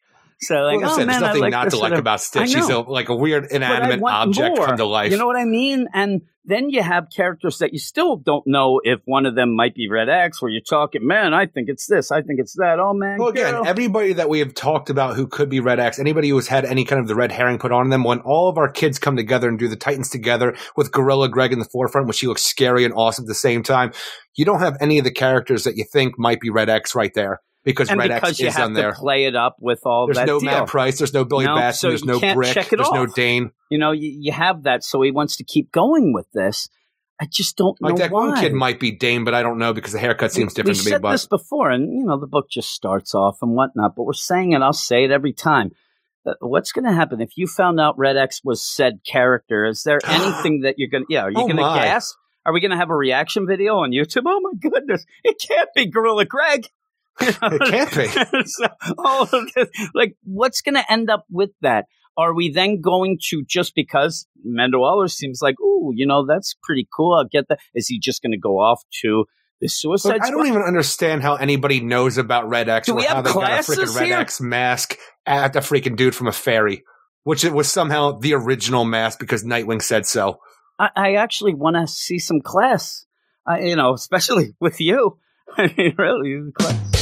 Uh, I want to see some of the stuff between the characters, not dealing with oh my god, Red X, Red X, Red X. Oh no, Suicide Squad. Suicide. Like I want to actually see them in the classroom doing some stuff, see who becomes friends. I want school time shenanigans in this because that's the fun of the setup. That's why you set it up as an academy with all these young new heroes and stuff. But then you get there, forget all about that. We're just chasing down who is and isn't Red X. And yeah, you even have the brat, the Bat Pack, and X marks the spot. Mega Bat, Brat Girl, and Chupacabra in their own detective club. And this Pretty is the greatest cool, thing in this book, besides for the, all the Titans together stuff. that we're not going to get. Uh, and we'll see. I'm looking forward to it because I think those characters all look cool. I like them buttons there. Look at that. He looks like Savage Dragon, right? You got it all going bit. on.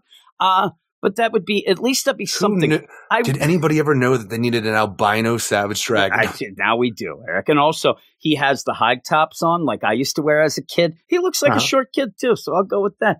Eric, I wore the high tops. I didn't have any sort of laces in there, like Run DMC. I was cool, Eric, is what I thought. oh, Nobody else seems is that to. what you're getting Nobody with? remembers that how cool I was. Tanya's there always to expose that to my kids. I'm like, yeah, I had a lot of friends, and Tanya's like, I look around, she's shaking no. Like, what are you talking about there, mohawk? And she had a mohawk there.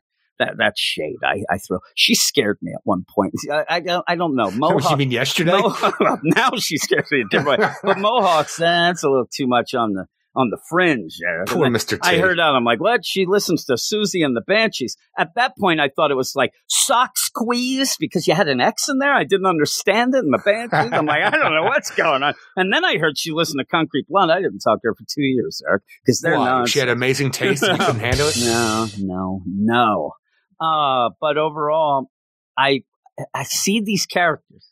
You end up saying Gorilla Greg, awesome looking, right? When he's there, Right. They come together. Even Summers Zahid right there, and like you know, they're like Stitch right there as the three main coming to the like the aid of everybody else. You have everybody in the background, but these are the three ones that I'm focusing on because right now I like them the best outside of the Brat pa- uh, the Bat Pack, and I'm like, I want to call you him the get a Brat big- Pack as well. I know, but I think it's I never did until you just started saying I that. help but-. I, I still think I see Rob Lowe over there in the shadows. He's gonna come out. Oh my god! Nobody invited But, like- Charlie Sheen to this one though. You have them right there, right in the forefront for what you're doing. At the end, you have the Bat Pack together. I'm like, these are the characters that right now I care about out of the new group of kids. I want to see more. You know, obviously I care about Billy Batson, and especially with what you said at the beginning of the book, uh, we're not getting that until that freaking miniseries. So I guess I have to hold That's off. the setup. And it's weird. Like you set up that by giving something little tidbit of interesting thing to go. Then we have to set up the idea, crush book. like- then But even the talk though of like, I think it might be Billy Batson because Red X doesn't have any powers, but but Billy has powers. Yeah, but they're one like it's a really forced idea. Like you're supposed to be a, a detective yourself, raised by the world's greatest detective, Dick. What is this bullshit suspect list you have yeah, going I on know, here? I know. Well, you have some kids in the background. There's Stitch, Eric. You got, uh, but yeah, with with this, there's cool characters. Some we don't know yet, but they look cool. They we end up having stuff like Red X. Yeah, maybe we end up having. It'd be funny. They're like, couldn't you have changed the color or something? She's like, eh, I kind of like it. Um, with that though, we, we like Round like Roundhouse and some of these, and even Kid Flash and Emiko. They're not doing a lot here, but we do like them, and I want to know more about the school and what goes on and how they teach them. But we're never going to that. Well, even the old t- Titans say, I think they're running roughshod. They don't even know much about the school. Yeah, and that's weird, you know. And oh, did we bite off more than we could? Like, what have yes, you bitten the off? answer is yes, Donna. All we see is too many characters and not much of schooling going on. I mean, is this where it's summertime? Like you has no class? I have no idea. I want to. I want to see the classes. I want to see the kids, and I want to Even have the fun. idea where we have Superboy here, what did we get out of that Superboy being in Titans Academy, which he was not supposed to go there? Like nothing came of that situation, which is very disappointing. It is very disappointing, and yeah, through all of this, it just that's the that's the biggest thing. Uh, less of this book stinks. You know, I'm not going to say, oh, this is the worst, whatever. It's more disappointing than anything because of the potential with these kids and what you could do, and yet you're so centered on this Red X stuff that Like, I last time I checked, I can't the- find anybody who cares. Uh, really, I in the, in the next issue, if Kid Flash doesn't talk about the idea that he went up against Superboy and the Suicide Squad as somebody, I'm going to be furious because like this is a gigantic thing that people are upset that Superboy Connor Kent has been taken by Amanda Waller and nobody's doing shit about it. Now you have it in the front forefront because Kid Flash has seen it. I need to know Why what's going to happen. also happen isn't from Kid this. Flash talking to Bolt and finding out what the heck's going on with that? And how, hey, how do you have this? You're not like you just throw things in I don't here. think Kid Flash knows about the Speed Force equation, honestly. But I'm saying he must wonder how she's doing this, and that like even the idea like what's going on? Like I never With the was told about of his you powers, there was a whole other school of speedsters. He's used to a shit ton of speedsters. I, I don't think that he's used to just one showing up and he has no idea that nobody's ever talked about before. I just would like to maybe have them kind of talking a little and say, hey, what's going on? You got to come to some of our meetings. I mean, you look pretty cool with them blades. Uh, but with all this again, if, if you, I, I just, that's the thing. Just say you found out, just out of the craziness, it's Emiko, is Red X. Well, actually, I say that because I didn't remember seeing her, but paging through, she was right Well, here I'm at just the fight saying, Suicide Squad. general. So yeah, Just say it is. It's Roundhouse again. You know, Okay. he's a little big to be that, but you know, you He's find, got a we'll just go with. Emiko. Okay, it's Emiko. What happens then? Like, what happens when they find out who Red X is? Are they just upset with Red X because you kind of went behind our back and were doing some nonsense and upset us? Are they saying, well, you let the Suicide Squad in? Yeah, but I helped out, whatever. It's so like generic of what Red X has even done or doing that I don't know Look, what the reaction would be. W- before they find out what Red X is, I believe I think that causes that giant explosion that kills a bunch of people. But like also they unleash the Four Horsemen, and from what we saw, I think it was in 2027. Looks like Red X was locked up ever since when they found out who he was. they end up with that idea then that, you know, well, and Red X locked themselves up, said they took that because they wanted to prove that we. I, it's just like you're starting this now to get to that later. I can only assume that that later might not even be this Red X, that it changes around or whatnot, because I don't get after this what you say at the end. Like, does Red X stay in this book? Because you have Tim Sheridan who seems to be enthralled with this Red X to just have an arc and then go push maybe Suicide Squad, whatnot. But I, I don't get like the concept of how I'm going to be wowed by who it is and then what you go from there. Because if you just end up wasting all this time at the beginning when you're trying to get people involved in your book, instead of going through the whole thing and having classes and stuff, you're dealing with this just to say, okay, you're arrested and off they go. I just don't get it. I don't get the concept of going full out. And just a weird deal where you end up having even a crossover with the Suicide Squad in the beginning of your run as well. Seemed like you just didn't have enough. Mm, seems to like it should have been way cooler. Well, it should be, but also it's the idea where you have Red X, and well, what are you going to do with Red X at the Titan Titans Academy? Well, I don't really know. I need the Suicide Squad so we can do a little more. It just seems weird. And then that whole deal. Well, you shouldn't listen to the Amanda Waller, and you should. Do, it's just nonsense. So with that, I'm actually giving this a five point five. Uh, I like the art for the most part, and Oh, some the of the parts. I like. I like, but and this is what this book's about. Like we keep saying, I like Bolt's story, or but you don't get enough. The, the cool things you I leave would behind. really enjoy more. You hear about Billy Batson. I'm going to, okay, we're going to have to wait till we get to the mini series. You end up having in the weird deal where Crush leaves and kind of goes against her character. All these Very things forced. are mischaracterizations of characters we already know. And then we're not getting enough of the new characters to really go, except like, that's why the, the stupid thing with Stitch. Oh, this is good coffee. That's also cocoa. Like I said, good coffee. Like I'm Stitch like, okay. mouth. I'm like, okay. I'm like, can't even taste. And any of the, that's character work. That's making me like the character. That's why right now, Gorilla Greg, because of what we saw, and Stitch, my favorite character, because, and then also the Bat Pack at the end because they look cool. I mean, there, there's nothing going on in this book right now, and I hope that changes. I hope it does because these are some really cool characters that you can introduce and start going with, as well as having Teen Titans, Titans, all these all rolled up into one, but we're not getting anything. But what would you give it? And it's because of those things that you just said, that things that you like, and the idea that I really enjoy the art and stuff like that, that I did go to a six out of 10. But ultimately, though, I, I'm very disappointed with the Suicide Squad outcome because we did nothing with it. And the whole turn of events was, hey, I guess I'm with the Teen Titans and not you guys, even though I just let you in to go kidnap Bolt for no real reason. I'm like, you did nothing with the character, and I don't understand where you're going forward with this. Were we supposed to get a light bulb moment there where we're like, oh, now I get it? Because there was none. no. And then you end up, wait a minute, you're dead. Nope.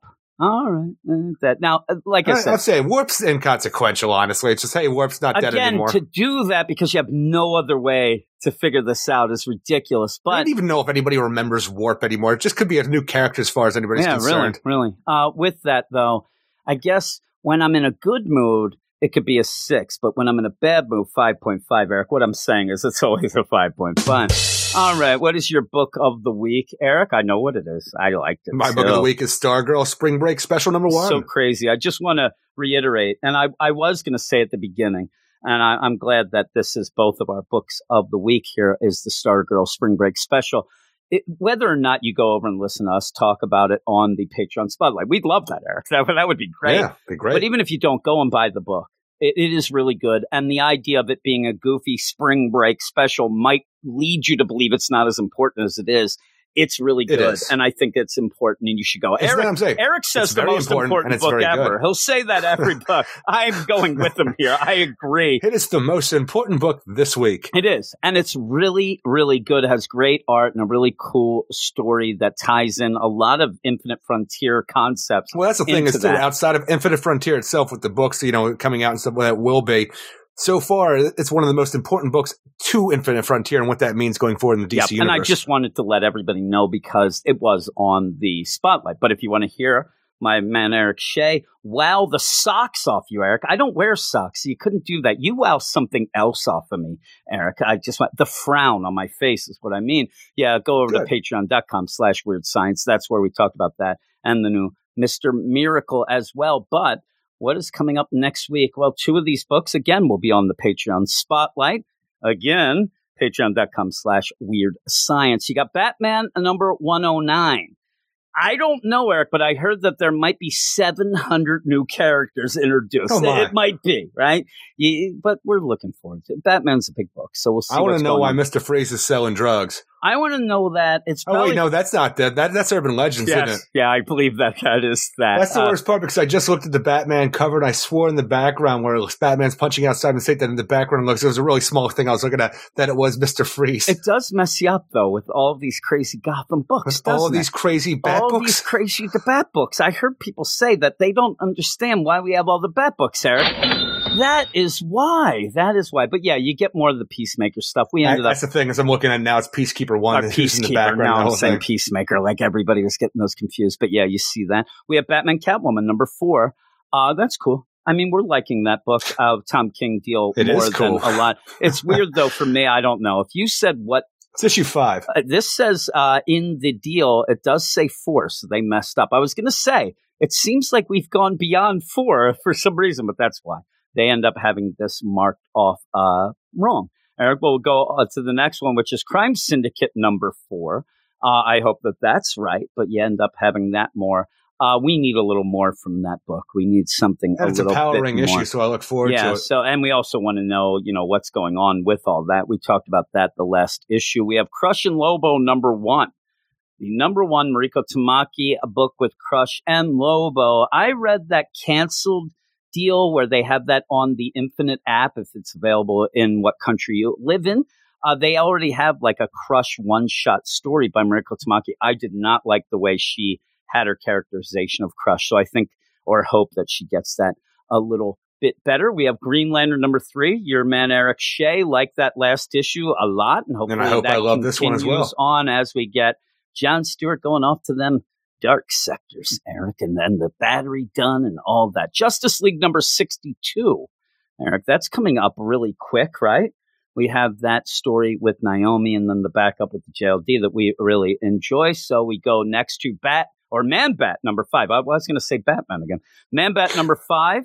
I believe that Almost is the over. end. I believe that Oh no, this it is a over. five That's that issue. weird freaking five issue dude. Yeah, yeah. I cannot keep these things straight, but I do believe that that's the end. So we'll see. I'm telling you, I think that everything's like a 17 issue deal. What is Swamp Thing? We- Ten issues? Uh, Swamp Thing is 10. We have Suicide Yeah. Squad number four. So that's a book that we're liking. And then we also have a Swamp Thing number four, which you said was 10 issues. And that's that. But if you want to listen to all of those, including the two that will be on the Patreon spotlight, go to patreon.com slash weird science. But that's it, Eric. That is it for the podcast. I'm glad that you enjoyed yourself tonight, right? You I did? did. What do we say at the end No, of the podcast, Eric? Everybody have a great week. Week. Keep it weird. Weird. And we'll see you in seven. We'll see you in seven.